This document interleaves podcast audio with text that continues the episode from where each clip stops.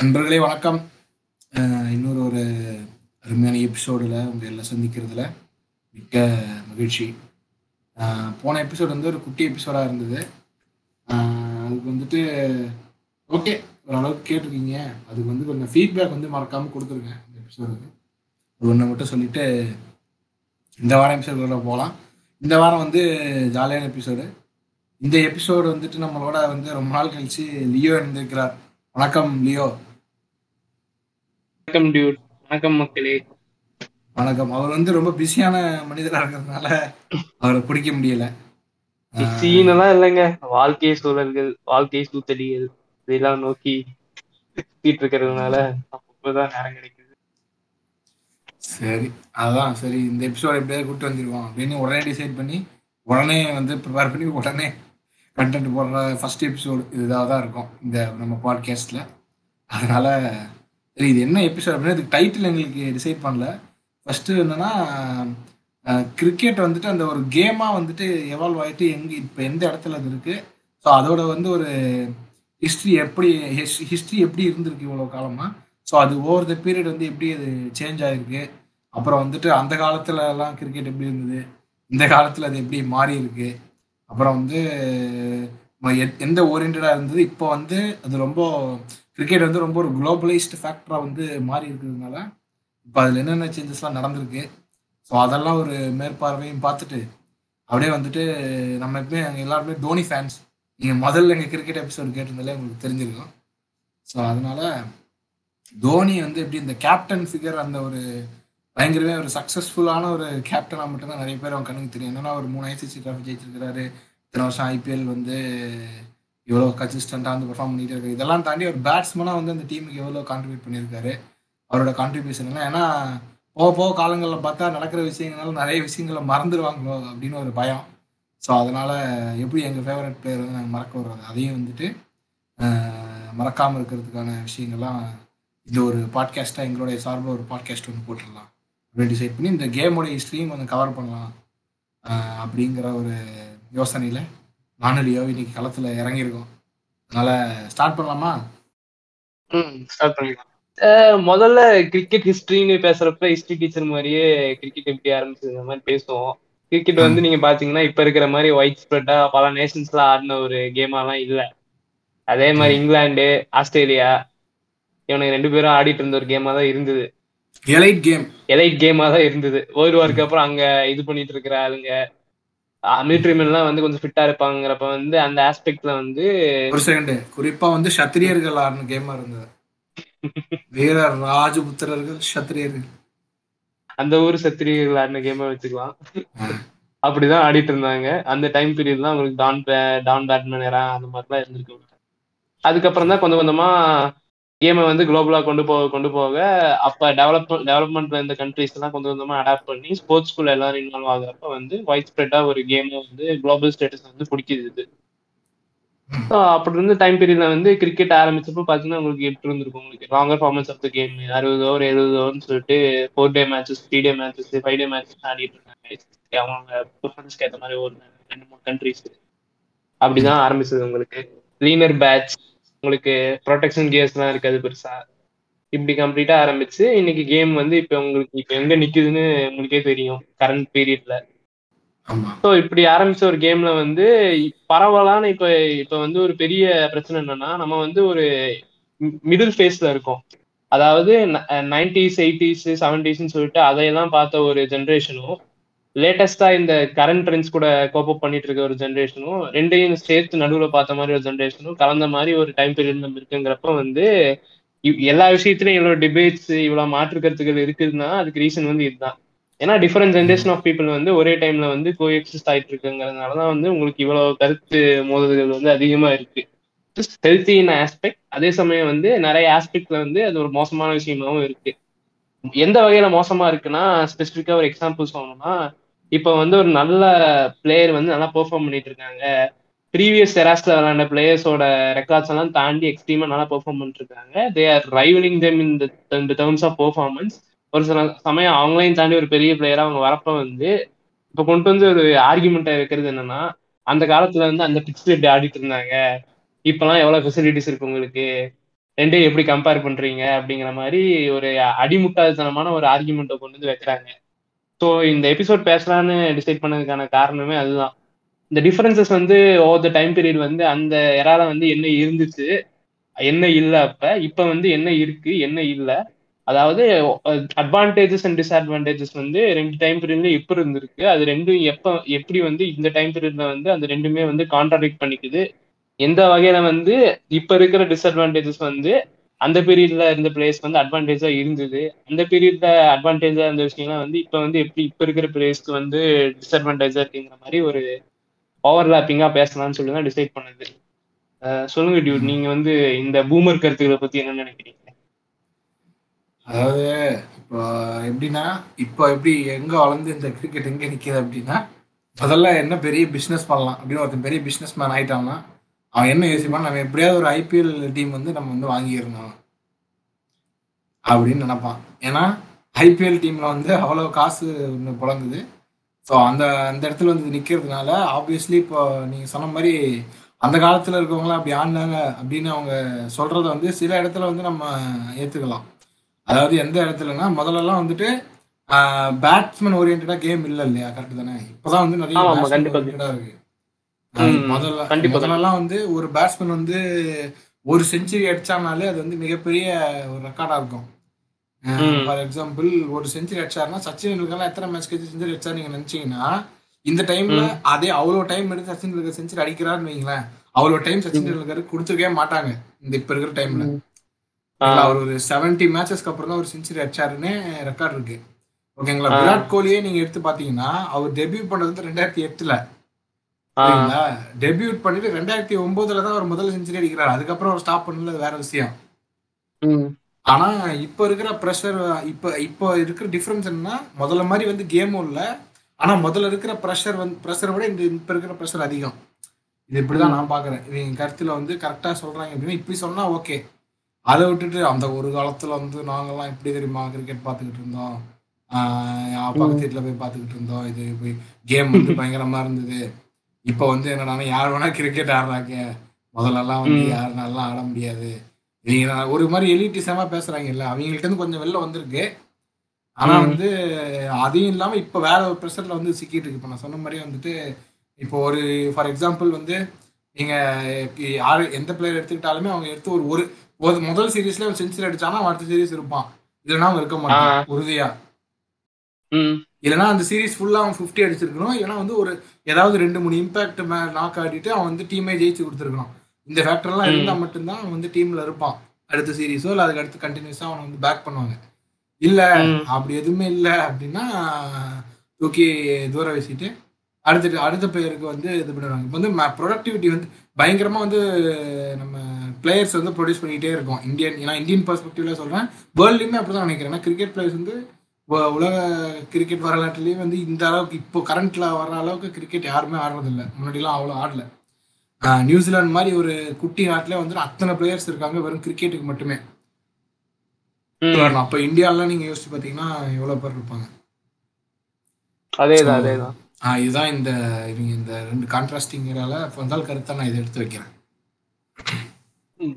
இதுவும் இதுவும் கரெக்ட் தான். அதே மாதிரி நீங்க சொன்ன மாதிரியே வந்து இந்த ப்ரெஷர் ஆஸ்பெக்ட்ங்கிறது வந்து அந்த டைம் பீரியட்ல வந்து கம்மியா இருந்தது காரணமே பாத்தீங்கன்னா கிரிக்கெட் வந்து ஒரு இன்ஸ்டிடியூஷன் ஆஃப் இதா வந்து இல்ல. இப்ப வந்து ஒரு இப்ப என்ன நடக்குதுன்னா ஒரு இயர் ஃபுல்லா எல்லா கிரிக்கெட் பிளேயிங் நேஷன்ஸோட போர்ட்ஸும் வந்து ஒரு ஷெட்யூல் போடுறாங்க. நீ இந்த டைம்ல இங்க போய் நீ ஆடணும் அப்படிங்கிற மாதிரி அவ்வளவு பெர்ஃபெக்டா ஒரு பெர்ஃபெக்ட் இன்ஸ்டிடியூஷனல் ஸ்போர்ட்ஸா இருக்கு இப்ப உங்களுக்கு. அந்த டைம் பீரியட்ல வந்து உங்களுக்கு அப்படி கிடையாது அது. இப்ப நிறைய நீங்க ஹிஸ்டரி எல்லாம் எடுத்து பாத்தீங்கன்னாலே வந்து வேர்ல்டு வார் ஒன்னு வந்து நடக்கறதுக்கு முன்னாடி வந்து கிரிக்கெட் ஆடிட்டு இருந்திருப்பாங்க. அப்ப நடுவுல போர் வந்திருக்கும். போருக்கு போயிட்டு வந்து திரும்ப விளாண்டாங்க pre world war one pre post world war one தான் வந்து நிறைய பிளேயர்ஸ் வந்து கேட்டகரைஸ் பண்ணி கிரிக்கெட் ஹிஸ்டாரியன்ஸ் எல்லாம் வந்து பெர்ஃபார்மன்ஸ் எப்படி இருந்திருக்கு? வார் இம்பாக்ட் தாண்டி வந்து இவங்க எப்படி பெர்ஃபார்ம் பண்ணியிருக்காங்க? அங்க வார்லயும் போய் அவங்க வந்து சண்டை போட்டு வந்துட்டு இங்க வந்து இப்படி ஆடிட்டாங்கிற மாதிரி ரெண்டையும் கொரிலேட் பண்ணி எல்லாம் பேசுவாங்க பாத்தீங்கன்னா அந்த மாதிரி கம்பேர் பண்ணி பேசப்பட்ட பிளேயர்ஸ் எல்லாம் நிறைய பேர் இருந்திருக்காங்க. ஆர்மியிலே இருந்துட்டு கிரிக்கெட் ஆடினவங்கன்னு சொல்லிட்டு. ஸோ இப்படி இருந்தப்ப வந்து கிரிக்கெட் வந்து அஸ் ஸ்போர்ட்டா வந்து அவ்வளவு ப்ரெஷர் இருந்திருக்காது. அவுட் சைட் ப்ரெஷரோ இது ஒரு ஒரு இப்ப நம்ம லீக்ஸ்ல இருக்கிற மாதிரி ஒரு பெரிய ப்ரெஷரோ ப்ரெஷர் இந்த சென்ஸ் வந்து நான் அந்த அஸ் அ ஹோலா இந்த மேட்ச் நடத்தி ஆகணும் அப்படிங்கிற ப்ரெஷர் வந்து அந்த அளவுக்கு இருந்திருக்காது அப்ப கண்டிப்பாவே. அப்பப்ப நடுவுல சின்ன சின்ன விஷயங்களா மேட்சஸ் நடத்திருப்பாங்க. பிளான் பண்ணி கொஞ்சம் கொஞ்சமா நடத்திருப்பாங்க. ஒரு அஞ்சு மேட்ச் சீரிஸ் அஞ்சு மேட்ச் சீரிஸ் நடக்க போகுதுன்னா அது ஒரு ஒரு மாசம் முன்னாடி தான் பிளானே பண்ணிருப்பாங்க. இப்ப வந்து அது ஒரு வருஷத்துக்கு முன்னாடி பிளான் செய்யப்படுது. ஒரு சிலர்லாம் இன்னும் போய் ஒரு ரெண்டு வருஷத்துக்கான ஷெட்யூல்லாம் இந்த வருஷமே போடுற மாதிரி கண்ட்ரிஸ் எல்லாம் இருக்கு இப்ப கூட பாத்தீங்கன்னா. இந்தியா வந்து கம்ப்ளீட்டா அவங்களோட ஒன் இயர் டூரை வந்து முப்பே ஷெட்யூல் பண்ணிடுறாங்களே கம்ப்ளீட்டாவே ஆமா ஆமா ஆமா இது இப்ப இதெல்லாம் வந்து அப்ப இருந்திருக்க வாய்ப்பே கிடையாது. இப்போ அது மட்டும் எங்க பண்றாங்க? டெய்லி வருஷம் வருஷம் வேர்ல்டு கப் ஆடுறாங்க ஐபிஎல் மாதிரி. அதே அதே அது அந்த அளவுக்கு இப்ப ஆயிடுச்சு உங்களுக்கு. அஸ் அ லீக் ஸ்போர்ட்ஸாவே எக்கச்சக்க லீக்ஸ் வந்துருச்சு எக்கச்சக்க டோர்னமெண்ட்ஸ் இருக்கு உங்களுக்கு அப்படிங்கிறப்ப வந்து இப்ப இருக்கிற பிரச்சனை வந்து ஹைலி அதிகமா இருக்குங்கிறப்ப வந்து அப்ப வந்து அந்த மாதிரி ஒரு பிரச்சனை வந்து அப்ப கிடையாது. உங்களுக்கு டெலிவிஷன் டெலிகாஸ்ட் கிடையாது. உங்களுக்கு லைவ் கிரௌடோட பிரச்சனை அவ்வளவு இருந்திருக்காது உங்களுக்கு. ஸ்டேடியம்ஸ் இல்ல அப்ப அந்த அளவுக்கு பெருசா. எக்கச்சக்க ஃபேக்டர்ஸ்லாம் வந்து அவங்களோட கிரிக்கெட் பிளேயிங் வந்து ஈஸியா இருந்திருக்கும் அவங்களுக்கு. கேமோட டஃப்னஸை தாண்டி எக்ஸ்டர்னல் ஃபேக்டர்ஸோட இன்ஃபுளுன்ஸ் வந்து அந்த டைம் பீரியட்ல வந்து ரொம்ப ரொம்ப கம்மியா இருந்தது உங்களுக்கு. நீங்க நைன்டீன் தேர்ட்டிஸ்ல இருந்து நீங்க எடுத்துக்கிட்டா கூட கணக்க. எயிட்டீன் பிப்டிஸ்ல இருந்து ஆடுறாங்கன்னு நினைக்கிறேன் கிரிக்கெட் எக்ஸாக்டா சொல்லணும்னா. அப்ப நீங்க. Nineteen hundreds nineteen twenties thirties பாத்தீங்கன்னா கூட வந்து இந்த அளவுக்கு எக்ஸ்டர்னல் ப்ரெஷர் இருந்திருக்காது உங்களுக்கு. மேபி இன்டர்னலா அந்தந்த கண்ட்ரிஸோட போர்ட்ஸ்குள்ள பொலிட்டிக்கல் கிளாஷஸ் இருந்திருக்கும். அதுக்காக அவங்க மேட்சஸ் நடந்து நடத்தி இருக்கலாம் அந்த மாதிரி ஃபேக்டர்ஸ் இருந்திருக்குமே ஒழிய எக்ஸ்டர்னலா இப்ப இருக்கிற ப்ரெஷர் வந்து எதுவும் ஃபீல் பண்ணிருக்க மாட்டாங்க அந்த டைம் பீரியட்ல ஸோ நீங்க அதை கூட ஒரு அட்வான்டேஜா அந்த டைம் பீரியட் நீங்க கொடுக்கலாம். இதை வந்து ஒரு டிஸ்அட்வான்டேஜா வந்து நீங்க இந்த டைம் பீரியட் நீங்க கொடுக்கலாம். இதை ஒரு ஃபர்ஸ்ட் பாயிண்டா நான் சொல்லுவேன். ஓகே முதல்ல நீங்க அந்த போர்டெல்லாம் இருக்குமான்னு எனக்கு சந்தேகமா தான் இருக்கு. அந்த போர்டெல்லாம் ஒண்ணும் கிடையாது அத- பத்தி நம்ம ரிசர்ச் பண்ணல. அதனால. சொல்றேன். பட் ஆமா. ஒரு அசம்ஷன்ல சொன்னாலுமே அது ஒண்ணு மட்டும் தான் இஷ்யூவா இருந்திருக்கும். ஆஸ்திரேலியன் கிரிக்கெட் போர்டு அந்த கண்ட்ரியோட கவர்மெண்ட்டே வந்து அந்த கவர்மெண்ட் கிளாஸஸா கூட இருந்திருக்கலாம். நீங்க பாத்தீங்கன்னா வாய்ப்பு இருக்கு. அதுக்கு கூட ம் ஆமா. ஏன்னா முதல்லலாம் வந்து வேர்ல்டு கப்பே வந்துட்டு ஒரு ஏதாவது கார்பரேட் கம்பெனி தான் நடத்தும். ப்ரொடென்ஷியல் வேர்ல்டு ம். கப்பு அதேதான், ரீசெண்டா வேர்ல்டு கப் ஆரம்பிச்ச டைமுக்கு அப்புறமா நம்ம ஹிஸ்டரின்னு எடுத்து கன்சிடர் பண்ண கூட நமக்கு தெரிஞ்ச குளோபலைஸ்ட் ஹிஸ்டரி அதுதான். வேர்ல்டு கப் ஆரம்பிச்சதுக்கு அப்புறம் கிரிக்கெட் அப்படி நம்ம ஃபர்ஸ்ட் அந்த வேர்ல்ட் கப்பே நம்ம ஜெயிச்ச வேர்ல்ட் கப்பே வேர்ல்ட் கப்லாம் அது பேர் கிடையாது. அது பேரு Cup கிடையாது. தான் நினைக்கிறேன். ஆமா ப்ரொடென்ஷியல் கம்பெனி நடத்துது அதுக்கப்புறம் ரெண்டு மூணு வாட்டி ரிலையன்ஸ் நடத்தியிருக்கு. அப்புறம் இந்த மாதிரி நிறைய கம்பெனி நடத்தியிருக்கு. ஒரு பார்க்லேஸ் இது இந்த மாதிரி இந்த மாதிரி ஃபைனான்சியல் கம்பெனி நடத்தியிருக்கு. இந்த மாதிரி ரெண்டு மூணு கம்பெனி நடத்தி தான் இருந்தது. அதுக்கப்புறம் தான் ஐசிசியை ஃபார்ம் பண்றாங்க. ஐசிசியை ஃபார்ம் பண்ணி அதை கையில் எடுக்கிறாங்க. அதுக்கப்புறம் ஆக்சுவலாக two thousand nineteen ninety nine two thousand world கப்பில் தான் வந்து மாறுச்சுன்னு நினைக்கிறேன். நான் முதல் பாட்காஸ்ட்ல நான் அது பார்க்கும்போதே இது சொல்லியிருப்பேன் இந்த கருத்தை மறுபடியும் இந்த ப்ரொடென்ஷியல் இதெல்லாம் வர்ற கருத்தை. வேர்ல்ட் கப்பே ப்ரொடென்ஷியல் கப் தான். அப்ப சொல்லியிருக்காங்க அதை. நம்ம தான் இப்ப. வேர்ல்ட் கப் மொத்தமா கேட்டகரைஸ் பண்றோம். அது வந்ததுனால. ஸ்கீம் ஆஃப் திங்ஸ்ல வேர்ல்ட் கப்ங்கிற மேட்டர் வந்ததுனால நம்ம இப்படி சொல்லிட்டு இருக்கோம் அதை. ஆமா. பாத்தீங்கன்னா அப்படிதான் இருந்திருக்கு அந்த டைம் அதுதான் சொல்றேன் நான். ஆமா. ஸோ அப்படி இருந்தது வந்து இது எங்க வந்து எந்த ஃபேக்டர் வந்து குளோபலைஸ்டு அது மாத்திச்சு அப்படின்னு நினைக்கிறீங்க நீங்க? எந்த ஃபேக்டரா இருக்கும்? கண்டிப்பா இந்த இன்க்ளூஷன் ஆஃப் கார்பரேட்ஸ் லீக்ஸ் வருது அதுல இருந்து பணம் ஜென்ரேட் பண்றது கிரௌடு வந்து கிரேசி ஆகுறாங்க அதை பார்த்து. அதான் இந்த கிரேசி ஆகுறது இப்போ அந்த கேம்ல வந்துட்டு ஒரு ஃபேக்டர் ஒன்று இருக்கு. அதாவது. அஞ்சு நாள் அந்த கேம் ஆடுறாங்க இல்லை மூணு நாள் ஆனாலும் இப்போ பேட்டு வந்து பால் வச்சு எவ்வளோ அடிக்கிறான்? ஒரு முதல்ல நம்ம வந்து இந்த கில்லி தாண்டல் தான் ஆடிட்டு இருந்தோம். நம்ம சைட்ல பாத்தீங்கன்னா பெருசா கிரிக்கெட் வந்து நம்ம அது குளோபலைசேஷனுக்கு அப்புறம் தான் நமக்கு வந்து வருது. ஸோ அதுக்கு முன்னாடி அதான் நைன்டீன் எயிட்டி த்ரீ அந்த டைம்ல எயிட்டிஸ் அந்த டைம்ல தான் வந்து டோட்டலா அந்த era நமக்கு வந்து கிரிக்கெட் வருது. ஸோ அப்படி ஆடிட்டு இருக்கும்போது நமக்கு என்ன இருக்குன்னா இது ரன்ஸ்னு ஒரு ஃபேக்டர் அங்கே கொண்டு வந்து அதில் ஒரு ப்ரெஷர் வந்து உள்ள போட்டு ஸோ இவ்வளோ ரன் அடிச்சுட்டான் அடுத்த அவ்வளோ ரன் அடுத்தவன் அடிப்பானா? அடுத்து ஆப்போசிட்ல ஆடுறவன். ஸோ பதினோரு பதினோரு பிளேயர் ஆடுறாங்க. ஸோ இவ்வளோ பெரிய கிரவுண்ட் இருக்கு இவ்வளோ வேகமாக பாலை வந்து ஓடி வந்து அந்த கேம்லேயே வந்துட்டு ஒரு ஒரு ஃபேக்டர் சுவாரஸ்யம் இருக்கு. தோணுது. ஆமா. அதுதான் வந்துட்டு இது ஃபர்ஸ்ட் காரணமா இருக்க முடியும். அதுக்கப்புறம் வந்து அந்த சுவாரஸ்யத்தை வந்து கரெக்டாக நோட் பண்ணி இப்போ எப்படி வந்து எல்லாமே இப்போ ஏஐ பண்ணிக்குது. இப்போ நம்ம பன்னெண்டு பன்னெண்டு டேரக்டர் தேவையில்லை கதை எழுத தேவையில்லை எல்லாமே ஏஐ பண்ணிக்கிற மாதிரி ஒரு நகர் இப்போ நகர் நகரம் அப்படின்னு சும்மா பேசிட்டு இருக்காங்கல்ல. சும்மா பேசல. அது நடந்தாலும் ஆச்சரியப்படுத்திக்கல. பட் ஆனா அல்டிமேட்லி அதுல வந்து ஹியூமன் ஃபேக்டர் இருக்கா அப்படின்னு தான் கடைசியில வந்து முடிஞ்சு மறுபடியும் அதுவுமே அந்த மாதிரி சொல்லுவாங்க. ஸோ அப்படி அந்த மாதிரி அதே மாதிரி இப்போ இது வந்து இதுல ஒரு ஃபேக்டர் இருக்கு. நான் அப்பவே கெஸ் பண்ணி ஒரு ஒரு கார்பரேட்டா உள்ள போறாங்க. ஃபர்ஸ்ட் நம்ம சொன்ன மாதிரி இந்த ரிலையன்ஸ் போறாங்க. அப்புறம் ப்ரொடென்ஷியல் ஃபைனான்ஸ் கம்பெனி போகுது. இந்த மாதிரி நிறைய பெப்சி அப்புறம் போச்சுன்னு நினைக்கிறேன். நிறைய இந்த மாதிரி போனதுக்கு அப்புறம் அப்புறமே இதை பார்த்துட்டு வேர்ல்டு இவங்க இந்த மொத்தமா சேர்ந்து ஐசிசி அப்படின்னு ஒன்று வந்து இது பண்றாங்க. இந்த சுவாரஸ்யங்கள் எல்லாம் கூட்டுறது மாதிரி. ஸோ அப்போ அந்த ஐசிசி அப்படி கிரியேட் பண்ண உடனே அப்புறம் world cup five years once world cup அப்படி நடத்துறாங்க. ஸோ அவ்வளோதான் இருந்தது. அதுக்கப்புறம் தான் வந்து இந்த டூர் அப்படின்ற ஒரு ஃபேக்டர் இருந்தது அது எப்போ எப்போலேருந்து வந்து? டூர்ஸ் எல்லாம் இந்த நைன்டீன் செவன்டி ஃபைவ்ல இருந்து போறாங்கன்னு நினைக்கிறேன். அதுக்கு முன்னாடி இருந்தே போலாம்னு போயிருக்கலாம். எக்ஸாக்டா டேட் சொல்ல முடியல. உங்களுக்கு பாத்தீங்கன்னா இப்ப நீங்க டிஃபரன்சஸ் பெரிய ஒரு டிஃபரன்ஸ் சொன்னா. இப்ப இந்த nineteen eighty three world cup win பண்ண பிளேயர்ஸ் எல்லாம் பேசுறது பாத்தீங்கன்னா அவங்க கோச்சஸே இல்ல அப்படிம்பாங்க. டீம் கோச்னே ஒருத்தன் கிடையாது. போர்டு மட்டும் தான் இருக்கும்லாம் சொல்லுவாங்க. ஒரு. கோச் இல்லாம ஒரு டீம் போகுதுங்கிறது ரொம்ப பெரிய ஒரு அபரட்டான விஷயமா தெரியுது. இப்ப நம்ம யோசிச்சு பாக்குறப்ப. ஹவுக்கான team be without a coach அப்படிங்கிற மாதிரி. ஒண்ணுமே பண்ண முடியாது. கோச்சே இல்லாம. என்ன பண்றது? எதுவுமே. கோச்சே இல்லாம தான் போயிட்டு வந்தாங்கிறாங்க அந்த பிளேஸ் எல்லாம். அப்ப. வந்து டிஃபரன்ஸ் ஆஃப் ஈரா எராஸ் வந்து நீங்க பாத்தீங்கன்னா எவ்வளவு மேசிவா இருக்குன்னு தெரியும் உங்களுக்கு. அது இன்ஸ்டிடியூஷனலைஸ்டா ஒரு ஸ்போர்ட்ஸா வந்து எவ்வளவு இல்லாம இருந்திருக்கு ஒரு டைம் பீரியட்ல அப்படின்னு பாத்தீங்கன்னா தெரியும் உங்களுக்கு. ஆமா. ஸோ கோச்சே இல்லாம அந்த மாதிரி பிளேயர்ஸ் ஜெயிக்கிறதுலாம் வந்து சாதாரண விஷயமே கிடையாது. அதாவது கோச்சே இல்லாம சொல்லுவாங்கல்ல சும்மா நம்ம போய் வந்து நம்ம ஸ்ட்ரீட் கிரிக்கெட் ஆடுற மாதிரி இல்ல அங்க போயிருக்காங்க இவங்க எல்லாரும். அப்படிதான் இருக்கு இவங்க சொல்றாங்க அனுப்பி வைக்கிறதுக்கு ஒரு போர்டு இருந்துச்சு அவ்வளவுதான். ஒரு மேனேஜர் வேர்ல்ட் கப்போட இன்சூரன்ஸ் எல்லாம் வந்து உங்களுக்கு இந்த ரொம்ப நாளா கிரிக்கெட் பார்த்துட்டு இருந்தீங்கன்னா இந்த கமெண்டேட்டர் சொல்ற கடை நவாஸ்கர் ஸ்ரீகாந்த் இவங்க எல்லாம் பேசுறது உங்களுக்கு தெரிஞ்சிருக்கும். ஆமா. படமா பாக்குற பா அந்த மாதிரி எந்த இன்சூரன்ஸும் உங்களுக்கு தெரியலன்னா நைன்டீன் எயிட்டி த்ரீ படத்தை பாத்தீங்கன்னா உங்களுக்கு கொஞ்சம் இன்னும் நல்ல இன்சூரன்ஸ் கிடைக்கும். அது அந்த படமா எனக்கு அது பெருசா எக்ஸைட்டிங்கா இல்லை. ஏன்னா அது எல்லாமே ரிப்பீட்டடா கேட்ட இன்ஃபோ அதை வந்து. பிக்சரைஸ் பண்ண மாதிரி மட்டும் தான் இருந்தது எனக்கு. இம்ப்ரெசிவா இல்ல. நீங்க பாக்கலன்னா கண்டிப்பா அது உங்களுக்கு ஒரு பெரிய எக்ஸ்பீரியன்ஸா இருக்கும். பார்க்காதவங்க ஆமா. ட்ரை பண்ணி பாருங்க. படமா படத்தெல்லாம் இல்ல. அதான் பாத்தீங்கன்னா ஒரே ஒரு மேனேஜரை மட்டும் அனுப்பிச்சு இது பண்ணிட்டு. எப்படி இங்க இருந்து ஆன் சைட்டுக்கு ஐடி கம்பெனி அனுப்புவாங்களோ? அதான் எவ்வளவு இம்பாக்ட் அந்த கப் வந்து எவ்வளவு பெரிய இம்பாக்ட் கிரியேட் பண்ணுச்சுன்னு சொல்லிட்டு இப்ப இருக்கிற அவ்வளவு லெஜெண்டரி பிளேயர்ஸ் எல்லாம் சொல்றாங்கன்னா நிஜமாவே சினாரியோ அதான் தான் இருந்திருக்காங்கிறதுனால அது உங்களுக்கு ஒரு நல்ல பிக்சர் பார்த்தா உங்களுக்கு கிடைக்குங்கிறதுனால அந்த படத்தை ரெஃபர் பண்றாங்க. ம் ஆமா. அதுக்கப்புறம் இந்த வேர்ல்டு கப் ஜெயிக்கிறாங்களா அந்த ஜெயிச்சதுக்கு அப்புறம் தான் வந்து இந்தியாவிலே வந்துட்டு நிறைய கிரிக்கெட்டர்ஸ் வந்து கிரி இப்படி ஒரு கேம் இருக்குப்பா இதை நம்மளும் ஆடலாம்.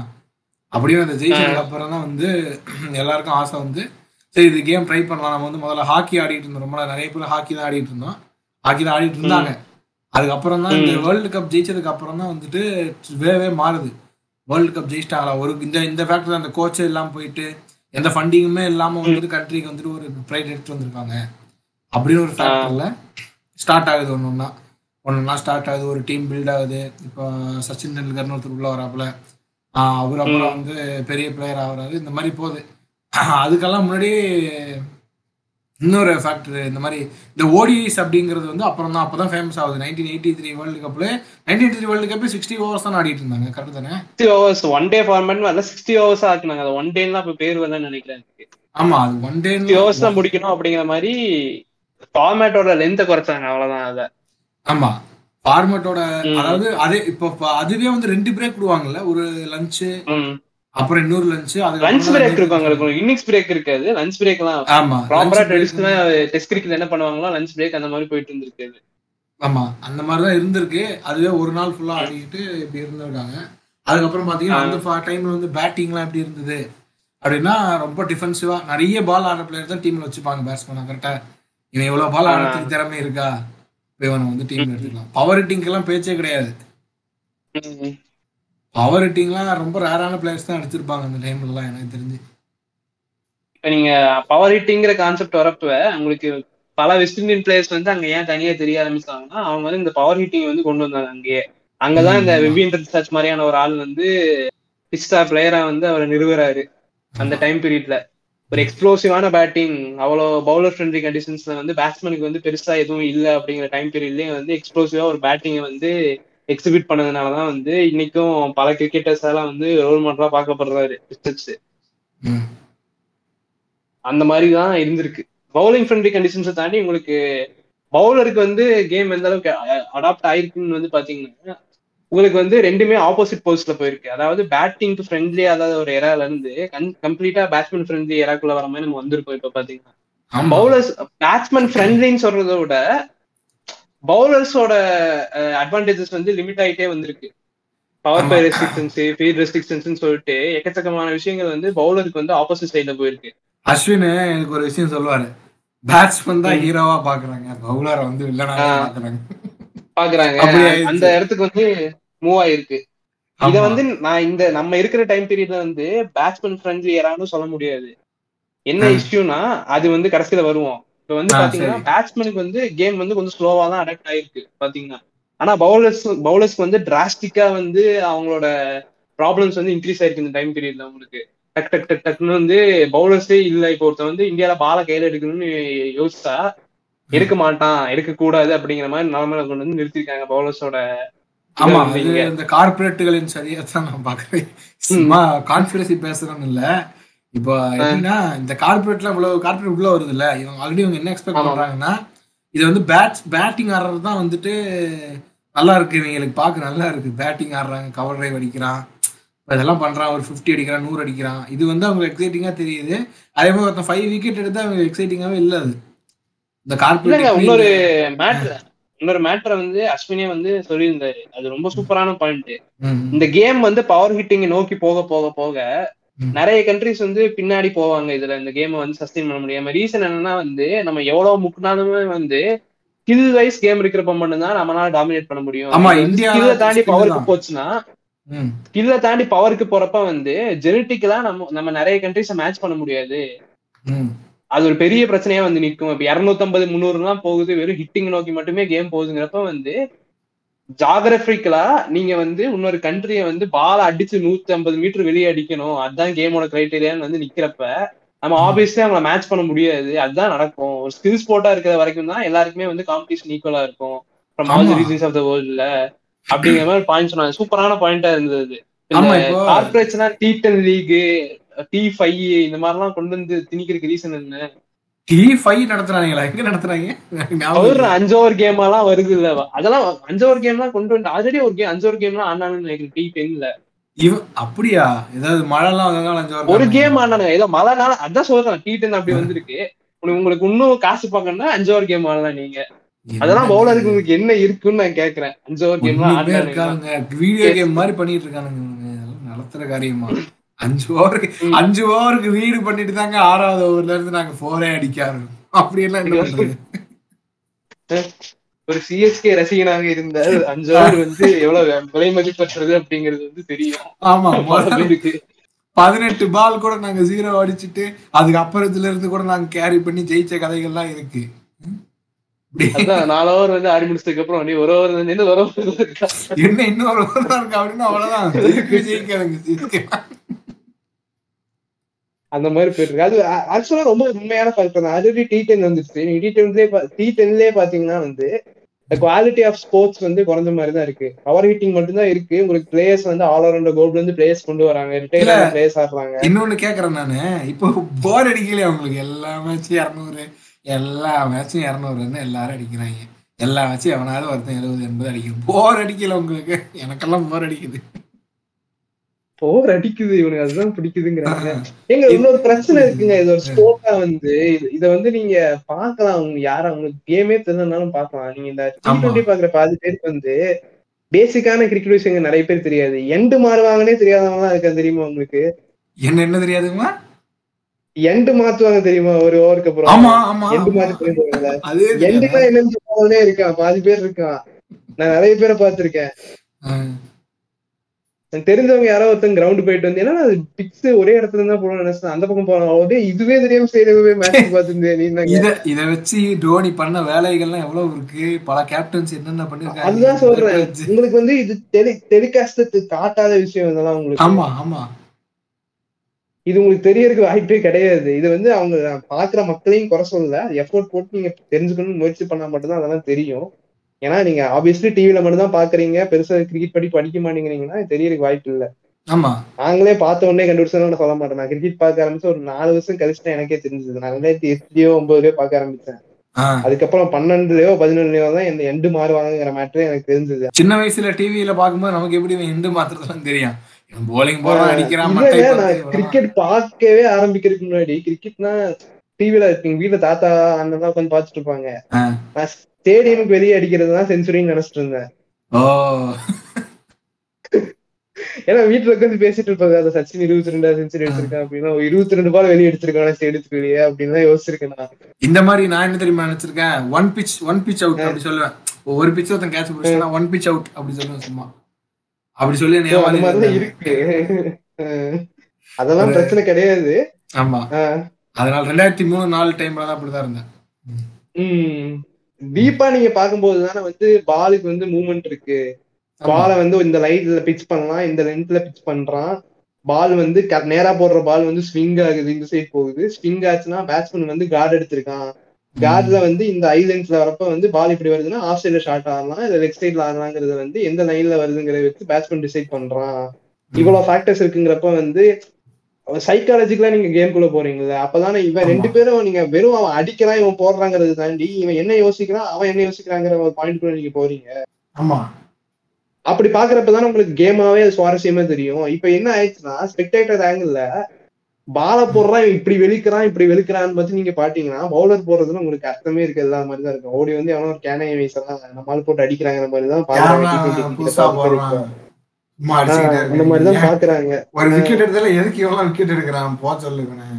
அடிக்கட்டும் செஞ்சுரி அடிக்கட்டும் அப்படியே பாத்துட்டு இல்ல நான் இந்த மேட்ச் சிஎஸ்கே டெல்லி நான் ஸ்டேடியம் போயிருந்தேன். பின்னாடி ஒரு இருக்கான். ஆ. அந்த பிட்ச் அவ்வளவு ஸ்லோவா இருக்குது. அவ்வளவு பெரிய ஹை ஸ்கோரிங் பிச்சே கிடையாது. ஆமா ஆமா ஆமா ஆமா. அவன் மெதுவா தள்ளிட்டு இருக்க அப்படி என்னடா அடிக்கவே மாட்டேங்கிறேன் எதுடா அடிப்பு பண்ணிட்டு இருக்கு? என்னடா பேட்டை வீச வீச மாட்டேங்கிறேன் என்ன வீச முடியாதுடா பேசுற? டேய் தாலி யாரா நீ மேட்ச்ல அவன் நல்லா பவுலிங் போட்டு டெல்லி சூப்பரா பவுலிங் போட்டு இருந்தா ஆமா, ஆமா. அரிதா சூப்பரா போட்டு விக்கெட் எடுத்தான். எல்லாரும் இருபது ரன் தான் கழிச்சாங்க. முப்பது கூட அடிக்கல அந்த டீம்ல எல்லாருமே. ஆ. தடவிட்டே இருந்தாரு எல்லாருமே. அந்த பிச்ச பால் பார்த்தாலே தெரியுது. அத நின்னுதான் வருது. வரமாட்டேங்குது ஃப்ரீ ப்ளோவிங்கா. தூபே வந்து மண்டி போட்டு வீசுறான் பேட்டை பால் பிச்ச வந்த பால்ல கான்டாக்ட் வச்சு வெளியே அடிக்கிறான் சிக்ஸ் அவன் லிட்டரலி பாலை வந்து பவர் கொடுத்து மட்டும் தான் அடிக்கவே அடிச்ச சிக்ஸ் எதுவுமே. ஆக்சுவலா ஸ்ட்ரோக்கே மேக் பண்ண முடியல முடி- முடியல அந்த பிச்ல ம். இவன் பின்னாடி உட்காந்து இப்படியே பேசிக்கிட்டு இருக்கான். எரிச்சலா வந்துச்சு. யாரா நீங்களாம்? அங்க ஒருத்தர் நல்லா பவுலர் நல்லா போடுறாங்கிறதே அக்னாலேஜ் பண்ண மாட்டேங்கிறாங்க. அதான் இவனுங்க எல்லாம் யார் தெரியுமா? இந்த ஆன்லைன்ல அவங்கள தப்பு சொல்ல முடியாது. இந்த ஆன்லைன்ல வந்து ஃபுல்லா எல்லாமே கிரிக்கெட் ட்ரெண்ட் ஆயிட்டு இந்த மேட்ச்சுக்கு போனாதான் நீ கிரிக்கெட் ஃபேனு இல்லன்னா வந்து நீ. கிரிக்கெட்டே பார்க்க கூடாது இப்படி எல்லாம் ஒரு கட்டமைச்சானுங்கல்ல அதேதான் அதேதான். இதனால வந்து பா- இல்ல இதனால இன்னொரு match பாயிண்ட்டுக்குள்ள போனாங்க. போய் இது இது உமன் அட்டாக் எல்லாம் கிடையாதுங்க. ஜென்ரலா சொல்றேன்.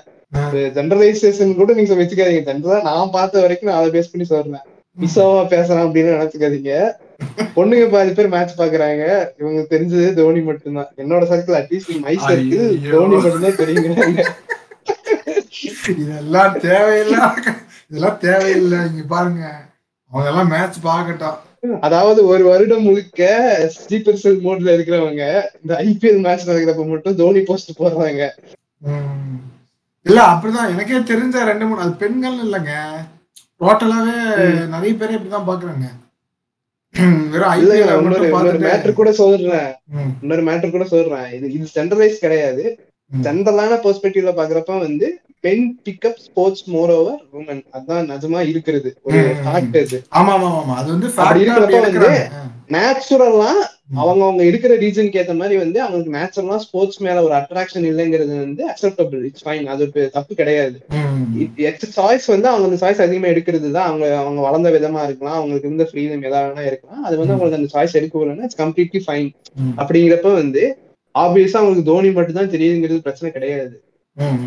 அவங்க பார்க்க ஆரம்பிக்கிறாங்கிறப்ப வந்து கொஞ்சம் இன்வால்மெண்டோட அவங்க முழுசா அதை என்னன்னு தெரிஞ்சுக்க முயற்சி பண்ணாங்கிறது தான் பாயிண்டே தோனி மட்டும்தான் எனக்கு அதையும் குறை சொல்ல முடியாது. ஏன்னா தோனியோட பர்சனாலிட்டிங்கிறது வந்து கேமை தாண்டி எக்ஸ்டெண்ட் ஆகுறதுனாலதான் தோனிங்கிற பர்சனாலிட்டிக்காக அவங்க கேமை பாக்குறாங்க அப்படி கூட நீங்க எடுத்துக்கலாம். இந்த இது. இந்த இது எப்படி தெரியுமா இருந்தது? ஒரு காலத்துல அப்படிதாங்க சொல்லியிருந்தாங்க. நான் ஏன்னா சச்சின் டெண்டுல்கரே அப்படிதான். நிறைய பேர் கிரிக்கெட்டே தெரியாது. ஆனா சச்சின் டெண்டுல்கருங்கிற பேர் தெரியும். சச்சின். டெண்டுல்கர் வந்து ரைட் ஹேண்ட் பேட்ஸ்மேனா லெஃப்ட் ஹேண்ட் பேட்ஸ்மேன் கூட ஒரு தாரிக்கு தெரியாது. என் காலேஜ்ல ஒருத்தர் இருக்கான். சரிங்களா? நீங்க நம்பவே மாட்டீங்க. அவங்க வந்து சச்சின் வந்து right hand batsman left hand பேட்ஸ்மேனா கூட அவனுக்கு தெரியாது. ஆனா வந்து சச்சின் நல்ல நல்ல மனிதர் நல்ல பிளேயர் அப்படிங்கிறான். எந்த நீ பார்த்து நீ. ஒரு பால் கூட அவன் பார்த்ததில்ல கிரிக்கெட்ல சொல்றேன் அந்த மாதிரி வந்து ஃபேமஸா வந்து இப்ப மாறிட்டாங்க. இப்ப தோனியும் அந்த மாதிரி ஒரு ஃபிகர் தான். தோனியா இருக்கட்டும் விராட் கோலியா இருக்கட்டும் அதேதான். உலக அறிந்த நேமா மாறிட்டாங்க அவங்க. கரெக்ட் தான் கரெக்டா அதுக்காக அந்த பர்சனாலிட்டி பாக்குறதுக்காக கூட கேமை பார்க்கலாம். ஜஸ்ட் ஃபார் ஃபன் பேசிட்டு இருந்தேன். அதான் ஓகே ஸ்டீரியோ டைப் பண்றதுக்கு எதுவும் இல்ல. இல்ல அது ஆடியன்ஸ் எவனா வந்து கடிச்சு வச்சிட போறாங்க யாராவது வந்து. அதான் பிரச்சனை இல்ல ஒண்ணும் பிரச்சனை இல்ல. இப்ப இப்பதானே பாத்துட்டு இருக்கேன் கொஞ்சம் கொஞ்சமா. அதனால அது மாறி மறுவி அதேதான் அதேதான். அது நான் ரீசெண்டா ப்ரிவலண்டா இதை நான் பாக்குறேன் அதாவது ஸ்போர்ட்ஸ் ப்ரிஃபரே பண்ணாதவங்களோ இல்ல கிரிக்கெட் பத்தி ஒரு டெஸ்ட் மேட்சோ இல்ல ஓடிஐ மேட்சோ நடக்கிறப்ப வந்து பெரிய பெரிய பிளேயர்ஸ் ஆடுறவங்க. ஜென்ரலா நீங்க பவுலர்ஸ் எல்லாம் விட்டுருங்க. இந்த முக்கியமான பேர்கள் இந்தியால ஆடுறப்பெல்லாம் வந்து கண்டுக்காதவங்க. ஐபிஎல் மேட்ச் நடக்குதுன்னா பாக்குறப்ப நமக்கு வந்து இப்ப இதை மட்டும் தான் பாக்குறாங்களா அப்படிங்கிற மாதிரி ஒரு தாட் தானா வருது. ஒன்றும் பிரச்சனை இல்லை. அது வந்து. ப்ரிஃபரன்ஸ் தான். சரி சொல்றேன். சரி நம்ம இந்த மாதிரி பவர் ஹீட்டிங் அளவுக்கு கேம் போயிட்டு இருக்கிறது வந்து என்ன பிரச்சனை கொண்டு வருதுன்னு சொல்லிட்டு அஸ்வின் இந்த மாதிரி பாயிண்ட் சொல்லியிருந்தாரு. நீங்க அப்ப எடுத்து நீங்க இதை வச்சு வச்சுக்கோங்க இப்ப. இப்ப வந்து இப்ப ரீசெண்டா நம்ம நடுவுல பேசிட்டு இருந்தோம்னா நடுவுல நிறைய ஏரியா கவர் பண்ண வேண்டியதா இருக்கும். இப்ப வந்து கரெக்டா நான் இந்த கம்பேரிசன் மேட்ருக்கு வரேன் ம். இப்ப வந்து பாத்தீங்கன்னா முந்தா நேத்து வந்து கில்லு வந்து நேத்து நடந்த இந்த மேட்ச் மும்பைக்கு ஆப்போசிட்டா கில் வந்து ஒரு சீசனோட ஆஹ் சீசனோட மூணாவது நூறு அடிக்கிறாரு அவரோட அவரோட இண்டிவிஜுவல் ஸ்கோரா வந்து தேர்ட் ஹண்ட்ரட் இந்த சீசன் அடிக்கிறப்ப வந்து Gill is just been in to the international for just past two years நினைக்கிறேன். டக்குன்னு வந்து கில்ல வந்து அவன் கில் வந்து லைம் லைட்டுக்கு வந்ததுல இருந்தே வந்து ஃபியூச்சர் ஆஃப் இந்தியன் கிரிக்கெட்டா தான் ப்ரொஜெக்ட் பண்ணிட்டு இருக்காங்க. It's not the first time that Shubman is projected as the future of Indian cricket பல வாட்டி நடந்திருக்கு. பல பிளேயர்ஸ் வந்து இந்த லைம் லைட்டை இருந்திருக்காங்க. இந்த லைம் லைட்டை இருந்து சஸ்டைன் பண்ண முடியாம வெளியே போனவங்களும் பல பேர் இருக்காங்கிறப்ப வந்து ஈஸ் இன் கோல்டன் ஃபார்ம் ஆயிட்டும் தொட்டதெல்லாம் வேற மாதிரி ஆயிட்டு இருக்கு வேற லெவல் ஆடிட்டு இருக்கேன் ஓகே இட்ஸ் ஃபைன் ஸ்டில் வந்து ஒரு விராட் கோலி மாதிரி ஒரு பிளேயர் கூடயோ சச்சின் டெண்டுல்கர் மாதிரி ஒரு பிளேயர் கூடயோ நீங்க கம்பேரிசன் போடுறதுக்கு டைம் நிறைய இருக்கு. ஏன்னா நீங்க எவ்வளவோ இருக்கு. ஏன்னா அவங்கலாம் வந்து அவங்களும் இதே டாக்ஸோட உள்ள வந்தவங்க தான் பாத்தீங்கன்னா இதெல்லாம் விட பெரிய டேகோட அதாவது சச்சின் டெண்டுல்கர் கூட சச்சினோட பெரிய பிளேயரா வருவான்டான்னு சொல்லிட்டு கூட வந்தவர் தான் வினோத் காம்ப்ளி. ஆமா. டே டூ அத பிக் டீல் அப்ப. ரெண்டு பேரும் பொழக்க போறாங்க. காம்ப்ளிக்கு தான் ஒரு ஃபிளம்பாயிண்டான பிளேயருங்கிறதுனால இன்னும் அதிக எக்ஸ்போசர் இருந்தது காம்ப்ளிக்கு ஆறு இன்னைக்கு அட்ரஸே கிடையாது. வினோத் காம்ப்ளிங்கிறது வந்து ஒரு மறக்கப்பட்ட பேர் இந்தியன் ஹிஸ்டரியில இந்த மாதிரி கோர்ஸ் ஆஃப் த டைம்ல பல பிளேயர்ஸ் இருந்திருக்காங்க. ஒவ்வொரு டைம் பீரியட்ல பாத்தீங்கன்னா நீங்க. இப்ப ரீசெண்ட் ரொம்ப ரீசெண்ட் எக்ஸாம்பிள் உன்முக்கு சன் ஒரு பிளேயர் இருந்தான். அண்டர் நைன்டீன் வேர்ல்ட் கப் ஜெயிச்ச டீம் கேப்டன் பெரிய பேர் அப்படின்னாங்க. ஆள் இந்தியாவுக்கு ஆடவே இல்லைங்க. இன்னி வரைக்கும் டெபியூவே பண்ணல இந்தியாவுக்கு. சந்த் ஏதோ ஒரு டெஸ்ட் மேட்ச் ஆடல ஆடி இருக்கானா இந்தியாவுக்கு ஆடவே இல்லைங்க உன்முக் சந்த். டெல்லி வச்சாங்க. ஐபிஎல் சரியா போல ஐபிஎல் வந்து டேக் ஆஃபே ஆகல கரியர் வந்து. கில் வந்து அதெல்லாம் தானே நல்ல ஸ்டேஜ்ல இருக்காங்க. இன்டர்நேஷனல் சினாரியோனே வந்து ஸ்டாம்ப் பண்ணிட்டான் அத்தாரிட்டிய டபுள் ஹண்ட்ரட் மூணு ஃபார்மேட்ல சென்சுரி எல்லாமே ஒரு ஷார்ட்டர் பீரியட் நடந்துருச்சு. Fine still long way to go அப்படிங்கிறப்ப வந்து இத வந்து எந்த அளவுக்கு வன்மையா கண்டிக்கிறோமோ அதே மாதிரி கில்ல வந்து இப்ப இந்த காலத்து பசங்க எல்லாம் வந்து என்ன ஆடுறானுங்க? அந்த காலத்துல சச்சின் எப்படி ஆடினது தெரியுமா? எவ்வளவு கஷ்டமான பவுலர்ஸ் எல்லாம் ஃபேஸ் பண்ணாருன்னு சொல்றது தெரியுமாங்கிறது அடிமுட்டாத்தனமான ஒரு பேச்சு தான். இதுக்கு இதுக்கு ஒண்ணு நான் சொல்றேன். அதாவது இப்ப கில்லு வந்து பெரிய பிளேயர் ஆனான்னா அவன் வந்து சச்சின் டெண்டுல்கரை ஆறு நீ விராட் கோலியோட அதிக ரன் அடிச்சு அடிச்சே ஆவான். ஏன்னா. காலம் அந்த மாதிரி மாறிடுச்சு. அது. எப்ப இவங்களுக்கு புரிய போகுது? இல்ல இப்ப கேம் வந்து நீங்க பழைய பேட்டிங் ரெக்கார்ட்ஸ் வந்து அப்படியே நிக்குங்கிறது வந்து என்னோட பர்சனலான ஒரு ஒப்பீனியன் என்ன ரீசன்னா ஃபார்மேட்ஸோட பிளேயிங் டைம் வந்து குறைஞ்சிட்டே வருது. இல்ல இல்லங்க அதெல்லாம் ஓகே அதெல்லாம் ஓகேங்க இப்ப அவுட்ரேட்டா ஒரு மாதிரி அப்ஜெக்டிவா பார்த்தாங்கன்னு வைங்களேன் உள்ள போய் பார்க்காம. சும்மா வெளில இருந்து பார்த்தாங்கன்னா இவங்க யாரா ரெக்கார்டு. எடுக்கும் பொழுது இப்போ கில் வந்து பெரிய பிளேயரா ஆக தன்னை வந்து நிலைநிறுத்திக்கிட்டான்னு வைங்க. அவன். வந்து கண்டிப்பா இவங்க எல்லாரோட அதிக ரன் அடிச்ச ஒரு பிளேயரா இருப்பான். ஏன்னா. ஏன்னா அந்த மாதிரி மாறுதுன்னு சொல்லுவார். அவங்க அடிச்சதெல்லாம் நமக்கு தெரியும். இப்போ டெக்னிக்கலா பாத்தீங்கன்னா அவங்க அடிச்சதுல யாரும் திருப்பி அடிக்க முடியாது. நான் சும்மா ஒரு இதுக்கு சொல்றேன். கம்பாரிசன் அதே ஒரு பேஸ் கம்பாரிசன் சொல்ல. இதே ஒரு. ஆவரேஜ கண்டினியூ பண்றான். இதே லெவல். கன்சிஸ்டன்சி காட்டுறாங்கிறப்ப வந்து கண்டிப்பா இட்ஸ் பாசிபிள் பட் ஸ்டில் இதுல என்னென்ன இஷ்யூஸ் இருக்குங்கிறது தான் நாங்க பேச வருது. சச்சின் டெண்டுல்கர் வந்து அந்த காலத்துல அடிச்ச ஹண்ட்ரட்ஸ் எல்லாம் வந்து சுனில் கவாஸ்கர் தாண்டி ஏன் பெருசா பேசப்பட்டதுன்னா வந்து பயங்கரமான ஒரு டீமை வந்து ஷோல்டர்ல கேரி பண்ணிட்டு போற ஒரு பிளேயரா சச்சின் வந்து எவால்வ் ஆனாரு. இப்ப அந்த டாக் அப்படியே விராட் கோலிக்கு வந்துச்சு. இந்த முக்கியமான இந்த கம்பாரிசன் பிரச்சனை வந்து ஆரம்பிச்சது வந்து இந்த விராட் கோலி ஸ்டைன் ஆன பீரியட் தான் நினைக்கிறேன். ஏன்னா ஸ்டார்டிங்ல இருந்தே விராட் கோலி வந்து கொஞ்சம் கொஞ்சமா ஸ்டாம்ப் பண்ணல அத்தாரிட்டியை கொஞ்சம் டேக் ஆஃப் ஆனதுக்கு அப்புறம் டாப் கியர் தான் ஒரு எட்டு வருஷத்துக்கு நிறுத்தவே இல்லை எங்கேயுமே நடுவுல. ஃபெயிலியர்ஸ். மட்டும் தான் இருந்திருக்கு. தான். இன்ஜுரி கிடையாது. ராரான ஃபெயிலியர்ஸ் தான் ஆமா. அப்படியே ஒரு ஜெட்டு வேகத்துல போயிட்டு இருந்தாருங்கிறப்ப வந்து ஈஸியா சச்சின் டெண்டுல்கருக்கு ரெக்கார்ட் எல்லாம் முடிச்சிருவாங்கிற பேச்சு வந்து வந்துருச்சு. அப்பதான் இந்த உருட்டல் வர ஆரம்பிச்சது. சச்சின் வந்து அந்த காலத்துல வந்து பவுலர் ஃப்ரெண்ட் யாரால வந்து அப்படி ஆடினாரு இப்படி ஆடினாருன்னு சொல்லிட்டு. நீங்க சிம்பிளா ஒன்று எடுத்துக்கோங்களேன். இப்ப வந்து உங்களுக்கு வந்து எக்கச்சக்கமான எவல்யூஷன் நடந்திருக்கு கேம்ல உங்களுக்கு வந்து எவ்வளோ பேட்ஸ்மேன் ஃப்ரெண்ட்லியா வந்து கேம் கொஞ்சம் ஓரளவுக்கு அடாப்ட் ஆயிருந்தாலுமே வந்து உங்களுக்கு கவுண்டர் அட்டாக் பண்றதுக்கு டெக்னாலஜிஸ் வந்துருச்சு. கோச்சிங் ஸ்டாஃப் வந்துட்டாங்க இப்ப. இப்ப வந்து ஒரு பேட்ஸ்மேன் எயிட் பண்றதுக்கு ஒரு கோச்சிங் ஸ்டாஃப் இருந்தாலுமே வந்து பவுலர் எயிட் பண்றதுக்கு ஒரு கோச்சிங் ஸ்டாஃப் இருக்காங்க. உங்களுக்கு டிவி ரெக்கார்டிங் ஃபுட்டேஜஸ் வந்துருச்சு. எல்லா கேமையும் உங்களுக்கு நாலஞ்சு சேனல் கவர் பண்றான்.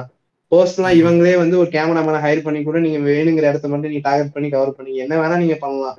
உங்களுக்கு எல்லா. டெக்னாலஜியுமே இருக்குங்கிறப்ப வந்து you are being watched more here compared to the other periods இப்போ வந்து சச்சின் டெண்டுல்கர் வந்து ஒரு கவர் டிரைவ் ஆடுவாரு இப்படின்னா வந்து அந்த காலத்துல வந்து ஃபுட்டேஜஸ் கம்மியா தான் இருக்கும். நீங்க பெருசாலாம் அனலைஸ் பண்ண முடியாது சச்சின் டெண்டுல்கரை. ஒரு பவுலர் பாக்குறான் ப்ராக்டிக்கலா வந்து நான் இப்படி போட்டேன் இப்படி அடிச்சான் நான் இப்படி போட்டேன் இப்படி கொஞ்சம் தடவுனாரு அப்படிங்கிற அசம்ஷன்லாம் நிறைய பேர் வந்து மெமரி யூஸ் பண்ணி எல்லாம் போட்டவங்க இருந்திருப்பாங்க. அனலைஸ் பண்ணது மட்டும் பேஸ் பண்ணி இதை ப்ராக்டிக்கலா கிரவுண்டுக்கு போனதுக்கு எக்ஸ்பீரியன்ஸ் பண்ணியும் அதை பேஸ் பண்ணி மட்டுமே அடுத்த சீரீஸ்லாம் ப்ரிப்பேர் ஆயிருப்பாங்க. சிமுலேட் பண்ணி இந்த பேட்ஸ்மேன் இப்படி எப்படி ஆடும் எப்படி ஆஸ்திரேலியா பண்ணாங்க? அஸ்வின் வந்து ரெப்ளிகேட். பண்றதுக்கு அஸ்வின் மாதிரி ஒரு பவுலர் இருந்தோம் அதெல்லாம் கிடையாது இப்ப. அப்பெல்லாம் அப்பெல்லாம் கிடையாது அதெல்லாம். அந்த மாதிரி பண்ணிருக்க மாட்டாங்க. எங்க as far as my knowledge is concern அப்படிலாம் பண்ணிருக்க சான்ஸ் ரொம்ப கம்மி. ப்ரிப்பரேஷன்ல வந்து பெருசா டைம் எடுத்துக்கிட்ட மாதிரி தெரியல. அப்படி எல்லாம் பண்ண மாட்டாங்க. இப்ப சும்மா நாலு ஹிந்தி வார்த்தை வேணா கத்துப்பாங்க. அவ்வளவுதான் வேலைக்கு இப்போ அந்த காலத்துல சச்சின் அடிச்ச போலர்லாம் சாதாரண போலர் கிடையாது? அடிச்ச ஆள் எல்லாமே இப்போ இந்த ராக்கி பாய் டைலாக் மாதிரிதான். அதேதான் உங்களுக்கு அதை தாண்டி ப்ரிப்பரேஷனுக்கு வந்து இப்ப நம்ம பண்ணாதது வந்து அப்ப என்ன பண்றாங்கன்னா இப்போ போய் டூர் மேட்ச் தான் ஆடிட்டு இருந்தாங்க அங்க. Conditions. Get you get used ஆகிறதுக்கு. இப்போ வந்து உங்களுக்கு வீடியோ ரெக்கார்டிங் ஃபுட்டேஜஸ்ல வந்து ஒரு பிச்சோட கண்டிஷன் வந்து எப்படி இருக்கு அந்த பிச் வந்து எப்படி பிஹேவ் பண்ணுதுங்கிறத வந்து நீங்க ப்ராக்டிக்கலா பார்த்து நீங்க எக்ஸ்பீரியன்ஸ் பண்றது வேற. அட் த சேம் டைம் வந்து நீங்க பாக்குறப்ப உங்களுக்கு ஒரு ஐடியா இருக்குது. நீங்க பிளாங்கா போறதுங்கிறப்ப வந்து இப்போ வந்து டூர் மேட்சஸ் எல்லாம் ஆடாட்டியுமே வந்து நீங்க இருந்த இடத்துல இருந்து அந்த பிச்சுக்கு ஏத்த மாதிரி வந்து ரெடி ஆகிறதுக்கான ஆப்பர்ச்சுனிட்டிஸ் வந்து இப்போ உங்களுக்கு இருக்கு. அப்ப வந்து அது எல்லாமே கம்ப்ளீட்டா ஆஃப் த கம்ப்யூட்டரா இருந்திருக்கு அது எல்லாமே அங்க போய் நீங்க டூர் மேட்ச் ஆடணும் கவுண்டில ஆடணும் கண்டிஷன்ஸ் எப்படி இருக்குன்னு புரிஞ்சுக்கணும். உங்க பேட்ச் விங்கு பேட்ச் ஸ்பீடு என்ன ஷாட்லாம் ஆட முடியுங்கிறதெல்லாம் நீங்க எல்லாமே நீங்க அனலைஸ் பண்ணணும் நீங்களாவே. முதல்ல நடத்துவாங்கல்ல ஒரு டோர்னமெண்ட்னா அதுல வந்து அத கவுண்டி டீம் கூட ஒரு மேட்ச் கொடுப்பாங்க. பிராக்டிஸ் இது இது மாதிரி இப்படிதான் இருக்கும். நீங்க அதை அடாப்ட் பண்ணி இந்த மேட்ச்ல நீங்க அடாப்ட் பண்ணிக்கோங்க உங்களுக்கு ஃப்ரீ இப்போ அது ரொம்ப கம்மியாயிடுச்சு அந்த ஃபேக்டர் இல்லைங்களா ஏன்னா இந்த அனலைசிஸ் நிறைய வர்றதுனால அந்த ஃபேக்டர் கொஞ்சம் கம்மியா. இருக்கு நம்ம நீங்க அதானே அப்படிதான் கம்மியா இருக்கு எனக்கு. அதேதான் அப்படிதான் வரேன் அப்படிதான் வரேன். உங்களுக்கு இந்த மாதிரி நீங்க கம்பேர் பண்ணி பார்த்துட்டே இருந்தீங்கனாலே தெரியுது உங்களுக்கு எவ்வளவு டிஃபரன்சஸ் இருந்திருக்கு இப்ப நம்ம ம். அட்வான்டேஜ் சொல்ற விஷயம் அப்ப வந்து எவ்வளவு டிஸ்அட்வான்டேஜா இருந்திருக்கு அப்ப அட்வான்டேஜ் சொன்ன விஷயம் வந்து இப்ப எப்படி டிஸ்அட்வான்டேஜா மாறி இருக்குங்கிற மாதிரி ம். ப்ராமினென்ட்டா இந்த எக்ஸ்சேஞ்ச் இருந்துகிட்டே தான் இருக்கு கம்ப்ளீட்டா ஒரு சைடுல வந்து எதுவுமே யாருக்கு ஃப்ரெண்ட்லியாவும் இல்ல. கம்ப்ளீட்டா இன்னொரு சைடுல வந்து இது இவங்களுக்கு ஃப்ரெண்ட்லியாவும் இல்ல. அவங்களோட அட்வான்டேஜஸ்க்கு ஏத்த மாதிரி டிஸ்அட்வான்டேஜஸ் வந்து ரெண்டு பேர் ரெண்டு எல்லாருக்குமே இருந்துகிட்டே தான் இருந்திருக்கு. சோ அத வந்து அந்தந்த பிராண்ட் பீரியட்ல வந்து நீங்க ஒரு பிளேயரா நீங்க ஓவர் கம் பண்ணி தான் ஆகணும். அதேதான் நீங்க? அப்படி பண்ணி வந்து எந்த எந்த ஏரால எந்த பிளேயர் வந்து எக்ஸ்ட்ராடனரியா பெர்ஃபார்ம் பண்ணியிருந்தாலுமே வந்து அவங்க கிரேட்ஸ் தான். அவன் இப்படி அங்க இது இல்ல இங்க இங்க கிட்னி இருக்கு இங்க சட்னி இல்லைங்கிற மாதிரி நீங்க பேசுறது வந்து முட்டாள்தனமா இருக்கு. பல பேர் இதுதான் பண்ணிட்டு இருக்கானுங்க இத வந்து சாதாரண பொதுமக்கள் சொன்னா பரவாயில்ல. இந்த பழைய பிளேயர்ஸ் இதெல்லாம் சொல்றதுதான் காண்டு புண்டையா இருக்கு.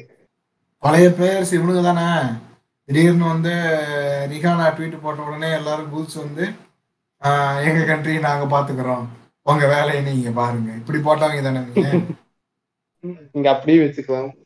ரொம்ப ரொம்ப பெரிய நேம்ஸ் எல்லாமே வந்து பாத்தீங்கன்னா இந்த வேலையை பாக்குறதுதான் ரொம்ப இதான விஷயமா இருக்கு. அதாவது இப்ப நான் இன்னொரு சிம்பிளான எக்ஸாம்பிள் சொல்றேன் பாருங்களேன். இந்த எரா வந்து உங்களுக்கு மோர் டஃபர் அப்படின்னு நம்ம ஆடிட்டு இருக்கிற எரா வந்து மோர் டஃப்னு சொல்லணும்னு ஒரு எக்ஸாம்பிள் நான் சொல்றேன். நான் ரீசெண்டா வந்து அஸ்வினோட ஒரு வீடியோ பார்த்துட்டு இருந்தேன். என்னடா அஸ்வின் ரெஃபரன்ஸ் வந்து அடிக்கடி இருக்கிறான்னு எதிர்பார்க்காதீங்க. நான் ஒரு வெறித்தனமான அஸ்வின் ஃபேனு அதையும் தாண்டி அஸ்வினோட கண்டென்ட் வந்து அஸ்வினோட கண்டென்ட் வந்து ரொம்ப எக்ஸ்ட்ராடினரியா இருக்கு யூடியூப்ல ஏன்னா அவ்வளோ ஒரு இன்சைடர் பெர்ஸ்பெக்டிவ்ஸ் வந்து வெளியில இருந்து பாக்குற ஒரு ஆடியன்ஸ் வந்து அவ்வளவு கொடுக்குறாரு அஸ்வின். அஸ்வின் ரெண்டு பேரும் சேர்ந்து பண்ணுவாங்க. அதேதான். அந்த மாதிரி பீடா கூட வந்து அஸ்வின் வந்து ஒரு எபிசோட் வந்து பேசிட்டு இருந்தாரு. அதுல வந்து பீடாக்கு வந்து அனலிஸ்டா வந்து ஒரு மூணு டைம் பீரியட்ல வந்து அதாவது ஒரு course of the time South Africa கூட வந்து பீடா அனலிஸ்டா ஒர்க் பண்ணிட்டு இருந்தப்ப ஒவ்வொரு மேட்சின் வரையில வந்து இந்த த்ரெட்டை வந்து நான் வந்து எப்படி என்கவுண்டர் பண்ண ஒரு அனலிஸ்டான்னு சொல்லி அவர் எக்ஸ்பிளைன் பண்ணிட்டு இருந்தாரு.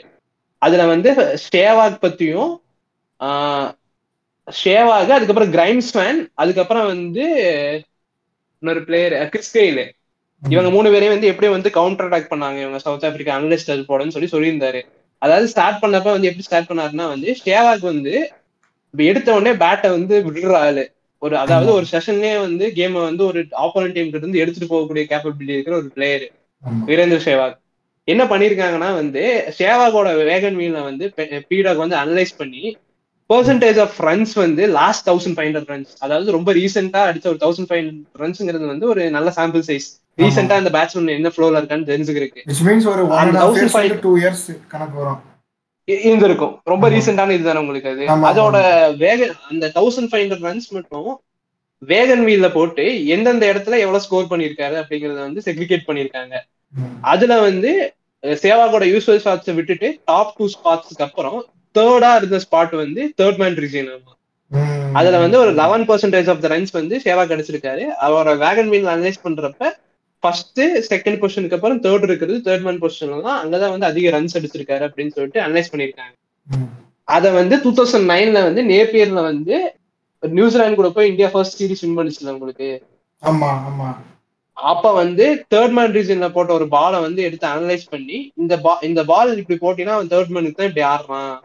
சோ இது பேட்டை விட்டா ஒண்ணு கவர்ஸ்ல ஃபோர் போகுது இல்லைன்னா எட்ஜ் ஆகி பின்னாடி தேர்ட் மேன்ல ஃபோர் போயிருது அங்க எந்த ஃபீல்டரும் இல்லாதனாலதான் இந்த ஆளுக்கு ரன் கிடைக்குது அப்படிங்கிற மாதிரி யோசிச்சு சவுத் ஆப்பிரிக்கன் டீம் மீட்டிங்ல வந்து இதை பிக்ஸ் பண்ணிருக்காரு இவர் இந்த மாதிரி. பிக்ஸ் பண்ணப்ப எந்த பவுலருமே வந்து அது புதுசான ஒரு தாட் இல்ல தேர்ட் மேனை வந்து. நீங்க ஸ்பெல் ஓபன் பண்றப்ப நீங்க வைக்கணும் அப்படின்னா வந்து எந்த பவுலரும் ஒத்துக்கலையாமா? வந்து நான் பால. ஸ்பின் பண்ணுவேன். வைக்க மாட்டாங்க. ஸ்கொயர் லெக் அப்புறம் ஃபைன் லெக் ஏரியால வைப்பாங்க. இல்லைன்னா லாங் ஆன் இல்லைன்னா உள்ளே வைப்பாங்க ஸ்டார்டிங்ல எங்கேயும் வைக்க மாட்டாங்க. ஸ்கொயர்ஸ் தான் அதேதான், உங்களுக்கு கன்வென்ஷனா உங்களுக்கு இதுதான் தாட் உங்களுக்கு. ஸ்டெயின் ஒத்துக்கவே இல்லையா டே ஸ்டெயின் நான் பால ஸ்விங் பண்ணுவேனா? நான் உள்ள வெளியே எடுத்துட்டு போய் உள்ள கொண்டு வந்து ட்ரெடிஷ் நான் அப்படியே அவுட் இருக்கிற ஷேவாகனா ம். நான் அப்படி பாத்துக்கிறேனா? பால் போனா என்ன ஒரு ஃபோர் ரெண்டு ஃபோர் தானே போகும் பரவாயில்ல. ஒரு பால் உள்ள கரெக்டா போச்சுன்னா கூட நான் அடிச்சிருவேன் அப்படிங்கிற மாதிரி சொல்லியிருக்காரு. ம். பீடாக் வந்து நீங்க ரெண்டு பால் நீங்க பேட்ச்ல போட்டீங்கன்னா ரெண்டு ஃபோர் அடிப்பாரு. ரிதம்ல வந்தாருன்னா மேட்சே எடுத்துட்டு போயிடுவாரு. வேணாம். நான் ஸ்டுடியோ ஃபுட்டேஜ் உங்களுக்கு காட்டுறேன். இதை நீங்க எக்ஸிக்யூட் பண்ணுங்கன்னு சொல்லிட்டு இந்த நியூசிலாந்து நடந்த நடந்த மேட்ச்ல சேவாக் வந்து லேட்டர் பீரியட் ஆஃப் த பிளேல வந்து இந்த பால் போட்டு இப்படி ஆடினப்ப அப்ப தேர்ட் மேன் வச்சிருந்திருக்காங்க அதுல அவுட் ஆயிருக்காரு இப்படி வச்சு நம்ம போடுவோம் அப்படின்னு சொல்லிட்டு இனிஷியலாவே அப்படி வச்சு அட்டாக் பண்ணிருக்காங்க ரெண்டு பால் போட்டிருக்கான் ஸ்டெயின். ரெண்டு பால் போட்டு மூணாவது பால் கரெக்டா அதே ரீசன் எக்ஸிக்யூட் பண்ணிருக்கேன் சேவா கரெக்டா பேட் அவுட்டு பால் தேர்ட் மேன்ல கேட்ச் அதாவது கிரிக்கெட் ஹிஸ்டரியிலேயே வந்து ஃபர்ஸ்ட் மூணு ஓவருக்குள்ள பேட்டை இப்படி விட்டு தேர்ட் மேன் அவுட் ஆகிற பிளேயர் எவனுமே இருக்க மாட்டான். சேவாக் மட்டும்தான் அதை பண்ணுவாரு. அப்ப மட்டும் சேவாக நீங்க இப்படிதான் எடுக்கணும்னு சொல்லிட்டு நியூட்ரலைஸ் பண்ணிருக்காங்க. அதாவது ஒரு பேட்ஸ்மேனை அவுட் எடுக்கிறதுக்கு முன்னாடி எவ்வளவு அனாலிசிஸ் உள்ள போகுதுன்னு பாருங்க. ஒரு பேட்ஸ் நீங்க ஒருத்தரோட வீக்னஸ் எவ்வளவு ஈஸியா கண்டுபிடிக்கலாம். அதாவது அவ்வளவு பெரிய டூ தௌசண்ட் டென்ங்கிறப்பவே சேவாக் ஒரு பெரிய பிளேயர் ஹி வாஸ் அந்த fag end of career restrictive batsman எல்லா டேக் வந்துருச்சு. எல்லாமே டெஸ்ட்ல முன்னூறு ரெண்டு ட்ரிபிள் செஞ்சுரி எல்லாம் அடிச்சாச்சு ரெண்டாயிரத்தி பத்தெல்லாம் சேவாக் கரியர் முடியறதுக்கு ஒரு ரெண்டு மூணு வருஷம் முன்னாடி அவ்வளவுதான். ஆமா. வாஸ் இஸ் டுவெலைட் சிம்பிளா சொல்லணும்னா நீங்க பாத்தீங்கன்னா. முடிச்சாச்சு. சாதிக்கிறதுக்கு பெருசா எதுவும் சேவாக்கு வேர்ல்ட் கப் தான் பிச்சர் இருந்தது அப்ப. அதையும் அடிச்சுட்டு கிளம்பிட்டாங்க அவங்க. சொல்றேன் அப்படி ஒரு பிளேயருக்கே வந்து இப்படி இவ்வளவு ஸ்ட்ராட்டஜிஸ் வந்து ஃபார்ம் பண்ணி இவ்வளவு தாட் போகுது ஒரு பிளேயருக்கு பின்னாடி. ம். இப்ப நீங்க ஒரு பிளேயரா இந்த டைம் பீரியட்ல நீங்க எல்லாத்தையும் நீங்க நியூட்ரலைஸ் பண்ணணும். அப்புறம் இன்னொரு இந்த எக்ஸாம்பிள் நான் ஃபுல்லாவே சொல்லிடுறேன். கிரைம்ஸ் வந்து இங்கிலாந்து டூர் போனாங்க தெரியுமா உங்களுக்கு? சவுத் ஆப்பிரிக்கா இது. சவுத் ஆப்பிரிக்கா வந்து இங்கிலாந்து டூர் போனாங்க. Okay. Kallis Kallis Amla Amla வந்து ட்ரிபிள் செஞ்சுரி அடிச்சிருப்பாரு. காலிஸ் எல்லாருமே கிரைம் ஸ்மித் எல்லாருமே ஆக்டிவா அந்த டைம் பீரியட் சோ. அப்ப வந்து கிரைம்ஸ் மேன் வந்து ஒரு பெரிய ஃபேக்டரா இருந்தார் அப்ப. conditionsல ஆமா. ஒரு ஹோம் பவுலர் அவரு. அவர் ஹோம் அட்வான்டேஜ் இருக்கு. அதை தாண்டி ஒரு நல்ல பவுலராகவும் இருந்தாரு. இங்கிலீஷ் கண்டிஷன்ல கவுண்டில வந்துட்டு அந்த மாதிரி ஸ்பின் பண்றதுக்கு ஆள் கிடையாது. இப்பதான் வந்து ஸ்பின் பண்றாப்ல ஒரு பிரீமியம் பவுலர் கிரைம்ஸ் மேன் வந்து ஆமா. அட்லீஸ்ட் ஓன் பேக் யார்டுங்கிறது வந்து ஒரு டெட்லியான ஒரு பவுலரா இருக்காரு அப்படின்னு சொல்லிட்டு அவர் எப்படி கவுண்டர் ட்ராக் பண்றதுன்னு சொல்லிட்டு இதுக்கு முன்னாடி இந்த எல்லா மேட்ச் இந்தியாவுக்கு வந்து டூர் ஆடி போனாங்க. இங்கிலாந்து வந்து அதுக்கு முன்னாடி ரெண்டாயிரத்தி பத்துலன்னு நினைக்கிறேன். இந்த சீரிஸ் வந்து ரெண்டாயிரத்தி பத்துக்கு அப்புறம் தான் நடந்திருக்கு. அதுல வந்து எப்படி எல்லாம் அவுட் ஆயிருக்காங்க எல்லாருமே அப்படிங்கிற மாதிரி பாத்துருக்காங்க அதாவது கிரைம்ஸ் மேன் வந்து பாலை வந்து கரெக்டா வைட் ஹவுஸ் ஆஃப் ஸ்டம்ப்ல வந்து கரெக்டா கொஞ்சம் பேட்ஸ்மேன் பக்கத்துல போடுவாராமா. ரொம்ப வைடா இல்லாம நீங்க டிரைவ் ஆடுற இதுல போடுவாராமா. நீங்க கரெக்டா டிரைவ் ஆடலைன்னா வந்து பால் வந்து எட்ஜ் எட்ஜ் வாங்கி இன்சைட் எட்ஜ் இன்சைட் எட்ஜ்ல இல்ல. இந்த பேட்டோட சைடு எட்ஜ் இருக்குல்ல உங்களுக்கு? நீங்க டிஃபென்ஸ் ஆடுறப்ப. அதுல பட்டு தேர்ட் மேன்ல போய் இது இது ஸ்டார்ட் டெக்ல கேட்ச் எல்லாம் பல எக்ஸாம்பிள்ஸ் காட்டிங் தரதுக்கு பல எக்ஸாம்பிள்ஸ் காட்டிங் தரதுக்கு ம். புஜாரா அவுட் ஆனது. அதுக்கு முன்னாடி ரிக்கி பாண்டிங் அவுட் ஆனது அதுக்கு முன்னாடி சேவாக் அவுட் ஆனது பால் போடுறாப்ல அதுல வந்து பால் போடுறா அது வந்து நீங்க ஃபீட்டை வந்து கம்ப்ளீட்டா நீங்க மூவ் பண்ணாம லைட்டா டிஃபென்ஸ் மட்டும் எக்ஸ்டெண்ட் பண்ணி பாலை வந்து டிஃபெண்ட் பண்றப்ப வந்து பட்டு லெக்ல கேட்ச் போகுது. இத வந்து இப்படி நீங்க என்ன பண்ணணும்னா நீங்க கம்ப்ளீட்டா ஆஃப் ஸ்டம்ப்ல போய் நீங்க ஆஃப் ஸ்டம்ப்ல போய் நீங்க ஆடணும் அத. வந்து லைட்டா லெக் சைட்ல இருந்துட்டு ஆஃப் ஸ்டம்ப்ல வந்து டிஃபெண்ட் பண்ண ட்ரை பண்றாங்க. லெக் சைட்ல லைட்டா மட்டும் ட்ரிகர் மூவ்மெண்டோட கம்ப்ளீட்டா ஆஃப் சைட்ல போய் நீங்க கவர் பண்ணி அவரை நெகேட் பண்ணும் அப்படிங்கிற மாதிரி ரைட் ஹேண்டர்ஸ்க்கு வந்து எப்படி ஸ்பேன் பால் போடுறாரு எவ்வளவு பர்சன்டேஜ் பிக்கெட்ஸ் வந்துருக்குங்கிற மாதிரி எல்லாம் பார்த்து. சஜஸ்டிவா ஸ்பேனுக்கு ஆப்போசிட்டா என்ன ஷாட் ஆடலாம் அப்படின்னு சஜஸ்ட் பண்ணிருக்காங்க. அதுலதான் அம்லா அந்த சீரிஸ் ஃபுல்லாவே பாத்தீங்கன்னா காலிஸும் அம்லாவும் ஃபுல் ஸ்டம் கவர் பண்ணி தான் நிப்பாங்க ஸ்பேன் போடுறப்ப. தம்பே தெரியாது. ஆஃப் ஸ்டம்ப்ல வந்து நின்னு ஆஃப் ஸ்டம்ப்ல ஸ்பின்னரை கவர் டிரைவ் ஆனா அம்லா பாத்தீங்களா அதான் கவர் டிரைவ் லென்த்ல வரலன்னா டிஃபென்ஸ். பால் வந்து கேட்ச் போகாது எல்பிடபிள்யூ கொடுப்பா. ஏன்னா இது கால் வந்து ஆஃப் ஸ்டம்ப் வெளியே போயிடுச்சு. எல்பிடபிள்யூ அத சான்ஸ் கிடையாது. அதெல்லாம் ரொம்ப கம்மியா. Impact outside off off outside ஆஃப்ல போயிடும். கொஞ்சம் வைடா போச்சுன்னா டிரைவ் ஆடிடலாம் இல்லைன்னா டிஃபென்ஸ் வச்சோம்னா ஷார்ட் பாலே போகாது. ஏன்னா இப்படியே டிஃபெண்ட் பண்ணிடுறாங்க. அங்க ஃபீல்டர் இல்ல.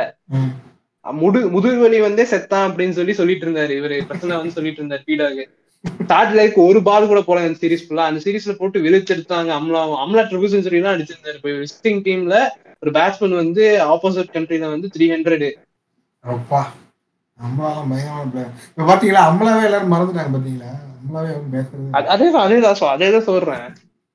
அது அம்லா கதை தான் பேசணும்னா பேசலாம். அம்லா ஐபிஎல் ரெண்டு செஞ்சுரி வச்சிருக்காரு. அது பாதி பேருக்கு தெரியாது. ஆமா ஆமா எனக்கு தெரியும். ஒரு ரெண்டு ஒரு செஞ்சுரி நான் பாத்துருக்கேங்க அதுல. பேக் டு செஞ்சுரிங்க இது பேக் டு பேக் இல்ல. ஒரு- மேட்ச் விட்டு நினைக்கிறேன். ரெண்டு செஞ்சுரி ஒரே match- சீசன் அடிச்சிருந்தான் அம்லா. ஒரே சீசன்ல அடிச்சான் ஒரு மேட்ச் ரெண்டு மேட்ச் விட்டு ஒரு மேட்ச் சம்திங் ஞாபகம் இல்ல. ஆனா மொஹாலில ஒன்னு அடிச்சான் அதுதான். அது வந்து யாருமே கண்டுக்கவே இல்ல. டூ தௌசண்ட் பிப்டீன்ல அடிச்சான் அதேதான் அதேதான். இவங்க அதான் ரெண்டு செஞ்சுரி ஒரு சீசன் அடிச்ச பிளேயரை பத்தி இவங்க யாருமே கண்டுக்கவே இல்லை. ஏன்னா ஃபிளாம் பாயிண்டா இல்ல. கிடையாது. டிஃபென்ஸ் எங்க டிஃபென்சிவ் ஆடி ஒருத்தங்க எப்படிங்க டி டுவெண்ட்டி ரெண்டு செஞ்சுரி ரெண்டுமே ஐம்பது பால் செஞ்சுரிங்க அது எங்க டிஃபென்சிவ் இப்பவே ஆடுறாங்க 50 ball டி நினைச்சு ஆட முடியும். புரியுதா இல்லையா அவங்களுக்குன்னு எனக்கு புரியல. இல்ல ஐம்பது பால் செஞ்சுரிலாம் இப்பவே அடிச்சுக்கிட்டு தான் இருக்கானுங்க. அது அஞ்சாறு வருஷத்துக்கு முன்னாடி ஐம்பது பால் செஞ்சுரிங்கிறது ஃபாஸ்ட் தான். மிகப்பெரிய ஃபாஸ்ட்டுங்க அதெல்லாம் என்னங்க நீங்க? அத எவனுமே கண்டுக்கல. இது ஒரு இது ஒரு தனி பிரச்சனை. இந்த பேட்ஸ்மேனோட ஸ்டைல பார்த்து ஜட்ஜ் பண்றதுங்கிறதுலாம் வந்து காமன் பப்ளிக் சைடுல ஒரு பெரிய பிரச்சனையா இருக்கு. சொல்றேன் இந்த மாதிரி இப்படி சொல்றாரு. இந்த ஸ்டாட் வந்து இப்படி ஃபேனுக்கு இப்படி கவுண்டர் அட்டாக் பண்ணிருக்காங்க அடுத்து கிறிஸ்கெயில். கிறிஸ்கெயில் வந்து டூ தௌசண்ட் லெவன்ல இந்தியால வேர்ல்ட் கப் நடந்தப்ப வந்து சவுத் ஆப்பிரிக்காவுக்கு அப்பீடாக தான் அனலிஸ்டா இருந்திருக்காரு. அப்ப வந்து கிறிஸ்கேலுக்கு ஆப்போசிட்டா வந்து ஒரு ஸ்பின்னரை வச்சு பவுலிங் ஓபன் பண்ணலாங்கிறத வந்து தோனி வந்து அதுக்கப்புறம் ஒரு வருஷம் கழிச்சு தான் ஐபிஎல் பண்ணிருக்காங்க ஆர்சிபி காரணப்ப அஸ்வின் கைல் ஓபன் பண்ணதால தோனி அஸ்வின் கேல பால வச்சுட்டு. போவான் அஸ்வின் சொல்லி எடுப்பான். ஆனா அஸ்வின் வந்து என்ன சொன்னா அதுக்கு முன்னாடியே நாங்க ஒரு வாட்டி பண்ணோம் இல்ல. நாங்க ரெண்டாயிரத்தி பத்துல வந்து நான் கிறிஸ்கேலுக்கு ஆப்போசிட்டா பவுலிங் போட்டோம் கங்- கங்குலியும் கைலும் ஓபன் பண்ணப்ப. கைல் ஸ்டெப் டவுன் பண்ணி அவர் ஸ்டம்ப் பண்ணுவார் தோனி. அது ஒண்ணு ஒரே ஒரு வாட்டி மனம் நடந்திருக்கு அப்படின்னாங்க. அதுக்கப்புறம் இவங்க என்ன பிளான் பண்ணிருக்காங்கன்னா வந்து கைல் வந்து ஃபர்ஸ்ட் டுவெண்ட்டி ஃபைவ் பால்ஸ் வந்து கடைசியில கடைசியில ஆடின ஒரு பதினஞ்சு ஒன் டே ஃபிஃப்டி கணக்கு எடுத்திருக்காங்க. இந்த பதினஞ்சு ஒன் டே ஃபிஃப்டி அனலைஸ் பண்ணி ஃபர்ஸ்ட் டுவெண்ட்டி ஃபைவ் பால்ஸ்ல எவ்வளவு ரன்ஸ் அடிக்கிறாரு அதுக்கு அடுத்து டுவெண்ட்டி ஃபைவ் பால்ஸ் தாண்டியாச்சுன்னா அவரோட ஆக்சிலரேஷன் எப்படி இருக்குன்னு கால்குலேட் பண்ணிட்டாங்க. அந்த ஃபர்ஸ்ட் டுவெண்ட்டி ஃபைவ் பால்ஸ்ல கைலோட பவுண்டரி ஹிட்டிங் ரேஷியோ வந்து ஒன் ஆஃப் எயிட் அதாவது டெட் ஸ்லோவா இன்னிங்ஸ் ஸ்டார்ட் பண்ற ஒரு ஆளு இருபத்தஞ்சு பால் தாண்டியாச்சுன்னா கியர் ஷிஃப்ட் பண்ணி ஆறாவது கியர்ல ஆடுற ஆளு அப்படின்னு சொல்லிட்டு சிம்பிளா எக்ஸ்பிளைன் பண்ணியிருந்தாங்க. அது எங்கெல்லாம் வந்து இம்பாக்ட் கம்மியா இருந்திருக்குங்க அனலைஸ் பண்ணிட்டு அதுக்கு ரீசன் என்ன அனலைஸ் பண்ணிருக்காங்கன்னா கைல் வந்து ஃபுட்பால் பெருசா யூஸ் பண்ற ஆள் கிடையாது. ஆமா. ஆர்க்குல போட்டீங்கன்னா தூக்கி சொருகிடுவாரு ஸ்டார்டா போட்டீங்கன்னா அடிப்பாரு புல் பண்ணி வெளியே தள்ளி விட்டுருவாரு. ஸ்லாட்ல போட்டீங்கன்னா வெளியே அடிச்சிருவாரு தூக்கி அவ்வளவுதான். கால் வந்து பெருசா நகராது ஆமா கால் ஸ்பின்னரை வச்சு ஓபன் பண்ணலாம். கால் நகராது ரன்னிங் த விக்கெட்ஸும் பெருசா இருக்காது அவர்கிட்ட. பெருசா இருக்காது.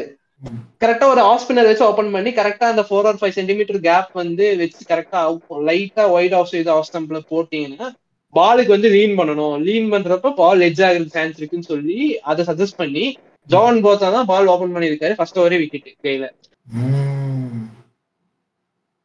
இது two thousand ten eight nine ten eleven twelve அந்த ஒரு ஃபைவ் இயர்ஸ்க்குள்ளேயே உங்களுக்கு அனாலிசிஸ் வந்து இவ்வளவு ஸ்கோப் இருந்திருக்கு. இப்ப இன்னும் ஒரு பத்து வருஷம் இப்ப தள்ளி இப்ப வந்து பாருங்க எவ்வளவு ஃபீச்சர்ஸ் இருக்கு உங்களுக்கு? ஆகாஷ் மத்வால் முன்னாடி வந்து. போன மேட்ச்ல வந்து அஞ்சு விக்கெட் எடுத்தான் சரிங்களா? குவாலிஃபயர் ஒன்னுல எடுத்தான். அதுக்கு முன்னாடி ஒரு நாலு விக்கெட் எல்லாம் எடுத்தான். அடுத்த மேட்ச்ல என்ன ஆச்சு நேத்து? ஆகாஷ் மத்வால் வந்து ஐம்பது ரன் ஆகாஷ் மட்வாலோட கதை வந்து நீங்க கூட வேற வச்சுக்கலாம். ஏன்னா டென்னிஸ். பால்ல இருந்து ரெட் பால் டிரான்ஸ்ஃபர் ஆன பிளேயர் வச்சுக்கலாம். நீங்க அது ஒரு எக்ஸாம்பிள்லாம் வைக்கிறது கரெக்டா எனக்கு மழை இல்ல நீங்க இன்னும் நிறைய எக்ஸாம்பிள் சொல்லலாம். உங்களுக்கு வந்து அந்த டைம் பீரியட்ல வந்து அனாலிசிஸே இருக்காதுன்னு நாங்க சொல்ல வரல இப்போ. அனாலிசிஸ் இருந்திருக்கும். இவ்வளவு இன்ஸ்டன்டா இருந்திருக்காது அந்த கோச் வந்து நோட் பண்ணி ஒரு அவ்வளவுதான். நோட் பண்ணிருப்பாங்க. ஒரு டூராவது ஆகும். டூர் முடிச்சுட்டு வெளியே வரப்பதான் அவங்க ப்ராசஸ் பண்ணவே முடியும். அதாவது ஒரு ஒரு சீரீஸ்க்கு நடுவுல டெக்னிக் எப்படி? நீ ஷார்ட் அவுட் பண்ண உடனே அப்படின்னு பண்றதுலாம் நடக்கிற காரியம் கிடையாது. ஏன்னா ஸ்டார்ட் மேக்கிங்கிறது ஒரு ஹேபிட். இந்த ஹேபிட் ஒரு உடனே விடு அப்படின்னா எப்படி விட முடியும்? அதுக்கெல்லாம் எக்ஸ்ட்ரீம் அமௌண்ட் ஆஃப் டிசிப்ளின் ரொம்ப ரொம்ப பெரிய டாப் பிளேயர்ஸ் மட்டும் தான் உடனே நான் இப்படி நீ அடிக்கூடாதுன்னா சச்சின் எப்படி கவர் டிரைவே. அடிக்காம டூ ஃபார்ட்டி ஒன் அடிச்ச மாதிரிலாம் எல்லாருனாலையும் பண்ணிட முடியாது. அதெல்லாம் யாருனாலும் முடியாதுங்க. என்ன எவ்வளவு கஷ்டம். அதெல்லாம் ரொம்ப ரொம்ப ஸ்பெசிபிக்கான எக்ஸ்ட்ரீம்லி டேலண்டட் பிளேயர்ஸ்னால தான் பண்ண முடியுற விஷயம் நீங்க. அந்த மாதிரி வந்து இப்ப இவ்வளோ இன்ஸ்டன்டா போன மேட்ச் நடக்குது. ஒரு ஒரு நாள் ஸ்பேன்ல வந்து ஒரு பிளேயரை வந்து எப்படி கவுண்டர் ட்ராக் பண்றது ப்ரிப்பேர் பண்ணிட்டு வராங்கன்னா the kind of work that the people the players that இப்ப இருக்கிறவங்க போட வேண்டியது வந்து ரொம்ப ரொம்ப அதிகமா இருக்கு. ஒவ்வொரு நாளும் ஹசில்ல இருக்காங்க. ஒவ்வொரு நாளும் என்ன டீகோட் பண்ணிட்டாங்களே? எப்படி வந்து நாம திரும்ப அதை உடச்சு புதுசா கொண்டு வருது அப்படிங்கிற மாதிரி யோசிச்சுட்டே இருக்க வேண்டியது இருக்கு. இப்ப இந்த பிரச்சனை எல்லாம் இருந்திருக்கவே இருந்திருக்காது அப்ப உங்களுக்கு. அவங்க வந்து. கன்சிஸ்டன்டா அவங்க கேமை இம்ப்ரூவ் பண்றதுல மட்டும்தான் அவங்க கான்சன்ட்ரேஷன் இருந்திருக்கும். They would have got better ஒவ்வொரு நாள் பெட்டர் ஆயிட்டு வந்திருப்பாங்க. அதுல சந்தேகம் கிடையாது. ஏன்னா பிளேயர்னா அது நடக்கிறது தான் பட் இவ்வளவு. ஃபாஸ்ட் பேஸ்டா வந்து என்ன டீகோட் பண்றாங்க நான் உடனே இதை உடச்சு வெளியே வரணும். என்னோட வீக்னஸ் இப்படி சார்ட் அவுட் பண்ணிட்டாங்க. இந்த வீக்னஸ் வந்து நான் கவுண்டர் ட்ராக் பண்ணணும். எப்படி சுரேஸ்வரி எனக்கு வந்து ஷார்ட் பால போட்டு போட்டு கரியர் முடிச்சாங்க. ஷார்ட் பால் ஆட ஆமா. மாட்டேங்கிறான் ஷார்ட் பால போடு போடு போடுன்னு போட்டு தள்ளுனானுக்கு தெரியுமா ஷார்ட் பால ஆமா கடைசி அந்த மனுஷன் கடைசி வரைக்கும் அதை ஓவர் கம்மே பண்ணல. கடைசி காலத்துல அதை ஓவர் கம் பண்ணவே முயற்சி எடுக்குது ரெய்னா கரியர் முடிச்சது காரணமே. முயற்சி முயற்சி எடுக்கலைன்னா அவர் எல்லாமே கைபீறி போனது என்ன முயற்சி எடுக்கிறது அவரு? அவர் பாவங்க எல்லாமே டோட்டலா ஒரு இந்தியால இருந்தே தூக்கிட்டாங்க. பெருசா ஐபிஎல்லையும் பெருசா ஸ்கெல்ஃப் எடுக்கல அந்த டைம்ல இருந்து. அதுக்கப்புறம் என்ன அவர் இம்ப்ரூவ்மெண்ட்டுக்கு எடுக்கிறது அவர் பாயிண்ட் இது கொஞ்சம் இந்த ட்ரைனாவோட டவுன்ஃபால் ஸ்டார்ட் ஆன டைம் பீரியடே இந்த ஸ்டார்ட் பால் பெரிய ரீசனா இருந்தது. அதை வந்து கடைசி வரைக்குமே அவர் ஓவர் கம் பண்ண மாதிரி எனக்கு ஒரு ஃபீலிங் இல்ல. நிறைய பேர் அதுலயே வந்து ஈஸியா வந்து அடிச்சாங்க. அதை மட்டும். போட்டுமே போட்டு போட்டே தள்ளி விட்ட மாதிரி எனக்கு நிறைய ஃபீலிங் இருக்கு. அது மட்டும் அப்படிதாங்க போட்டாங்க. இல்ல அதே மாரி அவர் டெக்னிக்கலி வந்துட்டு இப்ப விராட் கோலி மாதிரியோ இல்ல வந்துட்டு இந்த மாதிரி பெரிய பிளேயர் மாதிரிலாம் கிடையாது. அவர் இப்ப ராகுல் ராகுல் டெக்னிக் வச்சிருக்காருல்ல. அந்த மாதிரி டெக்னிக்லாம் நம்ம ரெய்னா கிடையாது ரெய்னா வந்து அண்ணாத்தனா ஷாட் அடிப்பாரு. நல்லா அதிரடி ஆடக்கூடிய பிளேயர் பால் வந்து ஸ்பின்னர்ஸை வந்து நல்லா ஆடக்கூடிய ஆள். இதனாலதான் அவர் வந்து மிடில் ஓவர்ஸ்ல இந்தியாவுக்கு எடுத்தாங்க. சிஎஸ்கேல நம்பர் த்ரீல ஆட வைக்கிறதுக்கு காரணம் ஸ்பின்னர்ஸ் அடிப்பார் அவரு. ஏன்னா சென்னை பிச்சுக்கு ம். சூட்டான ஒரு பிளேயர் பின் தான் வரும். பால் விந்து வரும். அடிச்சு முடிச்சு விட்டுருவாரு. ஏழு மேட்ச் நம்ம ஏழு மேட்ச் கண்டிப்பா அவர் அடிச்சிருவாரு. அப்படின்னு தான் எடுத்தாரு. அது சக்சஸ்ஃபுல்லா அவர் பண்ணியிருக்கிறாரு. எண்டு காலத்துல என்ன இந்த கேம் எவால்வ் ஆயிட்டு டோட்டலா வந்து ஷார்ட் பால் எந்த பால் போட்டாலும் அப்புறம் வந்துட்டு சென்னையிலயும் ஐபிஎல் ஆடல கொஞ்ச நாளா. அதனால அதே ஆடாது வந்து ஒரு பெரிய டிஸ்அட்வான்டேஜ் ஆகி ரொம்ப அந்த சீமிங் கண்டிஷன்ஸ்ல எல்லாம் அவ்வளவா பர்ஃபார்ம் பண்ண பண்ண மாட்டாரு யூஸ்வலாவே அவரு. அந்த நல்ல டைம்ல இல்ல ரைனா எக்ஸம்ப்ளரி நாக்ஸ் எல்லாம் நடுவுல வந்திருக்கு. ஸ்கில்டான பிளேயர் தான். சுத்தமாவே. அன்ஆர்த்தடாக்ஸ் சொல்ல முடியாது. பியூட்டிஃபுல்லா டிரைவ்ஸும் இன்சைட் அவுட் அதெல்லாம் பயங்கரமா ஆடுவாப்ல பயங்கரமா ஆடுற பிளேயர் தான். ஏன்னா இங்கிலாந்துலாம் செஞ்சுரி ஒன் டே செஞ்சுரி எல்லாம் இருக்கு ரெய்னாக்கு பாத்தீங்களா? பட் ஸ்டில் வந்து அந்த உங்களுக்கு இவ்வ- இவ்வளவு ஈஸியா வந்து ஒரு பிளேயர் வந்து டீகோட் பண்றாங்க. நீ ஷார்ட் பால் போட போட்டு ஷார்ட் பால சரியா எக்ஸிக்யூட் பண்ணலன்னா இந்த பால போடு இந்த பால போடினா இப்படி ப்ரெஷர் ஆகும். அடுத்த பால் வந்து கம்பல்சிவா ஃபுல் பண்ணுவான். ஒரு பால் நீங்க ஷார்ட்டா போடுறீங்கன்னா கம்பல்சிவா அடுத்த பால் ஃபுல் வரும். அந்த. ஃபுல்லா ஷார்ட் பால் போடினா ஃபுல்லுன்னு நினைச்சு ஆடுவான் கேட்ச் போயிடும் அவுட் ஆயிரும். ஆமா இந்த மாதிரி. உங்களுக்கு ஒரு- பிளேயர் ஸ்டெப் ஃபீல்டுக்குள்ள ஸ்டெப் இன் பண்றதுக்கு முன்னாடியே அவன் எப்படி ஆடுறான்னு தெரியறதுக்கு முன்னாடியே அவன் அவன் வந்து அவனை எப்படி எல்லாம் அவுட் எடுக்கலாம்னு சொல்லிட்டு ஆயிரம் யூகத்தோட வராங்க உள்ளுக்குள்ள இப்ப. இதெல்லாம் தாண்டி ஒரு பேட்ஸ்மேன் பெர்ஃபார்ம் பண்ண வேண்டியதா இருக்கு. சேம் கோஸ் பார்த்த பவுலர்ஸ் ஒரு பவுலருக்கு இவ்வளோ இது பண்றாங்க. பிளான் பண்ணி தான் வராங்க. இந்த பவுலர் இப்படி போடுறான் இப்படி ஆடணும் ஒரு பேட்ஸ்மேனுங்கிற ஸ்ட்ராட்டஜியும் போகுது. இந்த பவுலர் இப்படிதான் போடுவான். அப்படிங்கிற மாதிரி எல்லாம் இருக்கு. இப்ப ரொம்ப சிம்பிள் எக்ஸாம்பிள் சொன்னோம்னா வந்து தக்லைன் முஸ்டக் வந்து கூகுளி போடுற இது தூஸ்ரா போடுறப்ப வந்து தூஸ்ராவை லீகலா போடுறதுக்கு வந்து தக்லைன் முஸ்டக் அந்த ஸ்பீட்ல கரெக்டா போடணும். அது seventy four seventy five kilometre ஸ்பீட்ல தான் வந்து நீ போடவே முடியும்.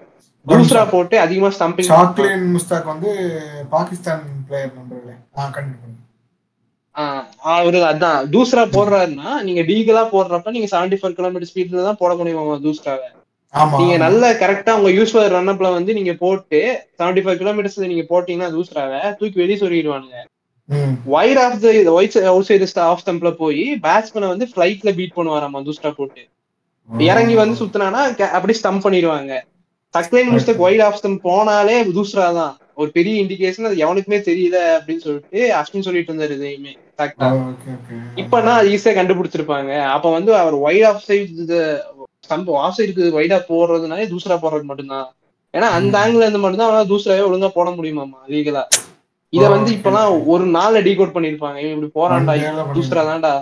இப்படி போனாலே இந்த சைடுல அடிச்சு ஆஃப் சைடுல அடிச்சு விட்டுரு அவ்வளவுதான் அப்படின்னு சொல்லி டீகோட் பண்ணிட்டு போயிருப்பாங்க ஈஸியா இப்ப நீங்க அத வந்து என்ன சொல்லுவீங்க நீங்க? அவனுக்கு வந்து இந்த இத கண்டுபிடிக்கிறதுக்கு அவனுக்கு அறிவு இல்லை. அதனால இந்த இருந்தா நீங்க சொல்லுவீங்க. டெக்னாலஜி இல்லன்னு தான் நீங்க போக முடியும். அதனால அவர் நல்ல பிளேயர் சக்கரை மிஸ்டேக் நல்ல பவுலர் தான் நீங்க சொல்ல முடியுமா. அதெல்லாம் சொல்ல முடியாது. அதுதானே அதுதான் அதுதான் அதை புரிஞ்சுக்க மாட்டேங்கிறானே இவனுங்க அதான் பிரச்சனையே.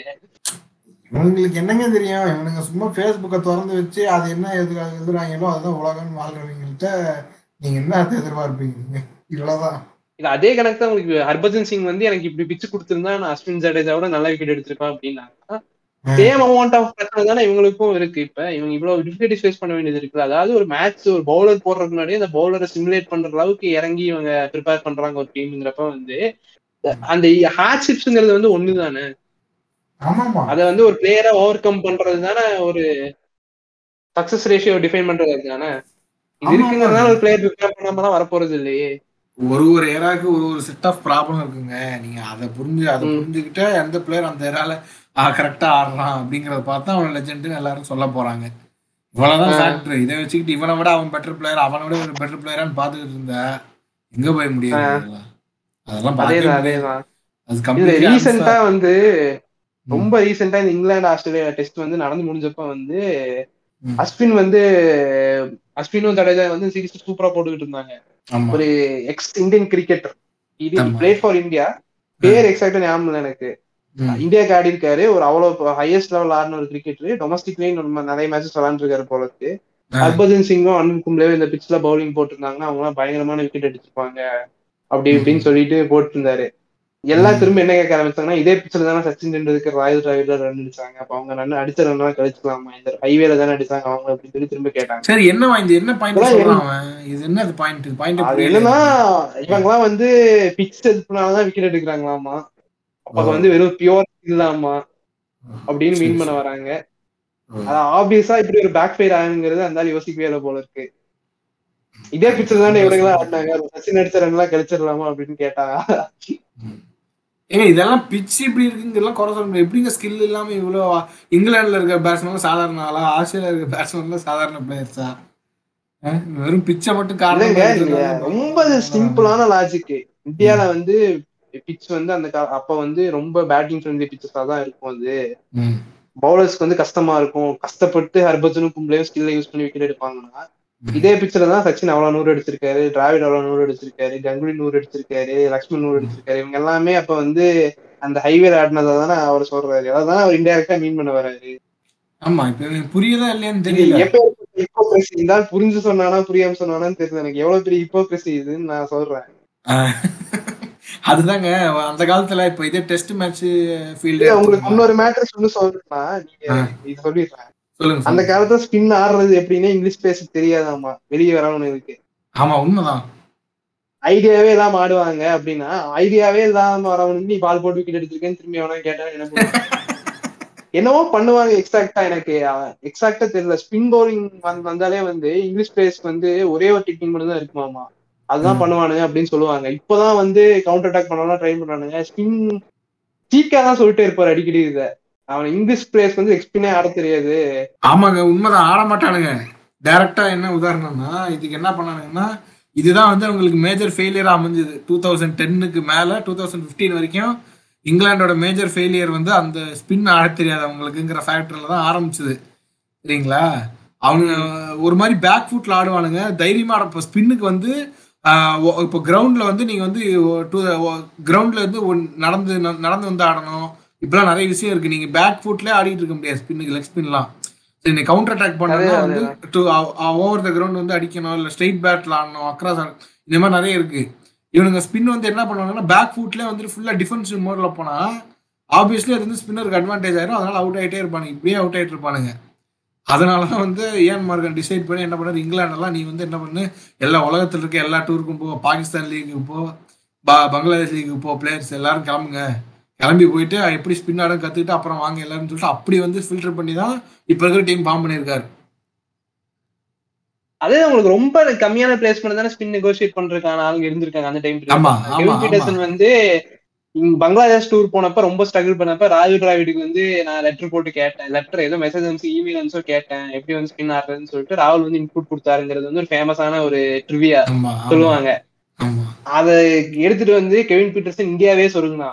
இந்தியாவை வச்சு இந்தியாலயே சொருகுனா போட்டு மும்பைல அது அப்படி ஒரு. ஸ்பின்னிங் பிட்ச் ஒரு ஒரு விசிட்டிங் பேட்ஸ்மேன் இந்தியா ஆடின ஒன் ஆஃப் த பெஸ்ட் அது. ரொம்ப ஆமா, ஆமா. எக்ஸம்பிளரியான பிளேயர்ஸ்னால மட்டும் தான் நீங்க மிடில் ஆஃப் த சீரீஸ்ல வந்து அப்படிதான் இன்புட்ஸ் எடுத்துக்கிட்டு கேமை மாத்த முடியும். கெவின் பீட்டர்சன் தான் ஒரு எக்ஸ்ட்ராடினரி பிளேயர் அவங்களுக்கு. இங்கிலாந்தோட பெஸ்ட்னா நீங்க ரூட் சொல்லலாம் குக் சொல்லலாம். அவங்க ரெண்டு பேருமே என்ன கேட்டா நான் சொல்ல மாட்டேன். கெவின் பீட்டர்சன் தான் அவங்களோட ஒரே super star Kevin Pietersen career தான் அப்புறம் ஏதோ கேஸ்ல மாட்டி அது ஃபர்ஸ்ட் எல்லாம் அவங்க பஞ்சாயத்து போர்ட் கூட வந்து ஆண்ட்ரூ ஸ்டார்ஸுக்கும் கெவின் பீட்டர்சனுக்கு ஒத்து போகல ஆண்ட்ரூ ஸ்டார்ஸ் நீங்க ஆண்ட்ரூ ஸ்டார்ஸ் ஒரு பெரிய நேம் இங்கிலீஷ் ஆமா கிரிக்கெட் ஆமா ஆமா. ஸ்டார்ஸ். ஏன்னா ஆண்ட்ரூ ஸ்டார்ஸ் நீங்க குறையும் சொல்ல முடியாது. ஏன்னா இங்கிலாந்தோட இப்ப white ball ரெவல்யூஷனுக்கு one of the main reasons Andrew Strauss தான்.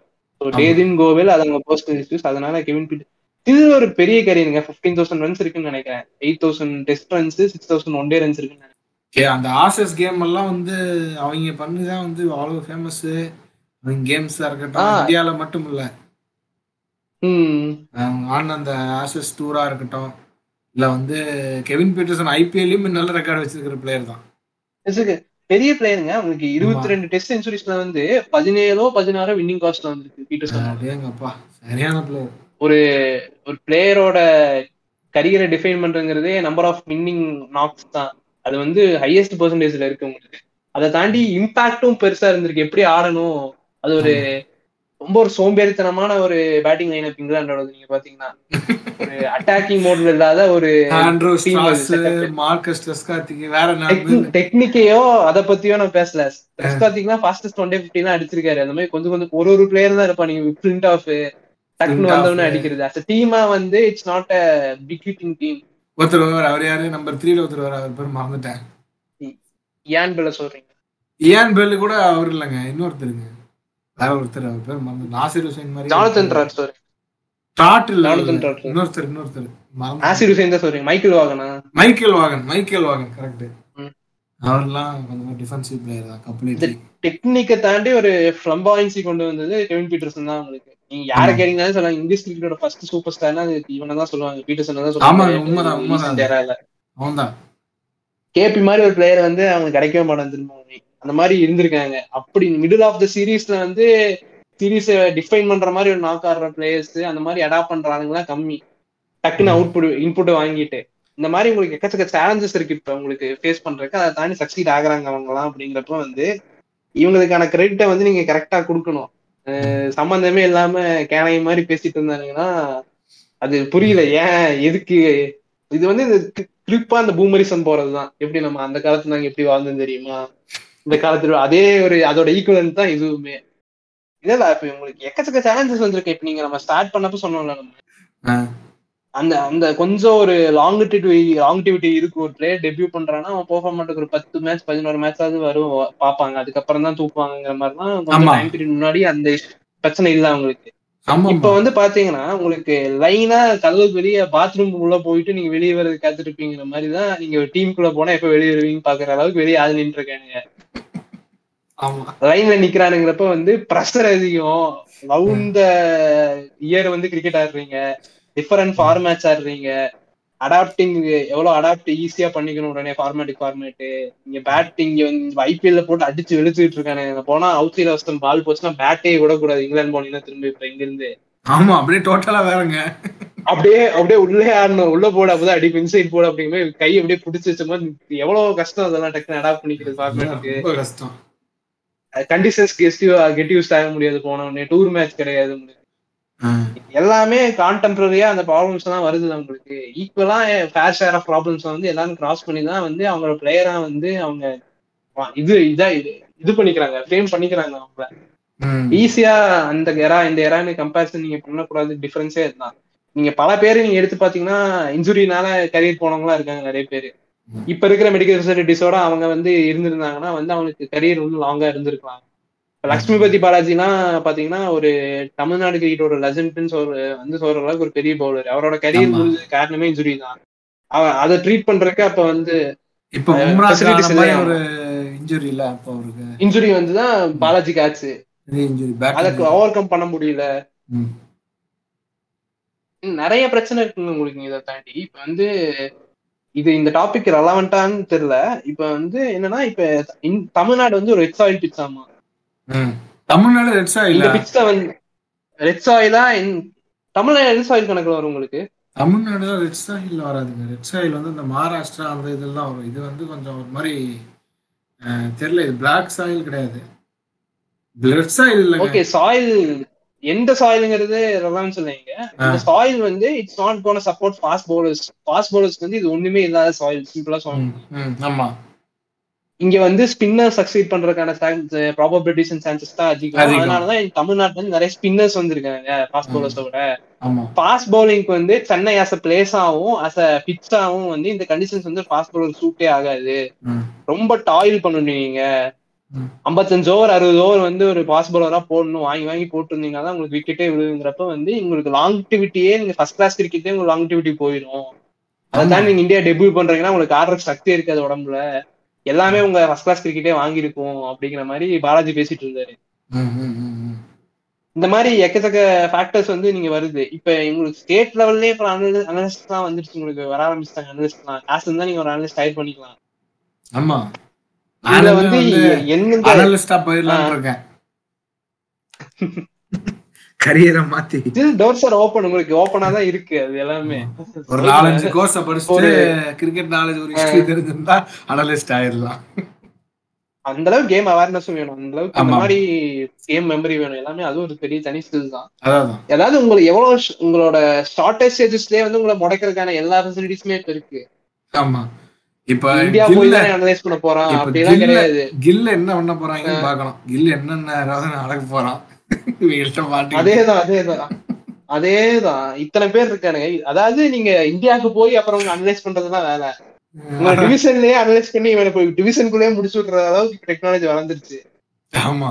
அதாவது ஒவ்வொரு ஃபேஸ்லயுமே வந்து எந்த அளவுக்கு சீரியஸா இன்டர்நேஷனல் மேட்ச் அனலைஸ் பண்ணுவாங்களோ அந்த சீரியஸ் சீரியஸ்னஸ் மேபி இங்க குறைஞ்சு லைட்டா கம்மியா இருக்கலாம். But still it is threat நீங்க ஓவர் கம் பண்ணணும். இந்த பவுலர் இந்த பேட்ஸ்மேன் வந்து அவுட் சைட் ஆஃப் ஸ்டம் எந்த ஷாட்டுமே ஒழுங்கா ஆட மாட்டேங்கிறான் இவனுக்கு புல் அடிக்க தெரியாது. இவனுக்கு வந்து டிரைவ் ஆட தெரியாது ப்ராப்பரா இல்லைன்னா அழகா. தூக்கி ஸ்டெப் டவுன் பண்ணுவான். அதேதான். ஸ்டெப் டவுன் பண்ணானா இவனுக்கு வந்து பாலோட மூவ்மெண்ட் கூகுளி வந்து இவனுக்கு ரீட் பண்ண தெரியாது. டேர்ன் வந்து அந்த சைடு ஆகும்னு தெரியாது இவனுக்கு. மிஸ்டேஜ் பண்ணுவான். ஸோ இப்படிலாம் போட்டு அவன் இது பண்ணு அப்படிங்கிற மாதிரி இந்த மாதிரி சின்ன சின்ன இன்புட்ஸ் ஆகுது கொடுக்கலாம் அதுவே மோர் தென் இனஃப் உங்களுக்கு அந்த லெவல்ல இந்த மாதிரி எல்லா இடத்துலயுமே பிரச்சனை இப்போ அந்த காலத்துல இன்டர்நேஷனல் கிரிக்கெட்லயே அந்த பிரச்சனை கம்மியா தான் இருந்தது. அப்ப நீங்க கொஞ்சம் இந்த county cricket first class division எல்லாம் யோசிச்சு பாருங்க அங்கெல்லாம் எந்த அளவுக்கு ஃபெசிலிட்டிஸ் இருந்திருக்குங்க ஒண்ணும் பெருசா இருக்காதுங்க. ஆனா ஒண்ணு மட்டும் நான் சொல்லிக்கிறேன். இப்போ வந்து நீங்க சச்சின் எடுத்துக்கிட்டாலும் சரி வேற எந்த பிளேயர் இப்ப இருக்கிற பிளேயர் எந்த ஏரால ஆட வச்சாலும் அவங்க சக்சஸ்ஃபுல் பிளேயரா தான் இருப்பாங்க. அதுல எந்த வித மாற்று அதேதான். அதான் பாயிண்ட் அவங்களுக்கு எந்த ஃபைனலா நாங்க சொல்ல வர கருத்தே அதுதான். ஒரு சக்சஸ்ஃபுல் பிளேயர் நீங்க எந்த யாராவது விட்டுருந்தீங்கனாலுமே வந்து அங்க எப்படி சக்சஸ் ஆகணுங்கிறத வந்து அவன் ஃபிகர் அவுட் பண்ணிருப்பான் கண்டிப்பா. ஏன்னா எந்த ஃபேஸ் ஆஃப் பேசேஜ் ஆஃப் பிளேயரையும் வச்சுக்கிட்டாலுமே எந்த பீரியட் ஆஃப் டைம் நீங்க எடுத்துக்கிட்டாலுமே வந்து they are figuring out how to succeed அதுதான் அவங்க சக்சஸ் கீ ஃபேக்டர் ஆமா. இத வந்து இங்க அந்த காலத்துல வந்து பிச் எல்லாம் ஆடுறதுக்கு ஈஸியா இருந்தது இந்த காலத்துல பிச் எல்லாம் கஷ்டமா இருக்கு. இந்த காலத்துல டாக்டர்ஸ் பண் டாக்டர் பண்றாங்க பிச்சஸ பவுலிங் ஏத்த மாதிரி. அப்படின்லாம் பேசுறது வந்து கூமுட்டத்தனமான ஒரு கால் தான். பிச்சை வந்து காலாலே இந்த மாதிரி குத்தி குத்தி வந்து எங்களை தோக்க வைக்கிறதுக்காகவே பண்றாங்க. அப்படின்னு ட்வீட் போடுறான் ஒரு இங்கிலாந்துக்காரன். அவன் பேர் தான் இந்த அவன் பேர் தான் மறந்துட்டேன் நானு. மைக்கேல் வாகனா மைக்கேல் வாகன் அவன் வந்தான் மைக்கேல் வாகன் தான் மைக்கேல் வாகன் வந்து என்ன பண்றான்? ஒரு இந்தியன் டூர் வந்தாங்க அஹ் இங்கிலாந்து நீங்க வேணுங்கனுமே வந்து எங்களை தோக்க வைக்கிறதுக்காகவே வந்து பிச்சு கொடுக்குறீங்க. எங்களுக்கு ஏன் வந்து சேவிங் கண்டிஷன் கொடுக்க மாட்டேங்கிறீங்கன்னு அழுகுறான். ம். ஆனா இந்தியாவுக்கு வந்து இந்தியால ஸ்பின்னிங் கண்டிஷன்ஸ் ஆடுறான். ஏன்டா நாங்க வந்து அங்க எல்லாம் ஸ்பின் பிச் கொடுக்குறோம் பின்னு பிச்சு கொடுக்கலன்னு ட்ரீட் பண்ணிட்டு இருக்கானுங்க எல்லாரும். நம்ம பெஸ்ட் ஸ்பின் பவுலரே வெளிய உட்கார வச்சுக்கிட்டு போறோம் அங்க. அஞ்சு மேட்ச் ஆடுறோம். அஸ்வினே எல்லாமே ஆடி சீரிஸ் எல்லாம் ஜெயிச்சுட்டு வந்தாங்க ஆமா ஆமா அங்க போய் அழுதுட்டா இருக்கும். மாதிரி நீ டேலண்ட் டெவலப் பண்ணணும். அதை விட்டு போட்டு ஏன் இப்படி கொடுக்குறீங்க? ஃபேரா இருக்கணும் ரெண்டுக்குமே அப்படின்னா. ஹோம் அட்வான்டேஜ் தான் ஒண்ணு அப்புறம் எதுக்கு இருக்கு? அதுக்கு தாங்க கொடுக்குறாங்க. இவன் சூர்யா வந்தப்ப. நாங்க ஸ்விங் தடவுற மாதிரி நீங்க ஸ்பின் பவுலிங் தடவணும் மூக்கணும். காது வந்து பரதநாட்டியம் ஆடணும் தான் கொடுக்கறது ஸ்பின் பிச் அவ்வளவுதான். ரேங்க் டர்னர்ஸ் வந்து வேற கேட்டகரி ரேங்க் டர்னர்ஸ் வந்து it's all it's not always fair அதை வந்து நீங்க விட்டுறலாம். ம். ஸ்பின் சப்போர்ட்டிங்கா இருந்தாலே ஸ்பின்னுக்கு தான் ஃபேவரா இருக்குன்னா நீ அதை ஆடுறதுக்கு தான் வந்திருக்கீங்க. இங்க இருக்கிற கூமுட்டைங்கள சொல்லுவானுங்க. ஸ்பின் டாக்டர் பிச்சர்ஸ்ல வந்து பவுலிங் போட்டு அஸ்வின் சரி தான் விக்கெட் எடுக்கிறாங்க. இது எப்படி கணக்கு எடுத்துக்க முடியும்? டேய் கூமுட்டை அது இருக்கணும்டா அப்படி எதுக்குடா டூர் வரான் அவன்? பைத்தியக்கார குதி மாதிரி பேசிட்டு இருக்கீங்க. ஸ்பின் டாக்டர் பிச்சில். அது அவன் ஆடணும் ஒரு பேட்ஸ்மேனு அது வந்து எக்ஸ்ப்ளாய்ட் பண்ணணும் கரெக்டா இப்ப நேஷனல் லைன் வந்து எப்படி எங்க பிச்சு டாக்டர் உடனே அங்க அவுட் பவுல் பண்ண லைனையும் இது அஸ்வினையும். அவுட் பவுல் பண்ண ஒரு பிளேயர் ஒரு நல்ல பிளேயர் நீ எங்க வந்தா அவுட் பவுல் பண்ணுவான் ஒரு நல்ல பிளேயர் அவ்வளவுதான். காம்படிஷனே ஆமா. அந்த சூப்பரா எக்ஸ்ப்ளாய்ட் பண்ணான் ரஃப்ல கரெக்டா பால போட்டான் கரெக்டா டர்ன் பண்ணான் இந்தியன் பேட்ஸ்மேன் தடவுனாங்க. முடிஞ்சிருச்சு. இது இன்னொரு மேட்டர் என்ன புரிஞ்சுக்க மாட்டேங்கிறானுங்கன்னா நம்ம ஆளுங்களே தடவுறானுங்க ஸ்பின்னு நம்ம ஆளுங்களுக்கு ஆட தெரியலங்க. ஆளுங்களுக்கே யாரும் தெரியல அது நாங்க எங்களுக்கு சொந்தமாவும் செய்வன வச்சுக்கிறேன்டா அது கணக்குல. நாங்க வந்து பவுலர்ஸ ட்ரெஸ் பண்ணி பின் சப்போர்ட்டிங்கா பிச்சஸ் ரெடி பண்றோம் அவ்வளவுதான். எங்க பேட்ஸ்மேனும் தடவிட்டு தான் இருக்கீங்க நாங்க மட்டும் ஜாலியா ஆடுற மாதிரி பேசிட்டு இருக்கீங்க புரிஞ்சுக்க மாட்டேங்கிறாங்க அதான் இவன் ரோஹித் சர்மா இவனும் வந்து தடவுறானுங்க. ஸ்டார்டிங்ல இருந்து சரி புஜாராவும் சரி எல்லாருமே தடவுறானுங்க. யாருமே சரியா ஆடல. இந்த சீரிஸ் ஆனாங்க நல்லா. இந்த series ல ஆடுனான். இந்த சீரிஸ்மே இந்த கடைசி ஒரு செஞ்சுரி ரொம்ப டஃப்பான செஞ்சுரி அடிச்சான். நினைக்கிறேன். நாக்பூர் தான் நினைக்கிறேன். Nagpur first match. அடிச்சான். அவர் ஒன் நூத்தி அறுபதோ நூத்தி நாற்பதோ அடிச்சாரு. சம செஞ்சுரி இல்ல இல்ல நூத்தி நாற்பதெல்லாம் அடிக்கல. நூத்தி நாற்பது அடிச்சான். ஒன் நாட் நைன் செஞ்சுரி தான் ஆ. என்னமோ. அது ஒரு செஞ்சுரி ஸ்கோர் தான் அது அதான் சூப்பரான அது நல்லண்ணா சூப்பர்ண்ணா அந்த மாதிரி ஆடணும் பிளேயரு உஸ்மான் கவாஜா ஆனா அதான் அதான் அதான் சொல்ல வந்தேன். ஆ. உஸ்மான் கவாஜா சூப்பர் வெயிட் பண்ணி போட்டான்ல பேக் ஃபுட்ல போட்டு தட்டி தட்டி விட்டான்ல அவன். அந்த மாதிரி ஆடணும். அதெல்லாம் விட்டு போட்டு இப்படி டைரக்ட் பேசிட்டு இந்த இந்தியன்ஸும் சேர்ந்து இது கூடவே பேசுறதுதான் கோமாளித்தனமா இருக்கிறது. இந்தியாவுக்கு அஸ்வின் மேல ஒரு கடுப்புங்க. இங்க இருந்து ஒருத்தன் இவ்வளவு பெரிய பிளேயர் ஆயிட்டான் அவன். இந்தியாவுக்கு எப்ப வந்தாலும் ஜோ ரூட் அடிச்சுட்டு தான் இருக்கான். அது என்ன சொல்ல போறேன். ஜோ ரூட் அடிக்காம எப்ப போனான் இந்தியால இருந்து?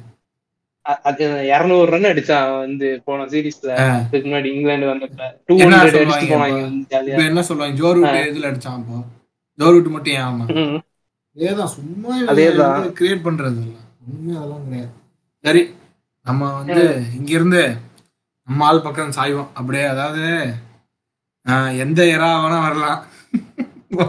அதெல்லாம் எந்த அதாவது நான் பார்த்த வரைக்கும் வந்து டிரான்சிஷன் அவர் வந்து ரெண்டாயிரத்தி ஆறு டெபியூ பண்ணாரு. நாலு. சாரி நாலுல டெபியூ பண்ணாரு.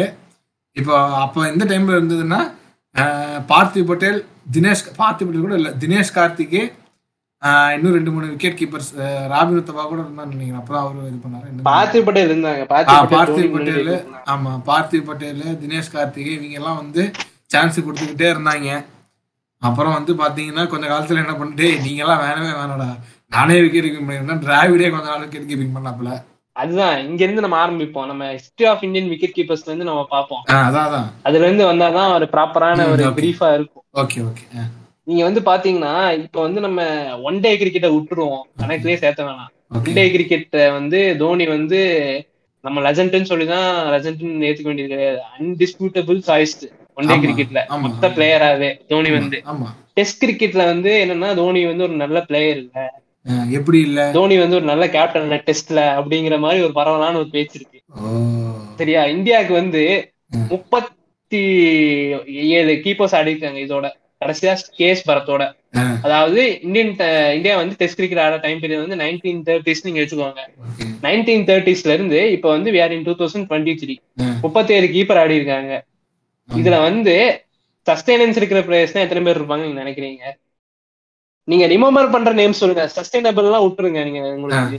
இந்தியன் கீப்பர்ஸ் தான் ஞாபகம் வர பேர் மட்டும் நீங்க சொல்லுங்க அஹ், தோனி பந்த் இப்ப ரீசெண்டா அப்புறம் தினேஷ் மங்கியா அப்புறம் டிராவிட் கொஞ்சம் நயன் மோங்கியா தினேஷ் மோங்கியா இல்ல. Sorry sorry Nayan Mongia. Nine Mongia. அப்புறம் நம்மால ஸ்கேம் ஆண்டி தினேஷ் கார்த்திகே. வருது. இதுல வந்து நீங்க முப்பத்தி ஏழு கீப்பர்ல ஸ்கேம் ஆண்டி கூட டெஸ்ட்ல எல்லாம் ஒன்றும் புளுத்தல பத்து மேட்ச் கூட ஆடிக்க மாட்டான். அதேதான். நீங்க பாத்தீங்கன்னா இந்த முப்பத்தி ஏழு பேர்ல தோனி வந்து India's thirty third keeper test keeper. முப்பத்தி ரெண்டு பேர் ஆடி இருக்கானுங்க இதுக்கு முன்னாடி. இந்த முப்பத்தி ரெண்டு பேர்த்துல தோனிக்கு முன்னாடி நீங்க ரிமெம்பர் பண்ற நேம்ஸ்னா ஒரு நாலு பேர் தான் இருக்கு. சையத் கிர்மானி எண்பத்தெட்டு டெஸ்ட் மேட்ச் ஆடி இருக்காரு okay. Second name second most successful Indian கீப்பர்னா Syed Kirmani தான். கிரண் மோரே இருக்காரு. நயன் மோங்கியா ஃபரூக் இன்ஜினியர் இவங்க மட்டும் தான் பிக் நேம்ஸ் இதுல. அதாவது முப்பத்தி ரெண்டு பேர் இதுக்கு முன்னாடி ஆடி இருக்காங்க. இதுல எத்தனை பேர் வந்திருக்கு உங்களுக்கு? நாலே பேர் தான் ரிமெம்பரபிள் நேம்ஸ் உங்களுக்கு இதுல. இம்பாக்ட் கொடுத்துருக்காங்க. பாத்தீங்கன்னா இம்பாக்ட் கொடுத்துருக்காங்கன்னா நான் சும்மா கூட சொல்லல. அசம் அசிம் கூட அசம்ஷன்ல கூட நான் சொல்லல. மிச்சம் இருக்கிற யாருமே இருபது மேட்ச் கூட ஆடல. பதினஞ்சு மேட்சே ஆடல. இருபதெல்லாம் அதிகம் விட்டுருங்க. இருபது இப்ப பதினஞ்சு மேட்சே ஆடல டெஸ்ட் மேட்ச் இவங்க எல்லாருமே. கிரண் மோரே வந்து எண்பத்தி இது சையத் கிர்மானி வந்து எயிட்டி எயிட் டெஸ்ட் மேட்சஸ் ஆடி இருக்காரு சையத் கிர்மானிக்கு அப்புறம் வந்து பாத்தீங்கன்னா கிரண் மோர் வந்து ஃபார்ட்டி நைன் டெஸ்ட் மேட்சஸ் ஆடி இருக்காரு. ஃபரூக் இன்ஜினியர் வந்து நாற்பத்தி நாலு டெஸ்ட் மேட்ச் ஆடி இருக்காரு நாற்பத்தாறு டெஸ்ட் மேட்ச் ஆடி இருக்காரு ஃபரூக் இன்ஜினியர் பாத்தீங்கன்னா. அதுக்கப்புறம் நயன் மோங்கியா இருக்காரு. நயன் மோங்கியா வந்து எவ்வளவு ஆடி இருக்காரு? நயன் மோங்கியா வந்து ஒரு நாற்பத்தி நாலு ஆடி இருக்காரு. இவங்க எல்லாருமே ஒரு நாற்பது மேல ஆடி இருக்காங்க. அதாவது நான் கடைசியா சொன்ன சையத் குர்மானிக்கு அப்புறம் சொன்ன கிரண் மோரே நயன் மோங்கியா ஃபரூக் இன்ஜினியர்லாம் வந்து ஒரு நாற்பது டெஸ்ட் மேட்ச் மேல ஆடி இருக்காங்க. அஞ்சு பேர் தான் இருக்கு இதுலயே இப்ப. தோனி மட்டும்தான் எனக்கு தெரிஞ்சு ஒரு நூறு கிட்ட தொண்ணூறு டெஸ்ட் ஆடி இருக்கு. தோனி தொண்ணூத்தி நாலு டெஸ்ட் மேட்ச் ஒரு கீப்பர் பிளஸ் ஒரு. கேப்டன். ஒரு nine year career span two thousand ஃபைவ்ல இருந்து டூ தௌசண்ட் ஃபோர்டீன் வரைக்கும் ஆக்டிவா ஆடி இருக்காரு முப்பத்தி ரெண்டு பேர்ல almost five thousand four thousand nine ninety ஃபோரோ சம்திங்கோ நினைக்கிறேன் four thousand eight seventy six eight seventy six அந்த கணக்கு தான் four four point five K plus runs உங்களுக்கு வச்சுக்கோங்க. அஞ்சு முப்பத்தி ரெண்டு பேர்ல அஞ்சு பேர் தான் டெஸ்ட் மேட்சே ஆடி இருக்காங்க இம்பாக்ட் தான் ரெண்டாவது கணக்கு விட்டுருங்க டெஸ்ட் மேட்ச். ஆடினது யாருன்னு நாற்பது பிளஸ் டெஸ்ட் மேட்ச் ஆடினது தோனிக்கு முன்னாடி நாலே பேர் தான் எழுபது வருஷத்துல. கணக்கு எடுத்துக்கோங்க. ஆ. எழுபது வருஷத்துல அவ்வளவுதான் ஆடி இருக்காங்க. இந்தியன். கீப்பர்ஸ் வந்து இப்படிதான் இருந்திருக்காங்க. ஓவர் டைம் பீரியட்ல வந்து சையத் கிருமானி வந்து ஒரு சூப்பரான பிளம்பாயிண்டான பேட்ஸ்மேன்லாம் வந்து நீங்க சொல்ல முடியாது. அந்த டைம் பீரியட்ல தான் ஆடி இருக்கலாம். விக்கெட் கீப்பர் வந்து என்னவா பார்த்தாங்கன்னா அந்த டைம் பீரியட்ல இருந்து அந்த தோனியோட என்ட்ரி வரைக்குமே அதாவது நீங்க வந்து நான் இந்தியன் கான்டெக்ட் சொல்றேன். மொத்தமா வேர்ல்டு கிரிக்கெட்டோட கான்டெக்ட் திருப்பி போட்டது வந்து ஆடம் கில்கிறிஸ்ட் அதை வந்து நீங்க தனியா எடுத்துட்டு போயிடலாம். கில்கிறிஸ்ட். பத்தி பேசணும்னா தனியா பேசணும். இந்தியன் கான்டெக்ட் நான் சொல்லிட்டு இருக்கேன். சொல்றப்ப வந்து பாத்தீங்கன்னா தோனி வரைக்குமே சுமாரா தான் இருந்திருக்கு. ரொம்ப ரொம்ப சுமாரா தான் இருந்திருக்கு. ஏதோ பேட்ல அடிச்சா போதும். இருபது இருபது ரன் அடிச்சா போதும். முப்பது ரன் அடிச்சா போதுங்கிற கணக்குல தான் இருந்திருக்கு. சும்மா மாதிரி சும்மா ஒருத்தன் வச்சுக்கலாம். பத்து பேர் கூட அடிக்கலாம் விக்கெட் கீப்பர் மரத்துக்கு ஒரு ஆள் வேணும். பேட்டிங் ஓரளவுக்கு பண்ணா போதும் தான் இவங்க தேர்னதே இதுல டெக்னிக்கலி சவுண்டான ஒரே ஆள்னா இந்த அஞ்சு பேர்ல ஃபரூக் இன்ஜினியர் மட்டும்தான் பேட்டிங் ஓபன் பண்ணிருக்காரு.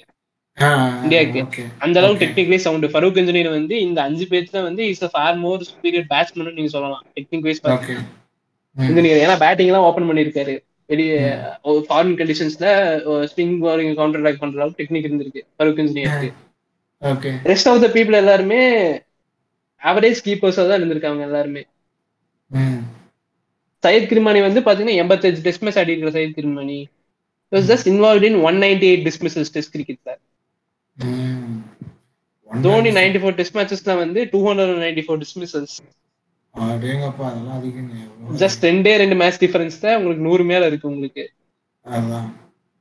நீங்க இத வந்து நீங்க கிருமானி வந்து seventy six to eighty six வரைக்கும் ஆடி இருக்காரு பத்து வருஷம் ஆடி இருக்காரு அந்த டைம். பீரியட்ல இந்தியா வந்து அவ்வளவு பெரிய டாமினன்ட் ஃபோர்ஸ் எல்லாம் இல்ல அப்படின்னு நீங்க சொன்னாலுமே வந்து இப்ப தோனியோட டீமும் அந்த லட்சணத்துல தானே இருந்திருக்கு you are not the kind of dominant pace attack or spin attack எல்லா இடத்துலயுமே பாத்தீங்கன்னா ஸ்பின்னோட ரைஸ் எல்லாம் ஃபோர்டீன் ஃபிஃப்டீன் தேர்ட்டின் ரேஞ்சுக்கு தான் நடந்துச்சு. Kumble was at this back end of the career Harbhajan Singh நடுவுல ஒரு பெரிய நேம் பவுலிங் டேர்ம்ஸ்ல வந்து பாத்தீங்கன்னா உங்களுக்கு கும்ப்ளே எயிட் ரிட்டையர் ஆயிட்டாருன்னு நினைக்கிறேன். ஹர்பஜன் சிங் பண்ண தான் டூ தௌசண்ட் லெவன் வரைக்கும் ஆடிட்டு இருந்திருக்கு. ஹர்பஜனோட ஆவரேஜும் போக போக ரொம்ப மட்டமா போயிட்டு இருந்துச்சு. இந்த ரீப்ளேஸ்மெண்ட் மேட்ச்ல தூக்கிட்டு வந்த காரணமே வந்து ஹர்பஜன் வந்து ரொம்ப மோசமான ஆவரேஜ்ல வந்து பவுல் பவுலிங் பண்ணிட்டு இருக்காரு. ஸ்ட்ரைக் ரேட் குறைஞ்சிருக்குன்னு தான் புதுசா அஸ்வினையும் ஜடேஜாவையும் இறக்குனாங்க கொண்டு வந்து. இந்த தோனி வந்து அஸ் அ கீப்பரா வந்து அந்த டைம் பீரியட்ல என்ட்ரி கொடுத்தப்ப நீங்க சொன்ன மாதிரி பார்த்திவ் பட்டேலும் தினேஷ் கார்த்திக் தான் அந்த ஒன்லி நேம்ஸ் அந்த சேம். டைம் பீரியட்ல வந்து கான்டெம்பரரியா வந்து இந்தியன் டீம்ல டெபியூ பண்றதுக்காக வெயிட் பண்ணிட்டு இருந்தவங்க இல்ல வெயிட் பண்ற இது டீம் குள்ள போற அளவுக்கு நல்லா கேப்பபிளா இருந்தது அவங்க ரெண்டே பேர் மட்டும்தான். பார்த்திவ் பட்டேல் ஆமா. தினேஷ் கார்த்திக் ஆமா. பார்த்திவ் பட்டேல் ஆடின டெஸ்ட் மேட்சோட கணக்கு வந்து இருபத்தஞ்சு. இருபத்தஞ்சுல வந்து அவன் ஏதோ ஒண்ணுமே எனக்கு ஞாபகமே இல்லை அவன் எந்த டெஸ்ட் மேட்ச் இருபத்தஞ்சு டெஸ்ட் மேட்ச் தான் ஆடி இருக்கான் Parthiv Patel. Dinesh Karthik nineteen test match தான் ஆடி இருக்காரு தினேஷ் கார்த்திக். என்னங்க சொல்றீங்க? நைன்டீன் டெஸ்ட் மேட்ச் ஆடி இருக்காரு தினேஷ் கார்த்திக் என்னங்க அதெல்லாம் இருபத்தி நைன்டீன் இன்னிங்ஸ் பேட் பண்ணிருக்காரு டெஸ்ட் மேட்சஸ்ல இருபத்தாறு டெஸ்ட் மேட்ச் ஆடி இருக்காரு அதிகம். இருபத்தோரா இருபத்தாறு? டெஸ்ட் மேட்ச்ல வந்து ஆயிரத்தி இருபத்தஞ்சு ரன்னு ஒரு செஞ்சுரி ஏழு பிப்டி ஃபர்ஸ்ட் மேட்ச் செஞ்சுரி அடிச்சான் அது ஞாபகம் இருக்கு. அது அதானே ஃபர்ஸ்ட் மேட்சே ஒரு செஞ்சுரி அடிப்பான்னு நினைக்கிறேன். அந்த நாலு பேரும் செஞ்சுரி அடிப்பாங்க தெரியுமா உங்களுக்கு? தினேஷ் கார்த்திக் ராகுல் டிராவிட் வீரேந்தர் நாலு பேட்ஸ்மேன் வந்து ஒரே மேட்ச்ல செஞ்சுரி அடிச்சு ரேர் அக்கன்ஸ் ஆமா ஆமா அது ஞாபகம் இருக்கு. அந்த மேட்ச்ல ஒரு செஞ்சுரி தான் நினைக்கிறேன். எல்லாரும் பேட்டிங் ஆடுறப்ப இவனும் பேட்டிங் ஆடி செஞ்சுரி அடிச்சிருக்கான். அதுதான். Batting average of twenty five ஐயோ மட்டங்க. இப்ப அடுத்து பார்த்திவ் பட்டேல் பாத்தீங்கன்னா பார்த்திவ் பட்டேல் பாத்தீங்கன்னா இருபத்தஞ்சு டெஸ்ட் மேட்ச்ல வந்து nine hundred thirty four runs with no century just இதெல்லாம் இவங்க எல்லாம் வச்சுக்கிட்டு கம்பேரிசன் வேற போடுறாங்க இவங்க. தோனி இவங்க கரியரே முடிச்சிட்டான். தோனியால தான் இவங்க கரியர் டேய் அவங்க கரியர் முடிச்சது சிம்பு மாதிரி அவங்களே தான் காரணம். இப்ப சிம்பு கரியர் யாராவது முடிச்சாங்களா? சொல்லுங்க. இது நீங்க திரும்ப இந்த சையத் கிருமானி தான் செகண்ட் பெஸ்ட் கீப்பர்ல eighty eight test மேட்சஸ்ல two thousand seven hundred fifty nine runs at an average of twenty seven point zero four ரெண்டு செஞ்சுரி பன்னெண்டு ஃபிஃப்டி ஓகே அது ஏதோ கொஞ்சம் ஆவரேஜா இருக்கு. செகண்ட் பெஸ்ட் கீப்பரோட ஆவரேஜ் இது. இவரோட ஆவரேஜ் வந்து தேர்ட்டி நைன் கிட்ட இருக்குங்க. தேர்ட்டி எயிட் தேர்ட்டி நைன் கிட்ட வச்சிருக்காரு தோனி. நாலாயிரத்தி அவர் இன்னிங்ஸ் தொண்ணூத்தாறு டெஸ்ட்ல ஒரு நூத்தி எண்பது டெஸ்ட் போட்டா கூட அஞ்சாயிரம் தொண்ணூறு test தான். தொண்ணூறு. டெஸ்ட் தான் நினைக்கிறேன். அதான் தொண்ணூறு டெஸ்ட் 90 to 94 கூட தோனி ஆடினாரு. ஆமாங்க டுவெண்ட்டி நூத்தி எண்பது இன்னிங்ஸ்ல நூத்தம்பது இன்னிங்ஸ் ஆடினா கூட வச்சுக்கோங்க. நூத்தம்பது இன்னிங்ஸ்ல ஐயாயிரம் ரன் அடிச்சிருக்காரு இதோட என்ன அடிக்கணுமா ஒரு பேட்ஸ்மேன் இந்த ஃபரூக் இன்ஜினியர் இதுக்கு அப்புறம் ஓபன் பண்ணாரு பேட்டிங்னு சொல்லியிருக்காங்கல்ல. ஃபரூக் இன்ஜினியர் வந்து forty six test மேட்சஸ்ல two thousand six hundred eleven runs at an average of thirty one point zero eight with two hundreds and sixteen fifties அப்ப அது அதான் ஓப்பனிங் பேட்ஸ்மேனுங்க நல்லா ஆடி இருக்காரு. ஓப்பனிங் ஆடி இருக்காரு டவுன் த ஆர்டர் ஆடி இருக்கான்னு நினைக்கிறேன். ஓகே நம்மால் ஃபுல்லாவே நம்பர் ஃபைவ் சிக்ஸ் தானே? அதான் ஸ்டில் ஆவரேஜ் பாத்தீங்கன்னா முப்பது தான் ஆவரேஜ் நீங்க கேட்கலாம். வியூவர்ஸ்க்கு ஏதாவது ஒரு கேள்வி இருக்கலாம். எல்லாம் ஸ்டார்ட் படிச்சுட்டு இருக்கானே இது எப்படி டிஃபரன்ஸ் மேக் ஸ்டாட்ல வந்து ஒரு ஒன்னு ரெண்டு புள்ளிகள் வித்தியாசம் இருந்ததுன்னா வந்து சொல்லலாம். இதெல்லாம் தாவா லெவல்ல டிஃபரன்ஸ் இருக்கு இவங்க எல்லாருக்கும் நடுவுல. இது வந்து கண்டிப்பா கான்ட்ரிபியூஸ் டு பிளேயர்ஸ் பெர்ஃபார்மன்ஸ் அந்த number of runs year scored தான். ஏன்னா மேட்சோட வால்யூம் நீங்க எடுத்துக்கிட்டாலும் சரி இது டபுள் பண்ணாலும் சரி அந்த நம்பர்ஸ் வராது கோயிங் பை தி ஸ்டாட்ஸ் பண்ணி நீங்க பார்த்தாலுமே. எக்ஸாக்டா இதுல- நீங்க பயத் திருமணி எப்படி ஆடி இருப்பாரு ஃபரூக் இன்ஜினியர் எப்படி ஆடி இருப்பாருலாம் வந்து எங்களுக்கு பார்க்க வாய்ப்பு கிடைக்கல. நீங்க யாராவது பார்த்திருந்தாங்கன்னா சொல்லுங்க. இந்த மாதிரி இதுல கான்ட்ராடிக்ஷன்ஸ் இருந்ததுன்னா. ஆமா. இல்ல நம்ம வெறும் ஸ்டாட்டிஸ்டிக்கல் பாயிண்ட் ஆஃப் வியூல பேசுறோம். ஆனா தோனியோட கரியர் நம்ம ஃபுல்லா பார்த்துட்டு வந்து எங்களுக்கு அப்பதான் தெரியும். தோனி எல்லாம் நிறைய மேட்ச் எல்லாம் வந்துட்டு அவரு நிறைய மேட்ச் அவர் ரன் அடிச்சு தோத்தும் போயிருக்காங்க. ஏன்னா வேற யாருமே ஆட மாட்டாங்க சைட்ல அவர் மட்டும் ஆடிட்டு இருப்பார் ஒரு பக்கம். இப்படியெல்லாம் ரெண்டு மூணு நிறைய டெஸ்ட் மேட்ச் ஆயிருக்கு தோனி ஆடும்போது. கிரண் மோர் பாருங்க. கிரண் மோர் வந்து ஃபார்ட்டி நைன் டெஸ்ட் மேட்சஸ் ஆடி இருக்காரு the most. Number of matches after Dhoni அப்புறம் ரிஜிமான் ஷாக்கு அப்புறம் நினைக்கிறேன். ம். சயிர் திருமானிக்கு அப்புறம் ஃபோர்த் இருக்கான்னு நினைக்கிற லிஸ்ட்ல அந்த ஆளோட ஸ்டேட்டை பாருங்க. அந்த ஆள் செஞ்சுரியே அடிச்சது இல்ல நாற்பத்தொன்பது test மேட்சஸ்ல thousand two hundred eighty five runs ஏழு fifty top score of seventy three இந்த ஆள்லாம் தோனி வந்தப்ப தோனி கீப்பிங்கே வந்து சரியில்லை. அப்படின்னு சொல்லியிருக்காரு. நம்பர் ஆஃப் டிஸ்மிசஸ் வந்து forty nine மேட்சஸ்ல one hundred and thirty dismissals யார் சொன்னாரு? கிர்மா கிரண் மூர் வந்து தோனி கீப்பிங் நல்லா இல்லைன்னு சொன்னாரா? It's not a good keeper அப்படின்னு சொல்லிட்டு சையத் கிருமானியும் சொல்லியிருக்காரு கிரண் மோரையும் சொல்லியிருக்காரு. ஏன்னா அவங்க ரெண்டு பேரும் தான் அப்போ வந்து இந்தியாவோட விக்கெட் கீப்பிங் ஹிஸ்டரி வந்து பெரிய நேம்ஸ் இவங்க ரெண்டு பேருமே வந்து தோனியை வந்து மோசமா ஸ்க்ரூட்டனைஸ் பண்ணியிருக்காங்க. It doesn't have the technique அப்படின்னு சொல்லிட்டு. என்ன டெக்னிக் இல்லையா? தோனி கிட்ட விக்கெட் கீப்பிங் டெக்னிக் எனக்கு புரியலையே. அவங்க அவங்கள தான் கேட்கணும் அவங்க அது வந்து அவங்களே குறை சொல்ல முடியாதுங்க. அப்ப வந்து ஆர்த்தடாக்ஸா தோனி வந்து ஆர்த்தடாக்ஸ் இந்த டைம் பீரியட்ல அவங்கள பொறுத்த வரைக்கும். இப்படி கீப்பரே அவங்க பார்த்துருக்க மாட்டாங்க. இல்ல ஆர் எது எதுங்க ஆர்த்தர் விக்கெட் கீப்பிங்ல எது ஆர்த்தடாக்ஸ் எனக்கு எனக்கு தெரியல. இவர் ஆர்த்தடாக்ஸா பண்ற மாதிரி தான் இருக்கு எனக்கு. அந்த டைம் பீரியட்ல வந்து maybe தோனியோட sitting and stand up positions வந்து வேற மாதிரி இருந்திருக்கலாம். வேற சரி. ஸ்ட்ராட்டஜிஸ் அண்ட் டெக்னிக்ஸ் எம்ப்ளாய் பண்ணிருக்கலாம் அந்த மாதிரி ட்ரெடிஷ்னலா வந்து இவங்க ஃபாலோ பண்றதுதான் பண்ணாம இருந்திருக்கலாம். கேச்சிங் பொசிஷன்ஸ் தோனி கீப்பிங் வந்த உடனே அவ்வளவு சூப்பரா பண்ணாருன்னு சொல்ல முடியாது. அது நானே கேள்விப்பட்டிருக்கேன். போக போக அடாப்ட் பண்ணிக்கிட்டாரு பயங்கரமா அப்படின்னு தான் நானும் பார்த்துருக்கேன் இல்ல யாருக்குமே இன்டர்நேஷனல்ல ஃபர்ஸ்ட் கீப்பிங் யாருமே அவங்களுக்கு ஸ்பீக்கர் பரத் எப்படி திணறாப்ல? அந்த மாதிரி தான் ஆயிருக்கு. பட் போக போக அது என்ன எவால்வ் பண்றாங்கிறது தானே கேமு அந்த மாதிரி எவ்வளவு ஆயிருக்காங்க அப்படிங்கிற மாதிரி சொல்லலாம். நீங்க பாத்தீங்கன்னா நீங்க பாருங்களேன் பேரே உங்களுக்கு கீப்பர்னு பேசுறோம். உங்களுக்கு டிஃபரன்சஸ் வந்து எவ்வளவு இருக்குன்னு பாருங்க. நீங்க ஸ்டாட்டிஸ்டிக்ஸ் வைஸே பாருங்க டிஸ்மிசஸ் வைஸ் பாருங்க கீப்பரா ஒரு பேட்ஸ்மேனா எவ்வளவு பெரிய மார்ஜினல் டிஃபரன்சஸ் இருக்கு. லாங்கிட்டிவிட்டி பாருங்க. டெஸ்ட் மேட்சஸ் எவ்வளவு ஆடி இருக்காங்கன்னு பாருங்க இதுல யாருமே கேப்டனா இருந்ததுன்னு நினைக்கிறேன். விக்கெட் கீப்பர் கேப்டனே இதுக்கு முன்னாடி இருந்ததுன்னு நினைக்கிறேன் இந்தியாவுக்கு. யாரா இருந்திருக்காங்களா? தெரிஞ்சு இல்ல. யாருமே இல்லைன்னு நினைக்கிறேன். டிராவிட் மட்டும்தான் இருந்தாரு அவருமே பட் ஆனா ப்ரொஃபஷனல் விக்கெட் கீப்பர் கிடையாது. டிராவிட் தான் ப்ரொஃபஷனல் கீப்பர் கிடையாது. டிராவிட்ல ஆமா. கணக்கு அதான் அப்ப வேற யாருமே கிடையாதுதான். கீப்பர் டொமஸ்டிக்ல இருந்து கீப் பண்றானா? Dhoni throughout the career keeper தான். எல்லா இடத்துலயுமே. ஆமா. இ- தோனி மட்டும்தான் ஒரே ஒரு விக்கெட் கீப்பர் கேப்டன் நினைக்கிறேன் இந்தியாவுக்கு. நயன் மோங்கியா அதுக்கப்புறம் இருக்காரு. கிரண் மோரிக்கு அப்புறம் நயன் மோங்கியா வந்து நீங்க நாற்பத்தி நாலு டெஸ்ட் மேட்ச் ஆடி இருக்காரு இவங்கெல்லாம் யாரும் கேப்டனே கிடையாதுங்க. நீங்க சொல்ற யாருமே கேப்டன் கிடையாது. நயன். மோங்கியா நாற்பத்தி நாலு டெஸ்ட் மேட்ச்ல ஆயிரத்தி நானூறு ரன்னு. பேட்டிங் ஆவரேஜ் இருபத்தி நாலு ஒரே ஒரு செஞ்சுரி ஆறு fifties top score of one fifty two என்னங்க இருக்கு? ஒண்ணுமே இல்லைங்க. ஆனா இதுதான் இப்போ அந்த ஏரா ஒரு டிஃபரன்ஸ் அதான் இந்த மாதிரிலாம் ஆடி இருந்தா இந்த இவ்வளவு சான்ஸ் எல்லாம் அவ்வளவு அந்த பிள்ளை கிடைச்சிருக்கு கிடைச்சிருக்காது நைன் மோகியாக்களை இப்போ ஆடி இருந்தாருன்னா அதேதான்.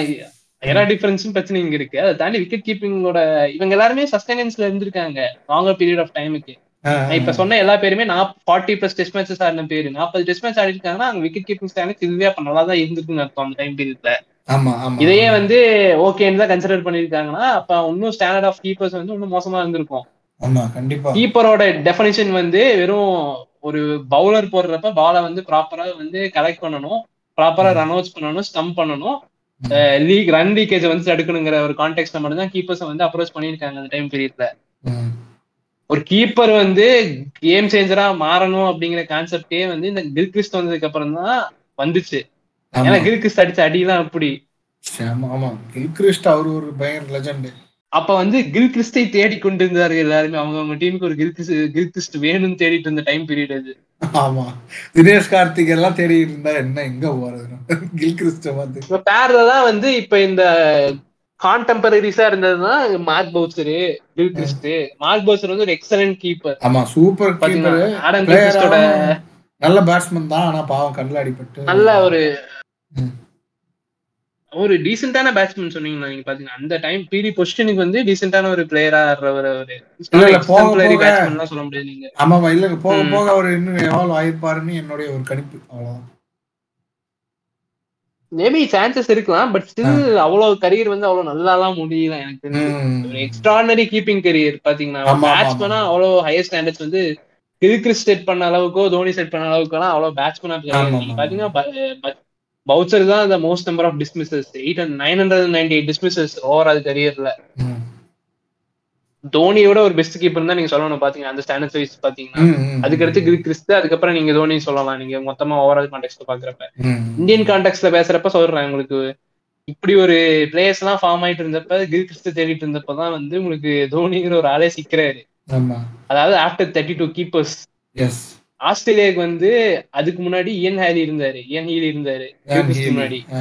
இயன் ஹீலி வச்சுக்கிட்டே தான் வந்து கில்கிறிஸ்ட வந்து ட்ரெயின் பண்ணாங்க. தண்ணி பாய்ச்சி அப்படியே புல்ல வளர்க்குற மாதிரி தான் கில்கிறிஸ்ட டீமுக்குள்ள வச்சு அப்படியே வளர்த்தாங்க. ஹீலி வந்து ரிட்டையர் ஆகிறதுக்கு முன்னாடி அப்படியே ப்ராப்பரா டிரான்சிஷன் ஆகி ப்ராப்பரா உள்ள வந்து ப்ராப்பரா அப்படியே டேக் ஓவர் பண்ணுவாரு கில்கிறிஸ்ட் இந்த பொசிஷனை ஆ, அந்த டிரான்சிஷனே அவ்வளவு ஸ்மூத்தா வச்சிருந்தாங்க. அதாவது one great keeper to one great keeper வந்து ஒரு பொட்டன்ஷியல் ஃபியூச்சரை வந்து பாஸ் ஆன் பண்ணாங்க. இந்த மாதிரி ஏதாவது மேட்டர் நடந்திருக்கா நம்ம ஊருக்குள்ள? இந்த மாதிரி நான் தான் சொல்றேனே. விக்கெட் கீப்பரே இல்ல. என்ன பண்றதுன்னு தெரியல. டீம்ல வந்து போலிங்க்கு ஒரு எக்ஸ்ட்ரா ஆள் எடுத்துட்டு போனா வேலைக்கு ஆகும்னு சொல்லிவிட்டு டிராவிடே விக்கெட் கீப்பிங் கிளவுஸ் எடுத்து மாட்டிட்டு விக்கெட் கீப்பிங் பண்ண ஆரம்பிச்சிட்டார். அந்த நிலைமையில தான் இருந்தேன். விக்கெட் கீப்பர் கிடையாதுங்க. கீப்பரை தேடிக்கிட்டு இருந்தோம் நம்ம. ஒரு நேஷனல் டீம் கீப்பர் தேடிட்டு இருக்குது. ஆமா. தோனி வந்து அந்த கான்டெக்ட் தான் கேம்குள்ளேயே வராது. தோனியோட கரியரே வந்துட்டு இவங்க அந்த படத்துல காட்டுற மாதிரி தான். அவர் வேலைக்கே போயிட்டாரு. ஒரு பேட்ஸ்மேனால கன்சிடர் பண்ணல. ஏன் கன்சிடர் பண்ணலன்னா தோனி வந்து எப்பவுமே இந்த மாதிரி பேட்ஸ்மேன் நீங்க கரியர் ஃபுல்லா பார்த்தீங்கன்னு தெரிஞ்சுங்க. அவர் வந்து டெக்னிக்கலி இவங்க அளவுக்கெல்லாம் ஸ்ட்ராங்கா ஆடக்கூடிய ஆள் இல்ல. புரியுதா உங்களுக்கு? அதனால பேட்டிங் இப்போ யுவராஜ் சிங்க்கும் தோனிக்கும் பேட்டிங் கம்பேரிசன் வச்சு அப்படிதானே வச்சிருக்க மாதிரி அந்த படத்துல காட்டுறாங்க. தோனி கிட்ட கேட்டு அதேதான் அதேதான். அப்படி வைக்கும்போது Yuvraj Singh is a better player context of இந்த இந்த டெக்னிக் வைஸ் கரெக்டுங்களா அதனால இவங்க என்ன பண்ணிட்டாங்க?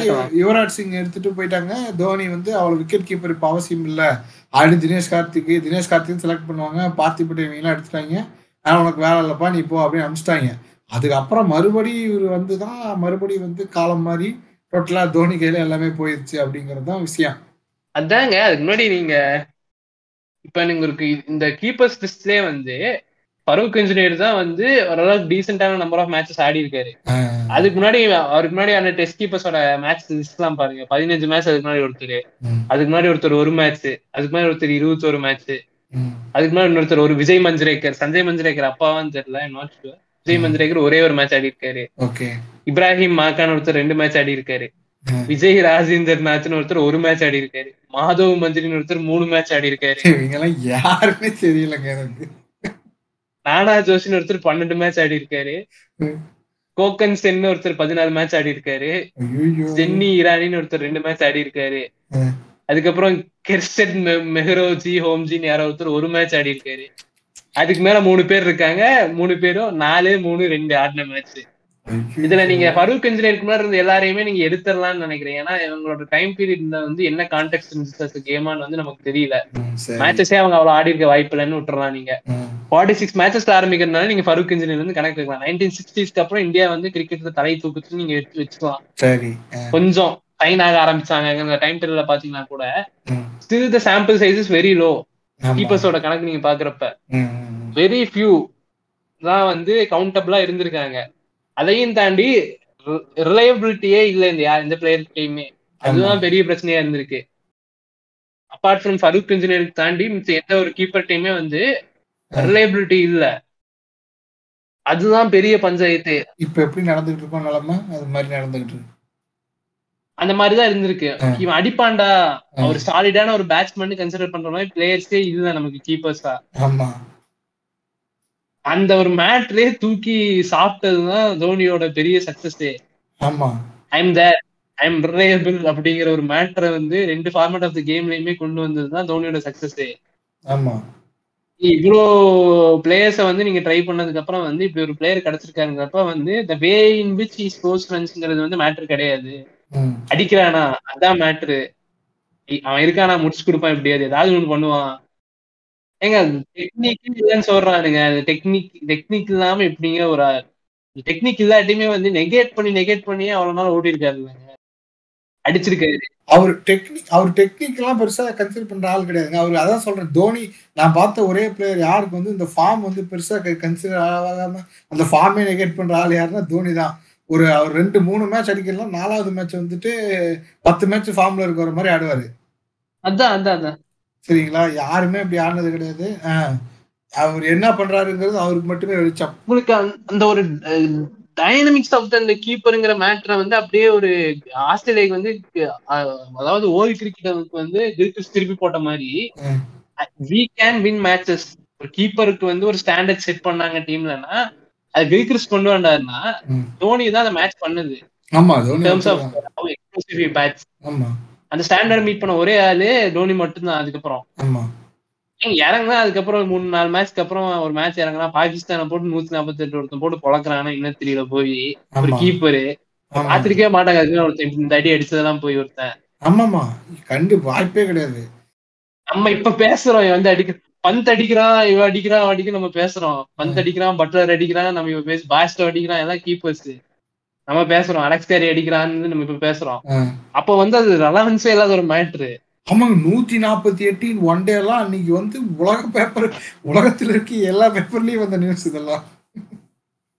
டெபியூ செஞ்சுரி அது இதுக்கு ஒரு பிளேயருக்கு இதுக்கு முன்னாடி ஆமா. அஞ்சு மேட்ச் ரொம்ப மோசமான பெர்ஃபார்மன்ஸ்ங்கிறப்ப வந்து அந்த வேவ் ஆஃப் இம்பாக்ட் வந்து டீமுக்குள்ள எப்படி இருந்திருக்கும்? அதுதான். நான் யாரா இவன்? போன சொருகிட்டு வந்துட்டான் அடிச்சான் அப்படிங்கிற மாதிரி தான் இவன். அஞ்சு மேட்ச் ஆடல? நம்ம எல்லாம் அஞ்சு மேட்ச் ஆடி ஆறாவது மேட்ச் நம்ம சும்மா ஒரு ஐம்பது அடிச்சு ஓட்டிடலாம்னு இருந்தா இருந்தாங்க டீம்ல அந்த டைம் நிறைய பேர் அப்படி இருந்தாங்க.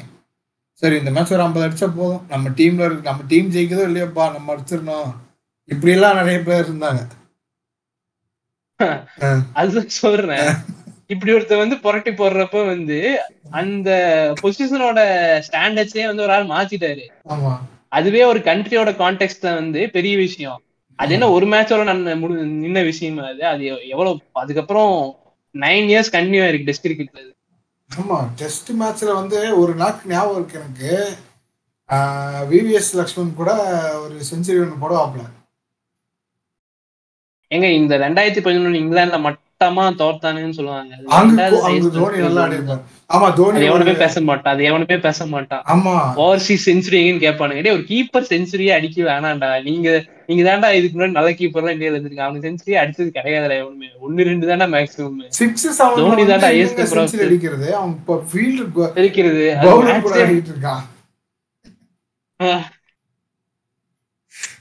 அதுல செஞ்சுரி அடிக்கும் எதிர் அது செஞ்சுரி அப்படி அப்படி பார்த்தாலுமே தோனிக்கு தான்டா ஏ செஞ்சுரிஸ் இருக்கு. ஆறு செஞ்சுரி அடிச்சது தோனி மட்டும் தான்டா அதாவது சிம்பிளா எனக்கு சொல்லணும்னா எனக்கு தெரிஞ்சு அந்த லிஸ்ட்ல கிரிக்கிஸ்க்கு அப்புறம் தோனி மட்டும் இருக்கிறது. கிரிக்கிஸ்ட் வந்து ஒரு வேற பிரீடு இங்க வந்து ஆடின டீமும் வேற ஒரு பிரீடு கிரிக்கிஸ்ட் ஒரு வேற ரகமான பிரீடு பதினேழு செஞ்சுரி வச்சிருக்காங்க வந்து. அதெல்லாம் முடியாது. இப்ப நான் என்ன சொல்றேன்னா தோனி எந்த மாதிரி ஆளுனா நீ தோனியோட தோனி வந்துட்டு அந்த டீம்ல அந்த பொசிஷன் தான் ஃப்ரீயா இருக்குன்னு வந்து கேப்டனா நான் அந்த பொசிஷன் எடுத்துக்கிறேன்னு எடுத்துக்கிட்ட ஆளு. தோனி வந்து அதுதான், பேச வரேன். அதையும் அதையும் பேசும் அதுதான். இந்த கம்பேரிசன் ஆஃப் கீப்பர்ஸ் வந்து நீங்க இந்தியால வந்து தோனி கம்பேரிசன் ஒரு பிளேயரே கிடையாது. அப்போ தோனி. வந்தப்ப. நீங்க கம்பேர் பண்ண வேண்டியதே நீங்க பாத்தீங்கன்னா Gilchrist gold standard of. Keeping and batting ஒரு. விக்கெட் கீப்பர் பேட்ஸ்மேனோட கோல் ஸ்டாண்டர்ட்ஸ் செட் பண்ண ஒரு ஆளு. கில்கிறிஸ்ட்ங்கிறவரு அடுத்து வந்து பவுச்சர் பவுச்சர் ஆல்சோ கீப்பிங் வந்து ஒரு கோல் ஸ்டாண்டர்ட் செட் பண்ண ஆளு. Not a good batsman like Dhoni அவ்வளவு ரிலையபிளான ஒரு பேட்ஸ்மேன் கிடையாது தோனி அளவுக்கு பாத்தீங்களா? அதுக்கடுத்து உங்களுக்கு இந்த இந்த இதுக்குள்ள இருக்கிற ஒரே பேர் குமார் சங்கக்காரா? அந்த ஆள் வந்து ஒரு என்ன அது வேற மாதிரியான ஒரு பிளேயரு அவ்வளோ டெக்னிக்கலி ஒரு சவுண்டான பேட்ஸ்மேன் அதையும் பண்ணிட்டு கீப்பிங் வேற இருந்தாலும் கொஞ்ச நாள் பண்ணி ஒரு ப்ராப்பர் கீப்பர் வேற இருந்தாலும் ப்ராப்பர் கீப்பருங்க நல்லா பண்ணுவாரு. தோனிக்கு ஈக்குவலா பண்ணுவாருங்க. தோனிக்கு ஈக்குவலா ப்ரொஃபஷனல் கீப்பர் தாங்க சங்கக்காரா இருந்தாலும் வந்து பண்ண முடியாதுனால டெஸ்ட் கிரிக்கெட் கீப்பிங்கும் பண்ணிட்டு பேட்டிங் ஆடுறது கஷ்டமா இருக்குன்னு வேணான்னு விட்டான் அவன். ஆமா நம்பர் த்ரீல பேட்டிங் ஆடினாரு எத்தனை செஞ்சுரி என்ன அடிக்காத ஆளே கிடையாது. ஆமா. ஈக்குவலா இன்வால்வ் ஆயிருக்காரு இந்த சங்கக்காரெல்லாம் அதெல்லாம் ஆமா ஆமா ஆமா. லிஸ்ட் எல்லாம் சங்கக்காராம இருக்காருன்னு நினைக்கிறேன். ஒரு எல்லாத்துலயும் இருப்பாரு. பேட்டிங் வைஸ் நீங்க நீங்க சங்கக்காரா வந்து நீங்க பேட்ஸ்மேன் கன்சிடர் பண்ணிட்டு நீங்க விட்டுறலாம். நீங்க தூக்குனீங்கன்னா ஆமா. கூட கம்பேரிசனுக்கு ரெண்டே ரெண்டு பிளேயர் மட்டும் தான் இருக்காங்க. கிறிஸ்ட் ஆமா. அவ்வளவுதான். இ- நிறைய கூதியானை வந்து தோனி என்ன பண்ணிட்டான்னு இப்படி கொண்டாடுறீங்க அப்படின்னா என்னடா பண்ணலங்கிறதா கேட்கணும். என்ன பண்ணுவோம் இவனுக்கு? என்ன பண்ணனா தோனி வந்து வந்து டெஸ்ட்ல வந்து ரொம்ப மோசமான பிளேயரு ஏன்னா முப்பத்தெட்டு ஆவரேஜ் எப்படா மோசமாகும்? இந்த அது பெஸ்ட் ஆவரேஜ் தான் இந்தியனுக்கு. முப்பத்தெட்டு ஆவரேஜ் மோசமா? அது நம்பர் கீப்பருக்கு எப்படா மோசமாகுது. நம்பர் செவன் சிக்ஸ் எல்லாம் கிடையாது. டெஸ்ட்ல சிக்ஸ் எல்லாம் வந்திருக்கவே சான்ஸ் கிடையாது. ஏழு தான் லாஸ்ட் பேட்ஸ்மேன் அவர் அவன் தான் மேக்ஸிமம் ஆடி இருப்பாரு. Last recognise? பேட்ஸ்மேனா வர்றது தோனி மட்டும்தான். அந்த டைம்ல ஆல்ரவுண்டர்ஸே. கிடையாது. யார் ஆல்ரவுண்டர் இருந்தா? அஸ்வின் இந்த மாதிரி ஆடி இருந்தாரா ஒரு- ஜடேஜா அப்ப. ஜடேஜா இருந்தாரா? யாருமே கிடையாது கும்பலே என்னைக்காவது அடிப்பாரு. இந்த அகர்கர் ஆமா. தான் நடுவில் கொண்டு வந்திருப்பான் அவன் இப்போ அடிச்சிருப்பான் அவ்வளவுதான். அதான் அதுவும் ரிலையபிள் இந்த அளவுக்கு ரிலையபிளான ஆல்ரவுண்டர்ஸ் எல்லாம் இருந்திருக்க மாட்டாங்க. அஸ்வின் ஜடேஜா அளவுக்குலாம் ஆமா. என்னத்த ஒண்ணுமே தெரியாம பேசுறது. வந்து தோனி இப்ப எப்படின்னா நாலு மேட்ச் அடிச்சிட்டாரு. இந்த மேட்ச்ல வந்து ஸ்ட்ரைக் ரேட் வந்து தோனி கம்மியா ஆடி இருக்காரு அப்படிம்பானுங்க. அடுத்த மேட்ச்ல அந்த ஆள் வந்து ஸ்ட்ரைக் ரேட் கரெக்டா ஆடிடுவான் அப்ப ஓடிடுவானுங்க ஓடிடுவாங்க பேசவே மாட்டாங்க இல்லைங்க இப்ப நீங்க எனக்கு தெரிஞ்சு தோனிக்கு வந்து ஃபார்ட்டி ஃபிஃப்டி பிளஸ் ஸ்கோர்ஸ் இருக்கு டெஸ்ட்ல. நைன்டி மேட்சஸ்ல ஃபார்ட்டி ஃபிஃப்டி பிளஸ் ஸ்கோர்ஸ்ங்கிறது வந்து ஈக்குவலா இருந்ததுன்னா அவன் ஒரு பேட்ஸ்மேன் பியூரான பேட்ஸ்மேன் தோனி பியூர் பேட்ஸ்மேன் கிடையாது. Is wicket keeper batsman average close to ஃபார்ட்டிங்கிறது considerably very good ஒரு விக்கெட் கீப்பர் பேட்ஸ்மேனுக்கு. அவங்க ஆடிட்டு இருந்த டைம் பீரியடுக்கு இப்ப. வந்து சாகா கூட தோனி அளவுக்கு நல்லா எல்லாம் ஆடல. சாகா வந்து சூஸ ஃபில் பண்ணான் பேட்டிங்ல இல்ல பட் கீப்பிங்ல வந்து தோனி இல்லைங்கிற குறையே இல்லாம பாத்துக்கிட்டான் டெஸ்ட்ல அவ்வளவுதான். கீப்பிங்ல நல்ல மார்க் பவுச்சர் மாதிரி அவன். அந்த எவால்வ் ஆயிட்டு இருந்த டீமுக்கு டாமினன்ஸ் கொண்டு வந்த டீமுக்கு வந்து பர்ஃபெக்டான கீப்பரா சூப்பராவே தோனியை தாண்டியே நல்லா சூப்பரா கீப்பிங் பண்ணிட்டு இருந்தான். சாகா வந்து. நல்லா தான் பண்ணான். நல்லா அதுக்கப்புறம் சூப்பர் கீப்பர் ஒரு சூப்பர் கீப்பர் நீங்க. நீங்க பாத்தீங்கன்னா நீங்க சாகா வந்து ஒரு இந்தியன் பெஸ்ட் கீப்பர்ஸ்னே சொல்லலாம். நீங்க டெஸ்ட். கிரிக்கெட்டுக்கு பாத்தீங்கன்னா. தோனிக்கு அப்புறம். நீங்க சொல்றப்ப. பண்டோட காலம் வேற. பண்ட் தான் இவ்வளவு வருஷம் கழிச்சு வந்து அந்த ஒரு ஸ்டாண்டர்டே மேட்ச் பண்ணிருக்கான் அந்த. கில் கிறிஸ்ட் வேணும் நம்ம கேட்டது நமக்கு தோனி தான் கிடைச்சாரு வேற ஃபார்ம்ல ஆக்சுவலா கில் கிறிஸ்ட் மாதிரி டெஸ்ட் ஆடிட்டு இருக்கிறது பந்து மட்டும்தான் இப்ப. ஆமா அது உண்மைதான். பந்த் தான். பந்த் வந்து விக்கெட் கீப்பிங் ஸ்கில் வந்து கிரவுண்ட்ல இருக்கிறதுக்கு தான் அது ஸ்கில் வந்து எவால்வ் ஆகும்.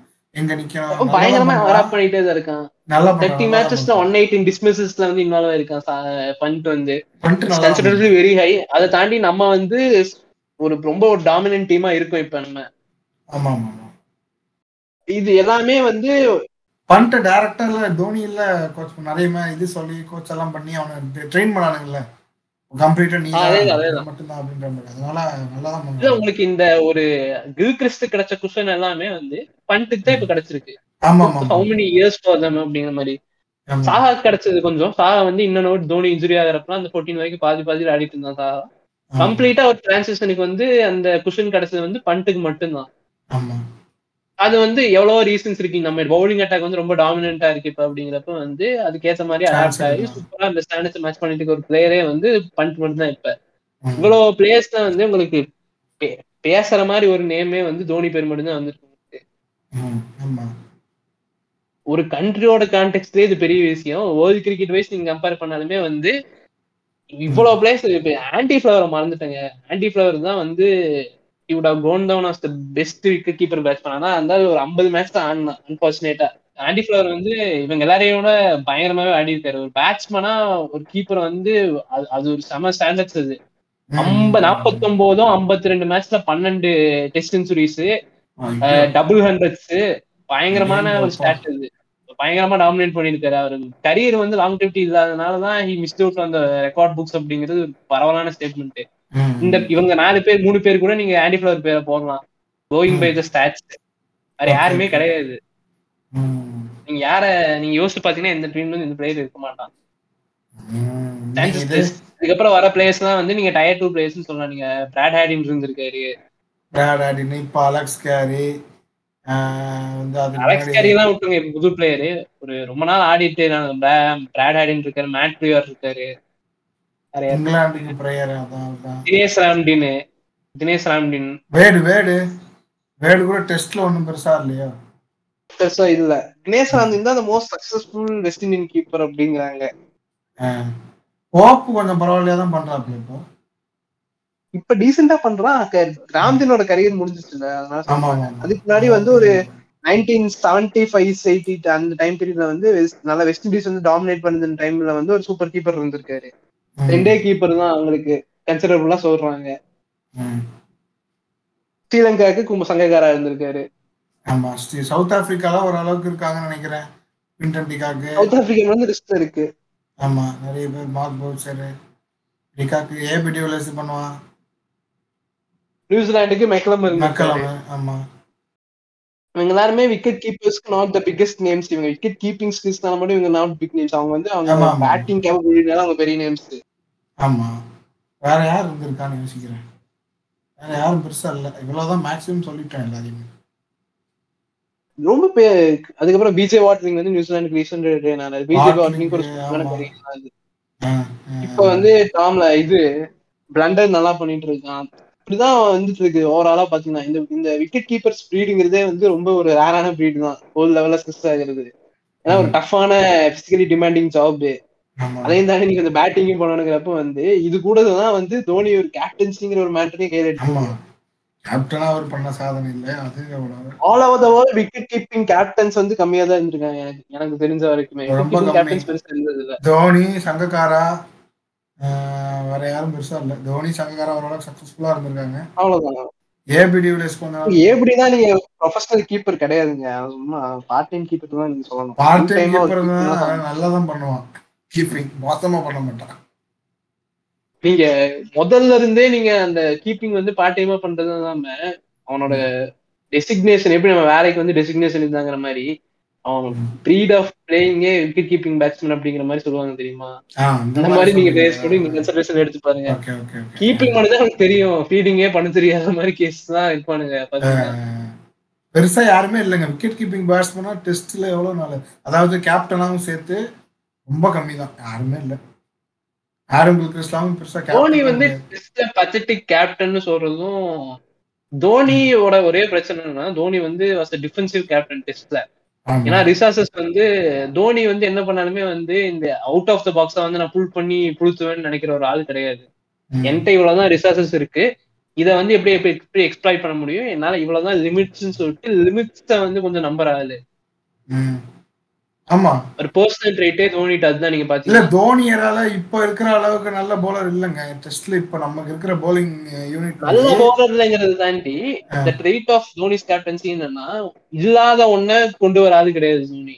அங்க இருக்கும் அது வெளியே வராம இருக்கும் அதை கொண்டு வர ஆளு ஆமா ஆமா ஆமா ஆமா. அவுட் ஆஃப் த பாக்ஸ் தான் ஒன்னு எங்கேயுமே அப்படியே வெளிய இருந்து புடிச்சு இழுத்துட்டு வர மாதிரி ஒரு பர்சனாலிட்டி ட்ரைட் கிடையாது. So he was always defensive போட முடியும் கோலி மாதிரி போட முடியும் போடு தட்டுவோம் தள்ளுவோம் அப்படிங்கிற மாதிரி அது கிடையாது.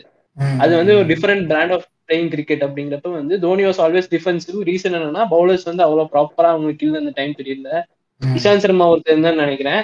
புவனேஸ்வர் குமார் வந்து அப்பதான் ஸ்லோவா ரைஸ் ஆயிட்டு இருந்தான். ஜாகிர் கான் இருந்தாரு. பிரவீன் குமார் ஜஹீர் கான் கொஞ்ச நாள் இருந்தாரு. ஜஹீர் கான் எல்லாம் இந்த தான் சக்சஸ் எல்லாம் பார்த்துட்டு கொஞ்சம் நல்லாவே அந்த ஃபர்ஸ்ட். ரேங்கிங் போனது டெஸ்ட்ல இந்த நியூசிலாந்து நியூசிலாந்து இப்ப அடிச்சுட்டு வந்தது. சவுத் ஆப்பிரிக்கா சீரிஸ் டிரா பண்ணது. இதெல்லாமே அந்த டைம் பீரியட் நடந்தது. இந்த ரெண்டாயிரத்தி பதினொன்னு பன்னெண்டுக்கு அப்புறம் இவங்க எல்லாம் வெளியே போனதுக்கு அப்புறம் அந்த டிரான்சிஷன் பேஸ்ல வந்து தோனி ரொம்ப டிஃபென்சிவா இருக்க வேண்டிய நிலைமை இருந்தது. அது டீமே அப்படிதாங்க யாருமே போலர் இல்ல. என்ன பண்றது? வெறும் இவன் தான் உமேஷ் யாதவ் இவங்க வச்சு தான் ஓட்டிட்டு இருந்தான். வேற யாருமே. அப்படிதான் போயிட்டு இருந்துச்சு. இந்த டிராபேக்ஸை தாண்டி தோனியே கொஞ்சம் வந்து அக்ரெசிவா இல்லாம தோனியே கொஞ்சம் ரொம்ப டிஃபென்சிவா போனதுனால வந்து நிறைய பேக் ஃபயர் ஆச்சு அந்த இடத்துல. அதனாலதான் வந்து தோனினால வந்து அந்த அப்புறம் திரும்ப புல் பண்ண முடியாம okay it's my type of captaincy for this team is not working அப்படின்னு தெரிஞ்சப்ப அப்பவே தொண்ணூறு டெஸ்ட் மேட்ச் ஆயிடுச்சு இது ஏதோ சின்ன கரியர் மாதிரி நம்ம பேசிட்டு இருக்கோம். அப்பவே தொண்ணூறு டெஸ்ட் மேட்ச் ஆயிடுச்சு ஒரு கீப்பருக்கு கிட்டத்தட்ட என்கிட்ட எதுவுமே இல்ல இதுக்கு மேல ஆடுறதுக்கு அப்படிங்கிற மாதிரி கொஸ்டினுக்கு வந்தாச்சு அப்பவே ஒரு ஆளு. கீப்பிங்ல அதனாலதான் சைலண்டா வெளியே போயாச்சு. நான் பண்றது இந்த டைம் ஒர்க் அவுட் ஆக மாட்டேங்குது. My style of captaincy is not working for this team so it's not right for me to carry this ஃபார்வர்டுங்கிறதுனால. சரி ஒரு புது பிராண்ட் ஆஃப் கிரிக்கெட் ஆடணும் இவங்கன்னு சொல்லிட்டு கொடுத்துட்டு போனது இது. இதை வந்து நீங்க ஃபெயிலியராகவும் பார்க்கலாம் சக்சஸ் அதாவது ஒரு ப்ராக்ரஸிவ் மூவாகவும் நீங்க பார்க்கலாம். இது ஃபெயிலியர்லாம் இல்லைங்க. இது எப்படி ஃபெயிலியர் ஆகும்? அவர் வந்து டிரான்சிஷன் முடிஞ்சிருச்சு மாத்தி போயிருக்காரு அவ்வளவுதான். ஆஹ் தோனியோட என்னோட மூவ்ஸ் வந்து ஒர்க் அவுட் ஆகல so I'm backing. Giving way for an யங்ஸ்டர்ங்கிற மாதிரி போயாச்சு நான். பண்றது ஒர்க் அவுட் ஆக மாட்டேங்குது okay maybe I'm out of ஐடியாஸ்ங்கிறதுனால ஒரு தத்தை கொடுத்துட்டு விலகி போயாச்சு அவ்வளவுதான்.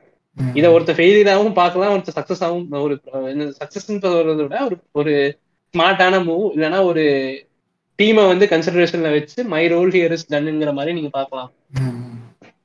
அப்படிதான் போயிருக்காங்க இது எந்த வகையிலுமே இது ஒரு பேடான ரெக்கார்டாவோ இல்ல ஒரு என்ன இது வந்து நீ எப்படி பேட் ரெக்கார்ட்னு சொல்றாங்கன்னு எனக்கு புரியல. அது இப்ப நீங்க ஓவரா நீங்க இது பண்ணி இந்த ஆன்லைன்ல பேசுறது தானே வேற என்ன? நீங்க எனக்கு எந்த கிரிக்கெட் பாக்குறாங்கனாலே எனக்கு சந்தேகம் பல பேருக்கு இந்த கும்பிட்ட பேச்சு இருக்கு. இவனுக்கு தோனி வந்து ஒரு லோட் ஆர்டர் பேட்ஸ்மேனே மறந்துடுறானுங்க போல பாதி நேரத்துல. ஆமாங்க சம்பந்தமே இல்லாம என்ன தெரியுமா சொல்றானுங்க? இவங்க வந்து ஏன் விராட் கோலி இவங்களெல்லாம் கம்பேர் பண்றப்ப தோனி ஏன் கொண்டு வரீங்க? இப்படி பேசினா அவன்கிட்ட போய் நான் என்ன சொல்றது? அவன் வர்றது முன்னூத்தம்பது ஓடிஐல எடுத்தேன்னு வைங்க அவன் தாங்குவானா? முன்னூத்தம்பது ஆ. ஓடிஐ ஐம்பத்தோரு ஆவரேஜ் வச்சிருக்காரு. பத்தாயிரத்தி எழுநூறு run most of his career number five number six number seven ம் எவனா ஒரு வேர்ல்டுல இப்படி இந்த இந்த மாதிரி ஆடினா நம்பர் ஃபைவ் ஒரு பிளேயர் கிடையாது ஓடிஐல வேர்ல்டுல நீ எவன வேணா எடுக்கலாம். நீங்க ஓடியிலையும் பாருங்க. நம்பர் ஃபைவ்ல வந்து எயிட்டி த்ரீ இன்னிங்ஸ்ல வந்து three thousand one hundred sixty nine runs average அந்த லிஸ்ட்ல வந்து sixth most runs as batting number five ஆ, ரணத்துவங்கா தான் அதுல அதிகமா ரன் எடுத்திருக்காரு. ரணத்துவங்கா ஸ்டீவ் வாகு சகிபல் ஹசனு ஆண்ட்ரோ சைமன்ஸ் இன்ஜமாமுல்லாக்கு இன்ஜமாமுல்லாக்கு அப்புறம் தோனி இருக்காரு. சகிப் அலசன் கூட ஆல்ரவுண்டர்ல வந்துருவான். சரி ஓகே கன்சிடர் பண்ணிக்கலாம் வேற அதுக்கு இன்னும் சிக்ஸ்ல வந்து பாத்தீங்கன்னா இன்னும் சிக்ஸ்ல தோனி தான் நம்பர் ஒன் இதுல பாத்தீங்களா? Hundred and twenty nine இன்னிங்ஸ்ல. Four hundred four thousand one hundred sixty four runs average forty seven. இதுக்கப்புறம் பெட்டரான ஆவரேஜோட இருக்கிற ஒரே ஆளு மைக்கேல் பியூமன் மைக்கேல் மைக்கேல் வந்து அவர் ஒரு அவரு. கான்டெம்பரரி பினிஷர்ஸ் அந்த டைம் பீரியட்ல அவரு கான்டெம்பரரியா எங்க இருந்தாரு? அந்த டைம்ல கான்டெம்பரரி இல்ல சீக்கிரம் முடிஞ்சிச்சு அந்த. டைம் பீரியட்ல நீ ஆமா. கிரிக்கெட் கூடவே ஆடினாலும் சொல்லலாம்ல. கில்கிறிஸ்ட் கூட தான் கிறிஸ் கூட ஆடி இருக்காரு ninety four to two thousand four career கிரிக்கெட்டோட கான்டெம்பரரியா அவர் இருந்திருக்கு சூப்பர் பிளேயருங்க அவர் பயங்கரமான. எயிட்டி செவன் இன்னிங்ஸ்ல த்ரீ தௌசண்ட் சிக்ஸ் ரன்ஸ் ஐம்பத்தாறு ஆவரேஜ்ல அது சூப்பர் சூப்பர் அதுக்கு அடுத்து நம்பர் செவன்ல பாத்தீங்கன்னா நம்பர் செவன்ல வந்து தோனியோட இன்னிங்ஸ் வந்து வெறும் முப்பத்தி நாலு இன்னிங்ஸ் தான் தோனி ஆடி இருக்கிறது. நைன் ஃபார்ட்டி ரன்ஸ் அதுல. Three five six and seven தான் ப்ரிடாமினா ஆடி இருக்கிறது. அங்கதான் ஆடி இருக்காரு அங்கதான் ஆடி இருக்கிறது தோனி ஆடினது. இப்படி ஃபோர் வந்து உங்களுக்கு டாப் ஆர்டர் ஆமா four top order middle order start top order நீங்க சொல்லலாம். அதுலயும் தோனி வந்து ஆயிரத்தி முன்னூத்தி ஐம்பத்தி எட்டு ரன் அடிச்சிருக்கிறது. பாத்தீங்களா? ஓப்பனிங் மட்டும்தான் எனக்கு தெரிஞ்ச அவர் பண்ணல. ஓப்பனிங் தவிர எல்லா இடத்துலயுமே தோனி ஆடி இருக்காரு இப்படி எந்த இடத்துல ஆனாலுமே எழுபது எண்பது சதவீதமான பொசிஷன் வந்து இந்த எண்டு இந்த பவுலருக்கு முன்னாடி வர பேட்ஸ்மேனா ஆடுற ஒரு பேட்ஸ்மேன் முன்னூத்தம்பது ஓடியில ஐம்பத்தோரு ஆவரேஜ் வச்சிருக்க ஒரு பிளேயரை நீ காட்டுவியா? நீ காட்டு. உலகத்திலே ஒண்ணும் கிடையாது. காட்ட முடியுது. எங்கேயுமே கிடையாது. கிரிக்கெட் ஹிஸ்டரியிலே கிடையாது. இந்த மாதிரி இருக்கா? கிடையவே கிடையாது. கிடையாதுங்க. அதுதான் நான் சொல்றேன். அப்புறம் என்ன கம்பேர் பண்றான்னு கேட்டா என்ன நான் சொல்றது? இதை தாண்டி இன்னொரு முக்கியமான விஷயம் என்னன்னா வந்து அந்த ஃபைவ் சிக்ஸ் இப்ப எப்படி விக்கெட் கீப்பர் பொசிஷன் வந்து பிரச்சனையாவே இருந்தது? இந்த ஃபைவ் சிக்ஸ் செவனுங்கிறது ஒரு ட்ரபிளிங்கான ஒரு ஸ்பாட்டா இருந்தது தகராறான பொசிஷன் யாருமே கிடையாது. பொசிஷனா இருந்தது. அத வந்து எவனும் ப்ரிஃபர் பண்றதும் கிடையாது. சோ அந்த அந்த டைம் பீரியட்ல வந்து இத வந்து நிறைய பேர் ஓவர் எக்ஸாசரேஷன் சொல்லுவாங்க ஆனா ஆக்சுவல் ஃபேக்ட் இதுதான். ஃபைவ் சிக்ஸ் செவன் யாரும் இல்ல. ஒரு கேப்டனா. ரெஸ்பான்சிபிலிட்டி எடுத்துக்க வேண்டியது என் பொறுப்பு நான் எடுத்துக்கிறேன் அதை. மேல யங்ஸ்டர்ஸ் வந்து மேல ஆடட்டும். நான் அடிக்கிறேன் அத. அது வந்து அஸ்வின் ஒரு இடத்துல பியூட்டிஃபுல்லா சொல்லியிருப்பாரு அஸ்வின் அஸ்வின். மாதிரி ஒரு நியூட்ரலைஸ்டான பர்சனை வந்து ஏன் பார்க்கணும்னு திரும்ப சொல்றேன்னா you give credits where it is due கரெக்டா அப்போஸ் ஆமா. பண்ணனாலும் எவ்வளவு பெரிய பிளேயர் இருந்தாலும் மூஞ்சிக்கு அப்போஸ் தான். கிரெடிட் கொடுக்கறதுனால கொடுக்கறது தான் தோனி வந்து எப்பவுமே ஏன் வந்து ஃபைவ் சிக்ஸ் செவன் ஆடினீங்க அப்படிங்கிற மாதிரி வந்து அஸ்வின் ஒரு வாட்டி கேட்டது. தோனி என்ன சொல்லியிருக்காருன்னா வந்து இந்த இந்த ஸ்பாட் வந்து ரொம்ப ஒரு கஷ்டமான ஸ்பாட்டு ஜெயிச்சா எந்த அளவுக்கு கிரெடிட் கிடைக்குமோ தோத்தா அதே அளவுக்கு வந்து செருப்படியும் விழுகும். இதை வந்து ஒரு யங்ஸ்டருக்கு வந்து கொடுக்கறது தேவையில்லாத விஷயம். They can play of the order இது வந்து நான் பிளேம் வந்து நான் பாத்துக்கிறேன். ஒரு கேப்டனா என்னோட வேலை அதுதானே. அது டேக் தி ஸ்பாட்டுங்கிறது தான். தோனி வந்து இந்த டீமுக்கு கொடுத்த புஷன் ஆமா. எந்த அளவுக்கு தோனியை ஜெயிச்சா செலிப்ரேட் பண்றோமோ தோத்தா அந்த அளவுக்கு கேரியும் துப்புவானுங்க. கண்டிப்பா. அது தெரிஞ்சுதான் எடுத்திருக்க அந்த ஸ்பாட்டையே. நான் பாத்துக்கிறேன் ஐ கேன் ஹேண்டில் திஸ் ஒரு யங்ஸ்டருக்கு வந்து தேவையில்லை. அப்படின்னு சொல்லிட்டு ஒரு கேப்டன் இறங்கி போய் ஆடினது வந்து அதுதான் ஃபர்ஸ்ட் நம்ம இந்தியன் கிரிக்கெட்டோட இதுல பாத்தீங்கன்னா கபில் தேவுக்கு அப்புறம் தோனி மட்டும் தான் இருந்திருக்காரு அந்த மாதிரி. கபில். தேவையும் தோனி ஏன் ரெஸ்பான்சிபிளான பர்சன்ஸா வந்து பெரிய கேப்டன் கன்சிடர் பண்றாங்கன்னா இது ஒண்ணுதான் ரீசன் டீமை ஷோல்டர் பண்ணாங்க ஏதோ ஒரு ஆஸ்பெக்ட்ல கபில் வந்து பாலையும் பேட்டையும் வச்சு ஷோல்டர் பண்ணாருன்னா தோனி வந்து இதை கீப்பிங்கும் பேட்டிங்கும் நான் பாத்துக்கிறேன் டவுன் த ஆர்டர் நான் ஃபினிஷ் பண்ணிக்கிறேன். மேட்ச் வந்து டீப்பா போகுதுன்னா நான் அதை ஹேண்டில் பண்ணிக்கிறேங்கிற மாதிரி ஒரு ஆஸ்பெக்ட் எடுத்தாங்க அவங்க. அதுதான் அவங்களுக்கு மோஸ்ட் விசிபிள் ஃபேக்டர்ஸ் ஒரு கேப்டனுக்கு அதனாலதான் அவங்களுக்கு இவ்வளவு பாப்புலாரிட்டி இருக்கு. இவ்வளவு பெரிய ஒரு ஒர்ஷிப்பிங் இமேஜ் இருக்கு அவங்க ரெண்டு பேருக்குமே. இதை வந்து ஓப்பனர் வந்து நீங்க சோல்டர் பண்றது இல்லையா அப்படின்னு கேட்டீங்கன்னா அவங்களும் பண்றாங்க. பட் அது ஒரு அவுட் சைட் பெர்ஸ்பெக்டிவ்ல பாக்குறப்ப அது தெரியறது இல்ல. அது ஒண்ணும் பண்ண முடியாது நீங்க. அதுதான் நேச்சர் ஆஃப் த கேம் இல்லைங்க அவங்களோட இது வேற இவங்களோட இது வேற. அதுதான் அதுதான் நம்ம பார்க்கணும். ஓப்பனர் வந்துட்டு ஆடுற இது வந்து. க்ளோரி பொசிஷன்ஸ் இது எல்லாருமே. ஒரு- ஓப்பனர் வந்து ஒரு மேட்சை முடிக்க முடியாது. க்ளோரி பொசிஷன் எடுக்கிறதுல வந்து என்ன ரிஸ்க் இருக்கோ அதை நான் பாத்துக்கிறேன். தோத்தா நான் பழி வாங்கிக்கிறேங்கிறனால அந்த பொசிஷன் அவங்க ஆடுறாங்க. ஆமா. They require more time they require more power to hit the ball outside அப்படிங்கிறப்ப இதெல்லாம் எனக்கு இருக்கு. நான் வந்து இங்க போய் ஆடிக்கிறேன் அப்படிங்கிற மாதிரி சூஸ் பண்ண ஸ்பாட் தான் அது. ஆமா ஆமா. ஒரு கேப்டன் நினைச்சா எங்க வேணா ஆடலாமே. தோனினால இன்னும் த்ரீ ஆமா, அதான் சொல்றேன். ஆட முடியுது யாரு யாரு கேட்க போறா? நான் நம்ம தான் ஆட போறேன். நீங்க ஏதாவது பண்ணிக்கங்க. நான் இங்க தான் ஆடுவேன். நீங்க ஆடிக்கிங்கன்னு இப்ப சொன்னா யாரு என்ன சொல்ல முடியும்?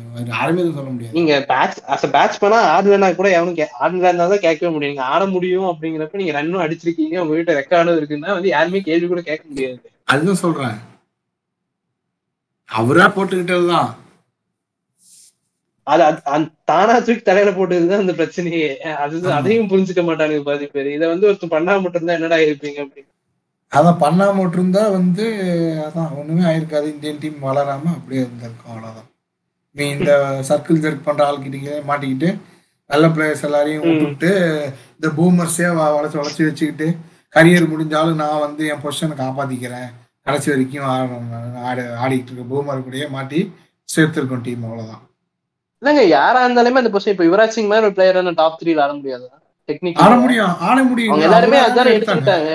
அதான் சொல்றேன். அவங்களாங்க தானங்க இந்த பொசிஷன் நாங்க எடுத்துக்கிறோம் இந்த பொசிஷன் சொல்லிட்டு அவங்க யுவராஜ் சிங் அதே மாதிரி அண்டர் ரேட்டட் பிளேயர் இவன் யாரும் இப்ப கண்டுக்கிறது இல்ல அவரை. ஆனா அவர் மாதிரி பிளேயர்லாம் எனக்கு கிடைக்கவே முடியாது யாருக்குமே. அதான் கம்பீர் வந்து அடிக்கிற ஒரு மேட்டர் சொல்லுவான். அவன் சொல்றதுலேயே ஒத்து போற ஒரே விஷயம் ஒண்ணு மட்டும்தான். இந்தியாஸ் பெஸ்ட் ஒயிட் பால் பிளேயர்னா யுவராஜ் சிங் தான் அது. அப்படிமா ஆர்கியூபிள் தான். But still. அது வந்து ஒரு வேலிடான ஆர்கியூ கன்சிடரபிள் தான். கன்சிடர் பண்ணலாம் கண்டிப்பா. கன்சிடர் பண்ண வேண்டிய ஆர்குமெண்ட் தான் அது கண்டிப்பா. நீங்க சச்சினை மட்டும் தூக்கிட்டீங்கன்னா நீங்க யுவராஜ் சிங்கும் தோனி மட்டும் தான் நீங்க கரெக்டே வச்சிருக்கீங்க அதுக்கு ஒரு இப்ப கோலி வருவான் கோலி வரும்? அவ்வளவுதான். நடுவுல ஓப்பனிங் டிராவிட் வருவாரு. டிராவிட் வருவாரு. நீங்க ஆஸ் அ பவுலிங் ஆஸ்பெக்ட்லயும் பார்த்தாலுமே உங்களுக்கு பயங்கரமான ஒரு இது இருக்கு. யுவராஜ் சிங்க்கு. ரொம்ப ஒரு வேல்யூபிளான ஒரு ஆள்னா நீங்க யுவராஜ் சிங் தான் நீங்க ரெண்டு டைமென்ஷன்லயுமே ஃபீல்டிங் ஃபீல்டிங் எல்லாம் கன் மாதிரி பண்ணுவாப்ல. அந்த டைம்ல ஒன் ஆஃப் பெஸ்ட் ஃபீல்டர் ஏங்க நீங்க யுவராஜ் சிங் வந்து white ball ஃபார்மேட்ல Jadeja with proper batting ability எப்படி இருக்குன்னு நினைச்சு பாருங்க. ஒரு ஆள் ஜடேஜாலாவது கொஞ்சம் சின்ன மார்ஜின் அந்த டைம் தெரிஞ்சு உங்களுக்கு அது ஒரு பார்ட் டைமா தான் போட்டிருந்தேன். பத்து ஓவர் போட கூட நீங்க பிரச்சனைன்னு சொல்லலாம். பத்து ஓவர் போடுற ஆளே கிடையாது. அஞ்சு ஓவர் போடுற ஆள் தான். அஞ்சு ஓவர்ல ஜடேஜா அளவுக்கு இம்பாக்ட் கொடுத்துட்டு உங்களுக்கு பேட்டிங் வந்து ஒரு டாப் ஃபோர் மாதிரி ஆடிட்டு போறான் அப்படின்னா எவ்வளவு பெரிய கிருஷ்ணா இருந்திருக்கு ஒரு கேப்டன் இருக்கு அதுதான் சொல்றேன். அந்த மாதிரி இருக்கு. இந்த இதெல்லாத்தையுமே வந்து அப்படியே ஒதுக்கிட்டு பேசுறதுதான் முட்டாள்தனமான விஷயமா இருக்கு. அதுவும் ஒண்ணும் பண்ண முடியாதுங்க. அந்த மேட்டரை வந்து சேச்சுரேட் பண்ணி சேச்சுரேட் பண்ணி ஐபிஎல் சிஎஸ்கேங்கிற மாதிரியே கொண்டு கொண்டு வந்துட்டானுங்க. அப்படியே கொண்டு வந்து. அப்படியே. அது மட்டும்தான். தோணிட்டே இருக்கு. ஆமா. ஐபிஎல் மட்டும்தான் அடிப்பாரு இவரு. அது கரெக்டா இந்த லாஸ்ட் ஃபோர் ஃபைவ் இயர்ஸ்ல வந்து உங்களுக்கு பேட்டிங் பெர்ஃபார்மன்ஸ் வந்து தோனி இப்படி கன்சிடரபிளி டவுன் ஆயிருக்கு. எயிட்டீனுக்கு அப்புறம் பெருசா பீக் பார்க்கணும்னு நினைக்கிறேன். நைன்டீன் தான் மரம் மரம் அடி நைன்டீன் அடிச்சாரு. 19 அடிச்சாரு, ஆ. ஐபிஎல் அடிச்சாரு. அதுக்கப்புறம் இன்டர்நேஷனல் ரிட்டையர் ஆனு டுவெண்ட்டில இருந்தெல்லாம் ஒன்னும் அடிக்கல. நைன் டுவெண்ட்டி டுவெண்ட்டில இருந்து very twenty twenty one twenty two இல்லங்க நாலுமே சும்மா வெறும் ப்ராப்பர் கீப்பிங் கேப்டன்சிக்கு மட்டும் தான். டுவெண்ட்டி ஒன்லாம் ஒண்ணுமே பண்ணல. வெறும் கீப்பிங் பண்ணியே அதான் சொல்றேன். கீப்பிங். கேப்டன்சி பண்ணியே கப்படிக்க வச்சது. ஆமா மூணுமே இந்த ரொம்ப போரான பேட்ஸ்மேன் பேட்டிங் ஆ. டுவெண்ட்டி டுவெண்ட்டி த்ரீ ஒன்னும் பெருசா பண்ணலையே. இன்னும் ஒண்ணுமே பண்ணல. ஒரு தேர்ட்டி ரன் கூட அடிக்கல. ஒரு தேர்ட்டி அடிச்சாரு அது கூட தோத்துட்டாங்கன்னு நினைக்கிறேன். ராஜஸ்தான் கூட. மேட்ச் போச்சு? அவ்வளவுதான். அதான் ஒரு எப்படி வந்திருக்கு பாருங்க அந்த ஒரு ஒரு ஆள் வந்து டீம்ல வந்து வெறும் கேப்டன்சியும் கீப்பிங் மட்டும் தான் பண்ணிட்டு இருக்காரு ஆமா. ஆனா அவர் அந்த டீம்ல ஒரு பிரச்சனையாவே தெரியல. ஆமா. அப்படிங்கிறப்ப என்ன மாதிரி ஒரு ஸ்டேச்சர் வந்து எந்த மாதிரி இருக்கு? எந்த மாதிரி ஒரு அசட்டா டீமுக்கு இருக்காரு அப்படிங்கறதையும் புரிஞ்சுக்க ஒரு நிமிஷம் யோசிக்க மாட்டேங்கிறானுங்க அதான் சொல்றேன். எதனால வந்து இத்தனை காசு கொடுத்து எத்தனை வயசானாலும் எங்க நீங்க இன்னும் எட்டு வருஷம் ஆனாலும் நாங்க டீம்ல வச்சுக்கிறோம். நீங்க எங்களுக்கு கப் அடிச்சு மட்டும் கொடுங்க. இப்படி சொல்றதுக்கு ஆள் இருக்காங்க அந்த டீம்ல அப்படி இருக்கும்பொழுது நீ அவனும் என்ன பண்றான்? இவ்வளவு பிளேயர்ஸ் நீ நீ என்னனாலும் பண்ணு. ஆக்ஷன்ல எவனாலும் வாங்கி எவனாலும் போ. நான் அதே டீம் வச்சு தான் ஆடுவேன். நீ முடிஞ்சா என்ன ஜெயிங்கிறான். இதான் நடந்துகிட்டு இருக்கு இப்போ. நான் அதே டீம் தானே. நீ என்னனாலும் பண்ணி. முடிஞ்சா என்ன ஜெயிச்சு காட்டுங்கிறான். ரொம்ப ரொம்ப இந்த பெரிய பெரிய நேம்ஸ் போறது இப்பதான் வந்திருக்காங்க. இதுக்கு முன்னாடி இந்த கடைசி ட்விஸ்ட் தான் பெரிய பர்ச்சேஸ் தான் எதுவும் பண்ணலன்னு நினைக்கிறேன். பெரிய பர்ச்சேஸ் ஒன்றும் பண்ணலதான். ஆனா வந்து எப்படி சொல்றது? பெரிய பர்ச்சேஸ் மாதிரி கண்ணுக்கு தெரியாது. இப்போ ஷேன் வாட்சன் எனக்கு தெரிஞ்சு இந்த பெரிய பர்ச்சேஸ்னா என்னுடைய ஷேன் வாட்சன் என் டெத் எண்ட் ஆஃப் த கரியர்ல தான் வாங்கினாங்க. எல்லாம் எடுத்தாங்க. ஆனா அதெல்லாமே வந்து மவுஸ் போனப்ப டக்குன்னு. ரெப்யூட்டட் நேம்ஸ் பின்னாடி போவாங்க. ஆமா. ஆனா அது எல்லாமே மவுஸ் போன பீஸா இருக்கும். ராயுடு எடுத்தாங்க. நூறு சதவீதம் அது பெரிய பேரா தான் இருக்கும். ரெப்யூட்டடா ரொம்ப எஸ்டாப்ளிஷ் பேஸா தான் இருப்பாங்க. பெரிய லெவல்ல பெர்ஃபார்ம் பண்ணவங்க தான் இருப்பாங்க. ஆமா ஆமா ஆனா கரண்ட் மார்க்கெட் ட்ரெண்ட் இருக்காது. இப்ப வேல்யூ இல்லைங்கிற மாதிரி பிளேயரை தூக்கிட்டு வருவாங்க. அப்படி தூக்கிட்டு வந்து அவங்கள பூஸ்ட் பண்ணி அடிக்க வைக்கிறது. புஷ் பண்ணி அடிக்க வைக்கிறது அவ்வளவுதான். இங்க வந்தா செட் ஆயிருவான்னு போட்டு பழக்க வேண்டியதான் அவ்வளவுதான் இதேதான் டூப்ளசி எல்லாம் அப்படிதான் எடுத்தாங்க. டூப்ளசி வந்து டெபியூ பண்ணப்ப டக்குன்னு டூப்ளசி தூக்கி வருவாங்க பத்து வருஷம் ஆடணும் இல்ல டூப்ளசி வந்து யங்ஸ்டராவே டெபியூ பண்ணிட்டானே. சிஎஸ்கேல சவுத் ஆப்பிரிக்கா முதல்ல ஆடிட்டான். சவுத் ஆப்பிரிக்கா லேட்டா தான் ஆடினா அதுக்கப்புறம் திரும்பி லெவன்லேயே தூக்கிட்டு வந்துட்டாங்க. ஆமா லெவன்லேயே ஆர்சிபிக்கு தான் சூப்பர் நாக்கெல்லாம் ஆடி இருக்காங்க அதாங்க லெவன் நான் சொல்றேன். டுவெல் பயங்கரமா அவன் யங்ஸ்டரா இருக்கும்போதே நல்லா சிஎஸ்கே வந்துட்டான் அப்ப எடுத்துட்டு வந்துட்டாங்க. பேரலா க்ரோ ஆச்சு கரியர் ஆமா ஆமா அதெல்லாம் கேப்டன்சியும் பக்கத்துல வர முடியாது. அவன் யோசனையும் இவங்க உள்ள மாதிரி யாருமே யோசிக்க முடியாது இன்னுமே. நீங்க பாத்தீங்களா அந்த டைம்ல வந்து இப்ப நம்ம டிரான்சிஷன் பீரியட்ல பார்த்தோம். இப்போ வந்து பேட்ஸ்மேன் ஓரியன்டா இருக்குன்னு இப்ப டீம் எப்படி வச்சு வச்சிருக்கான் பாத்தீங்களா தோனி? சிவம் தூபே அஜித். கேரகானு எல்லாரும் போய் அட்டி போட்டு எவன் போட்டான் அட்டி இந்த மாதிரி மாத்திருக்கான். சரி இங்கிட்டு என்ன டிரான்சிஷன் இருந்தாலும் அதுக்கு ஏத்த மாதிரி அடாப்ட் பண்ணிக்கிட்டே இருக்கான் கேம் எல்லாமே தாட்டு தாங்க. அது என்னன்னா டிஃப்ரெண்ட் டிஃப்ரெண்ட் ட்ரிங்ஸ் நீங்க ட்ரை பண்றீங்க. ஒர்க் அவுட் ஆச்சுங்கிறப்ப வந்து இட்ஸ் கோயிங் குட் உங்க டீம் சக்சஸ்ஃபுல்லா இருக்கு. ஒர்க் அவுட் ஆகுறங்கிறப்பவும் அந்த டியூ கிரேட் எடுத்துக்கணும். ஒர்க் அவுட் ஆகுது அவ்வளவுதான். அது சிம்பிளா போக வேண்டியது சிம்பிள் தான். அதெல்லாம் எடுத்துட்டு போற ஆளுதான். ஆமா. ஓகே ஏசி அவ்வளவுதான். முடிஞ்சது. சிம்பிளா தான் வச்சிருக்காங்க. இப்போ ரெய்னா இல்ல ரெய்னா இல்ல எல்லாரும் சொல்லிட்டே இருந்தோமா? சிவம் தூபேவோட ரெக்கார்ட் எடுங்களா இந்த பதினாலு இன்னிங்ஸ் ஆடி இருக்கான்னா. ரெய்னா என்ன பண்ணாலும் அதே தான் பண்ணியிருக்கான் சிவம் தூபே. ஒரு மூணு வருஷம் முன்னாடி ரெய்னா என்ன பண்ணிட்டு இருந்தானோ அதே தான் சிவம் தூபே பண்ணியிருக்கான். நீ எப்படி சிவம் தூபே யாரு கண்ணுக்கு தெரிஞ்சானுங்க? சொல்லுங்களேன். சிவம் தூபேவெல்லாம் ஒரு பிளேயர் முடிஞ்சிருச்சு அவன் கரியரு அவ்வளவுதான் இந்தியாவிலையும் சான்ஸ் கொடுத்தாங்க. ஆர்சிபியில் சேர்ந்த பிறகு அப்புறம் ஆர்ஆர்ல ஏதோ சும்மா ஆடிட்டு இருந்தான். அவன் கரியர் ஓவர் அவ்வளவுதான் இவன்லாம் பிளேயர் இப்போ தூக்கி போட்டு வாங்கிடல ஒரு பிளேயரை அவ்வளவுதான். அதேதான். அப்படின்னு தூக்கி போட்டதுக்கு அப்புறம் நீ தூக்கி வா- வாங்கிட்டாரு. நானுமே வாங்கும் போதே நம்பிக்கை இல்லை. எனக்கு இது ஏன் இவனுக்குலாம் ஏன் போறாங்க? இவன் என்ன அடிக்கிறான்? இவன் போறானுங்கன்னு வந்து டவுட் பட்டேன். ஆனா வந்து இப்போ இந்த சீசனும் போன சீசனுமே வந்து கம்ப்ளீட்டா அவங்க சேஞ்ச் பண்ணிட்டாங்க. யூஸ் யூஸ் ரிசோர்ஸ் யூஸ் பண்றது இவ்வளவுதான் இருக்குங்கிட்ட இதுதான் நான் பண்ண இது தோனி கரியர் ஃபுல்லா பண்ண விஷயம் தாங்க இது. எல்லாரையும் முழுசா உறிஞ்ச முடிஞ்ச அளவுக்கு உறிஞ்சிக்கிட்டு எதுவுமே லாய்க்குதுங்கிறப்பதான் தோனி டீம் தான் வெளியவே போவாங்க. ஆமா. எனக்கு பிரவீன் குமார்லாம் சஸ்டைனபிலிட்டி இல்லாம இன்ஜுரினால போன ஒரு அருமையான பவுலர் தான். பிரவீன் குமார். எக்கச்சக்க டெஸ்ட் டெஸ்ட் ஷமி ஷமி தோனிக்கு தான் டெபியூ பண்ணான்னு நினைக்கிறேன் ஷமிய எல்லாருமேங்க டுவெல்லையோ தேர்ட்டீன்லயோ இப்ப இருக்கிற வந்து ஒரு ரெண்டு மூணு பிளேயர்ஸ் தவிர எல்லாருமே தோனி தாங்க டெபியூட் பண்ணாரு தோனி தோனி. டெபியூட் பண்ணாலும் டெஸ்ட்ல ஸ்பெசிபிக்கா ஓ, சொல்றேன் test லயா? கரியர் ஓ, எதுவுமே okay, முடிச்சிட்டு ஷமியே டெஸ்ட்ல தான் டெபியூ பண்ணாரு. டெஸ்ட் தோனிக்கு தான் டெபியூ பண்ணான்னு நினைக்கிறேன். தோனிக்காக தாங்க பண்ணாரு. தோனிக்காக தான் பண்ணாரு.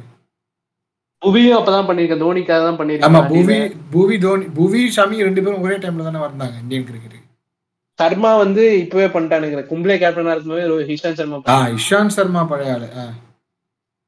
அஸ்வின் தோனி கேப்டன்சில தான் டெபியூ பண்ணது. அஸ்வின் ஜடேஜா. ஜடேஜா தோனி கேப்டன்சி டெபியூ பண்ணது டெஸ்ட்ல உமேஷ் யாதவ் அப்புறம் எல்லாருமே தோனிக்கு தான் பண்ணது. எல்லாருமே அவங்க தான் பண்ணது.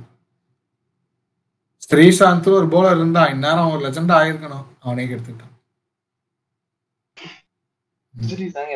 மேட்ச்ல நூறு மேட்ச் ஆடி இருக்கான் ஆமா. ஆனா தோனிக்கு தோனி விட அதிக டெஸ்ட் மேட்ச் இஷாந்த் சர்மா தான் சஸ்டைனபிலிட்டி வச்சு இன்ஜுரி இருந்து கம் பேக் பண்ணி இஷாந்த் சர்மா நான் ஸ்ரீசாந்த் ஸ்ரீசாந்த் லெஜெண்ட் ஆயிருக்கணும் ஸ்ரீசாந்தும் அவன் கரையில அவனே கெடுத்துக்கிட்டான். அதான். அதுக்கு வந்து பண்ண முடியும் நல்ல லெஜெண்ட் பவுலரா ஆயிருக்கணும் அவனே கெடுத்துக்கிட்டான்.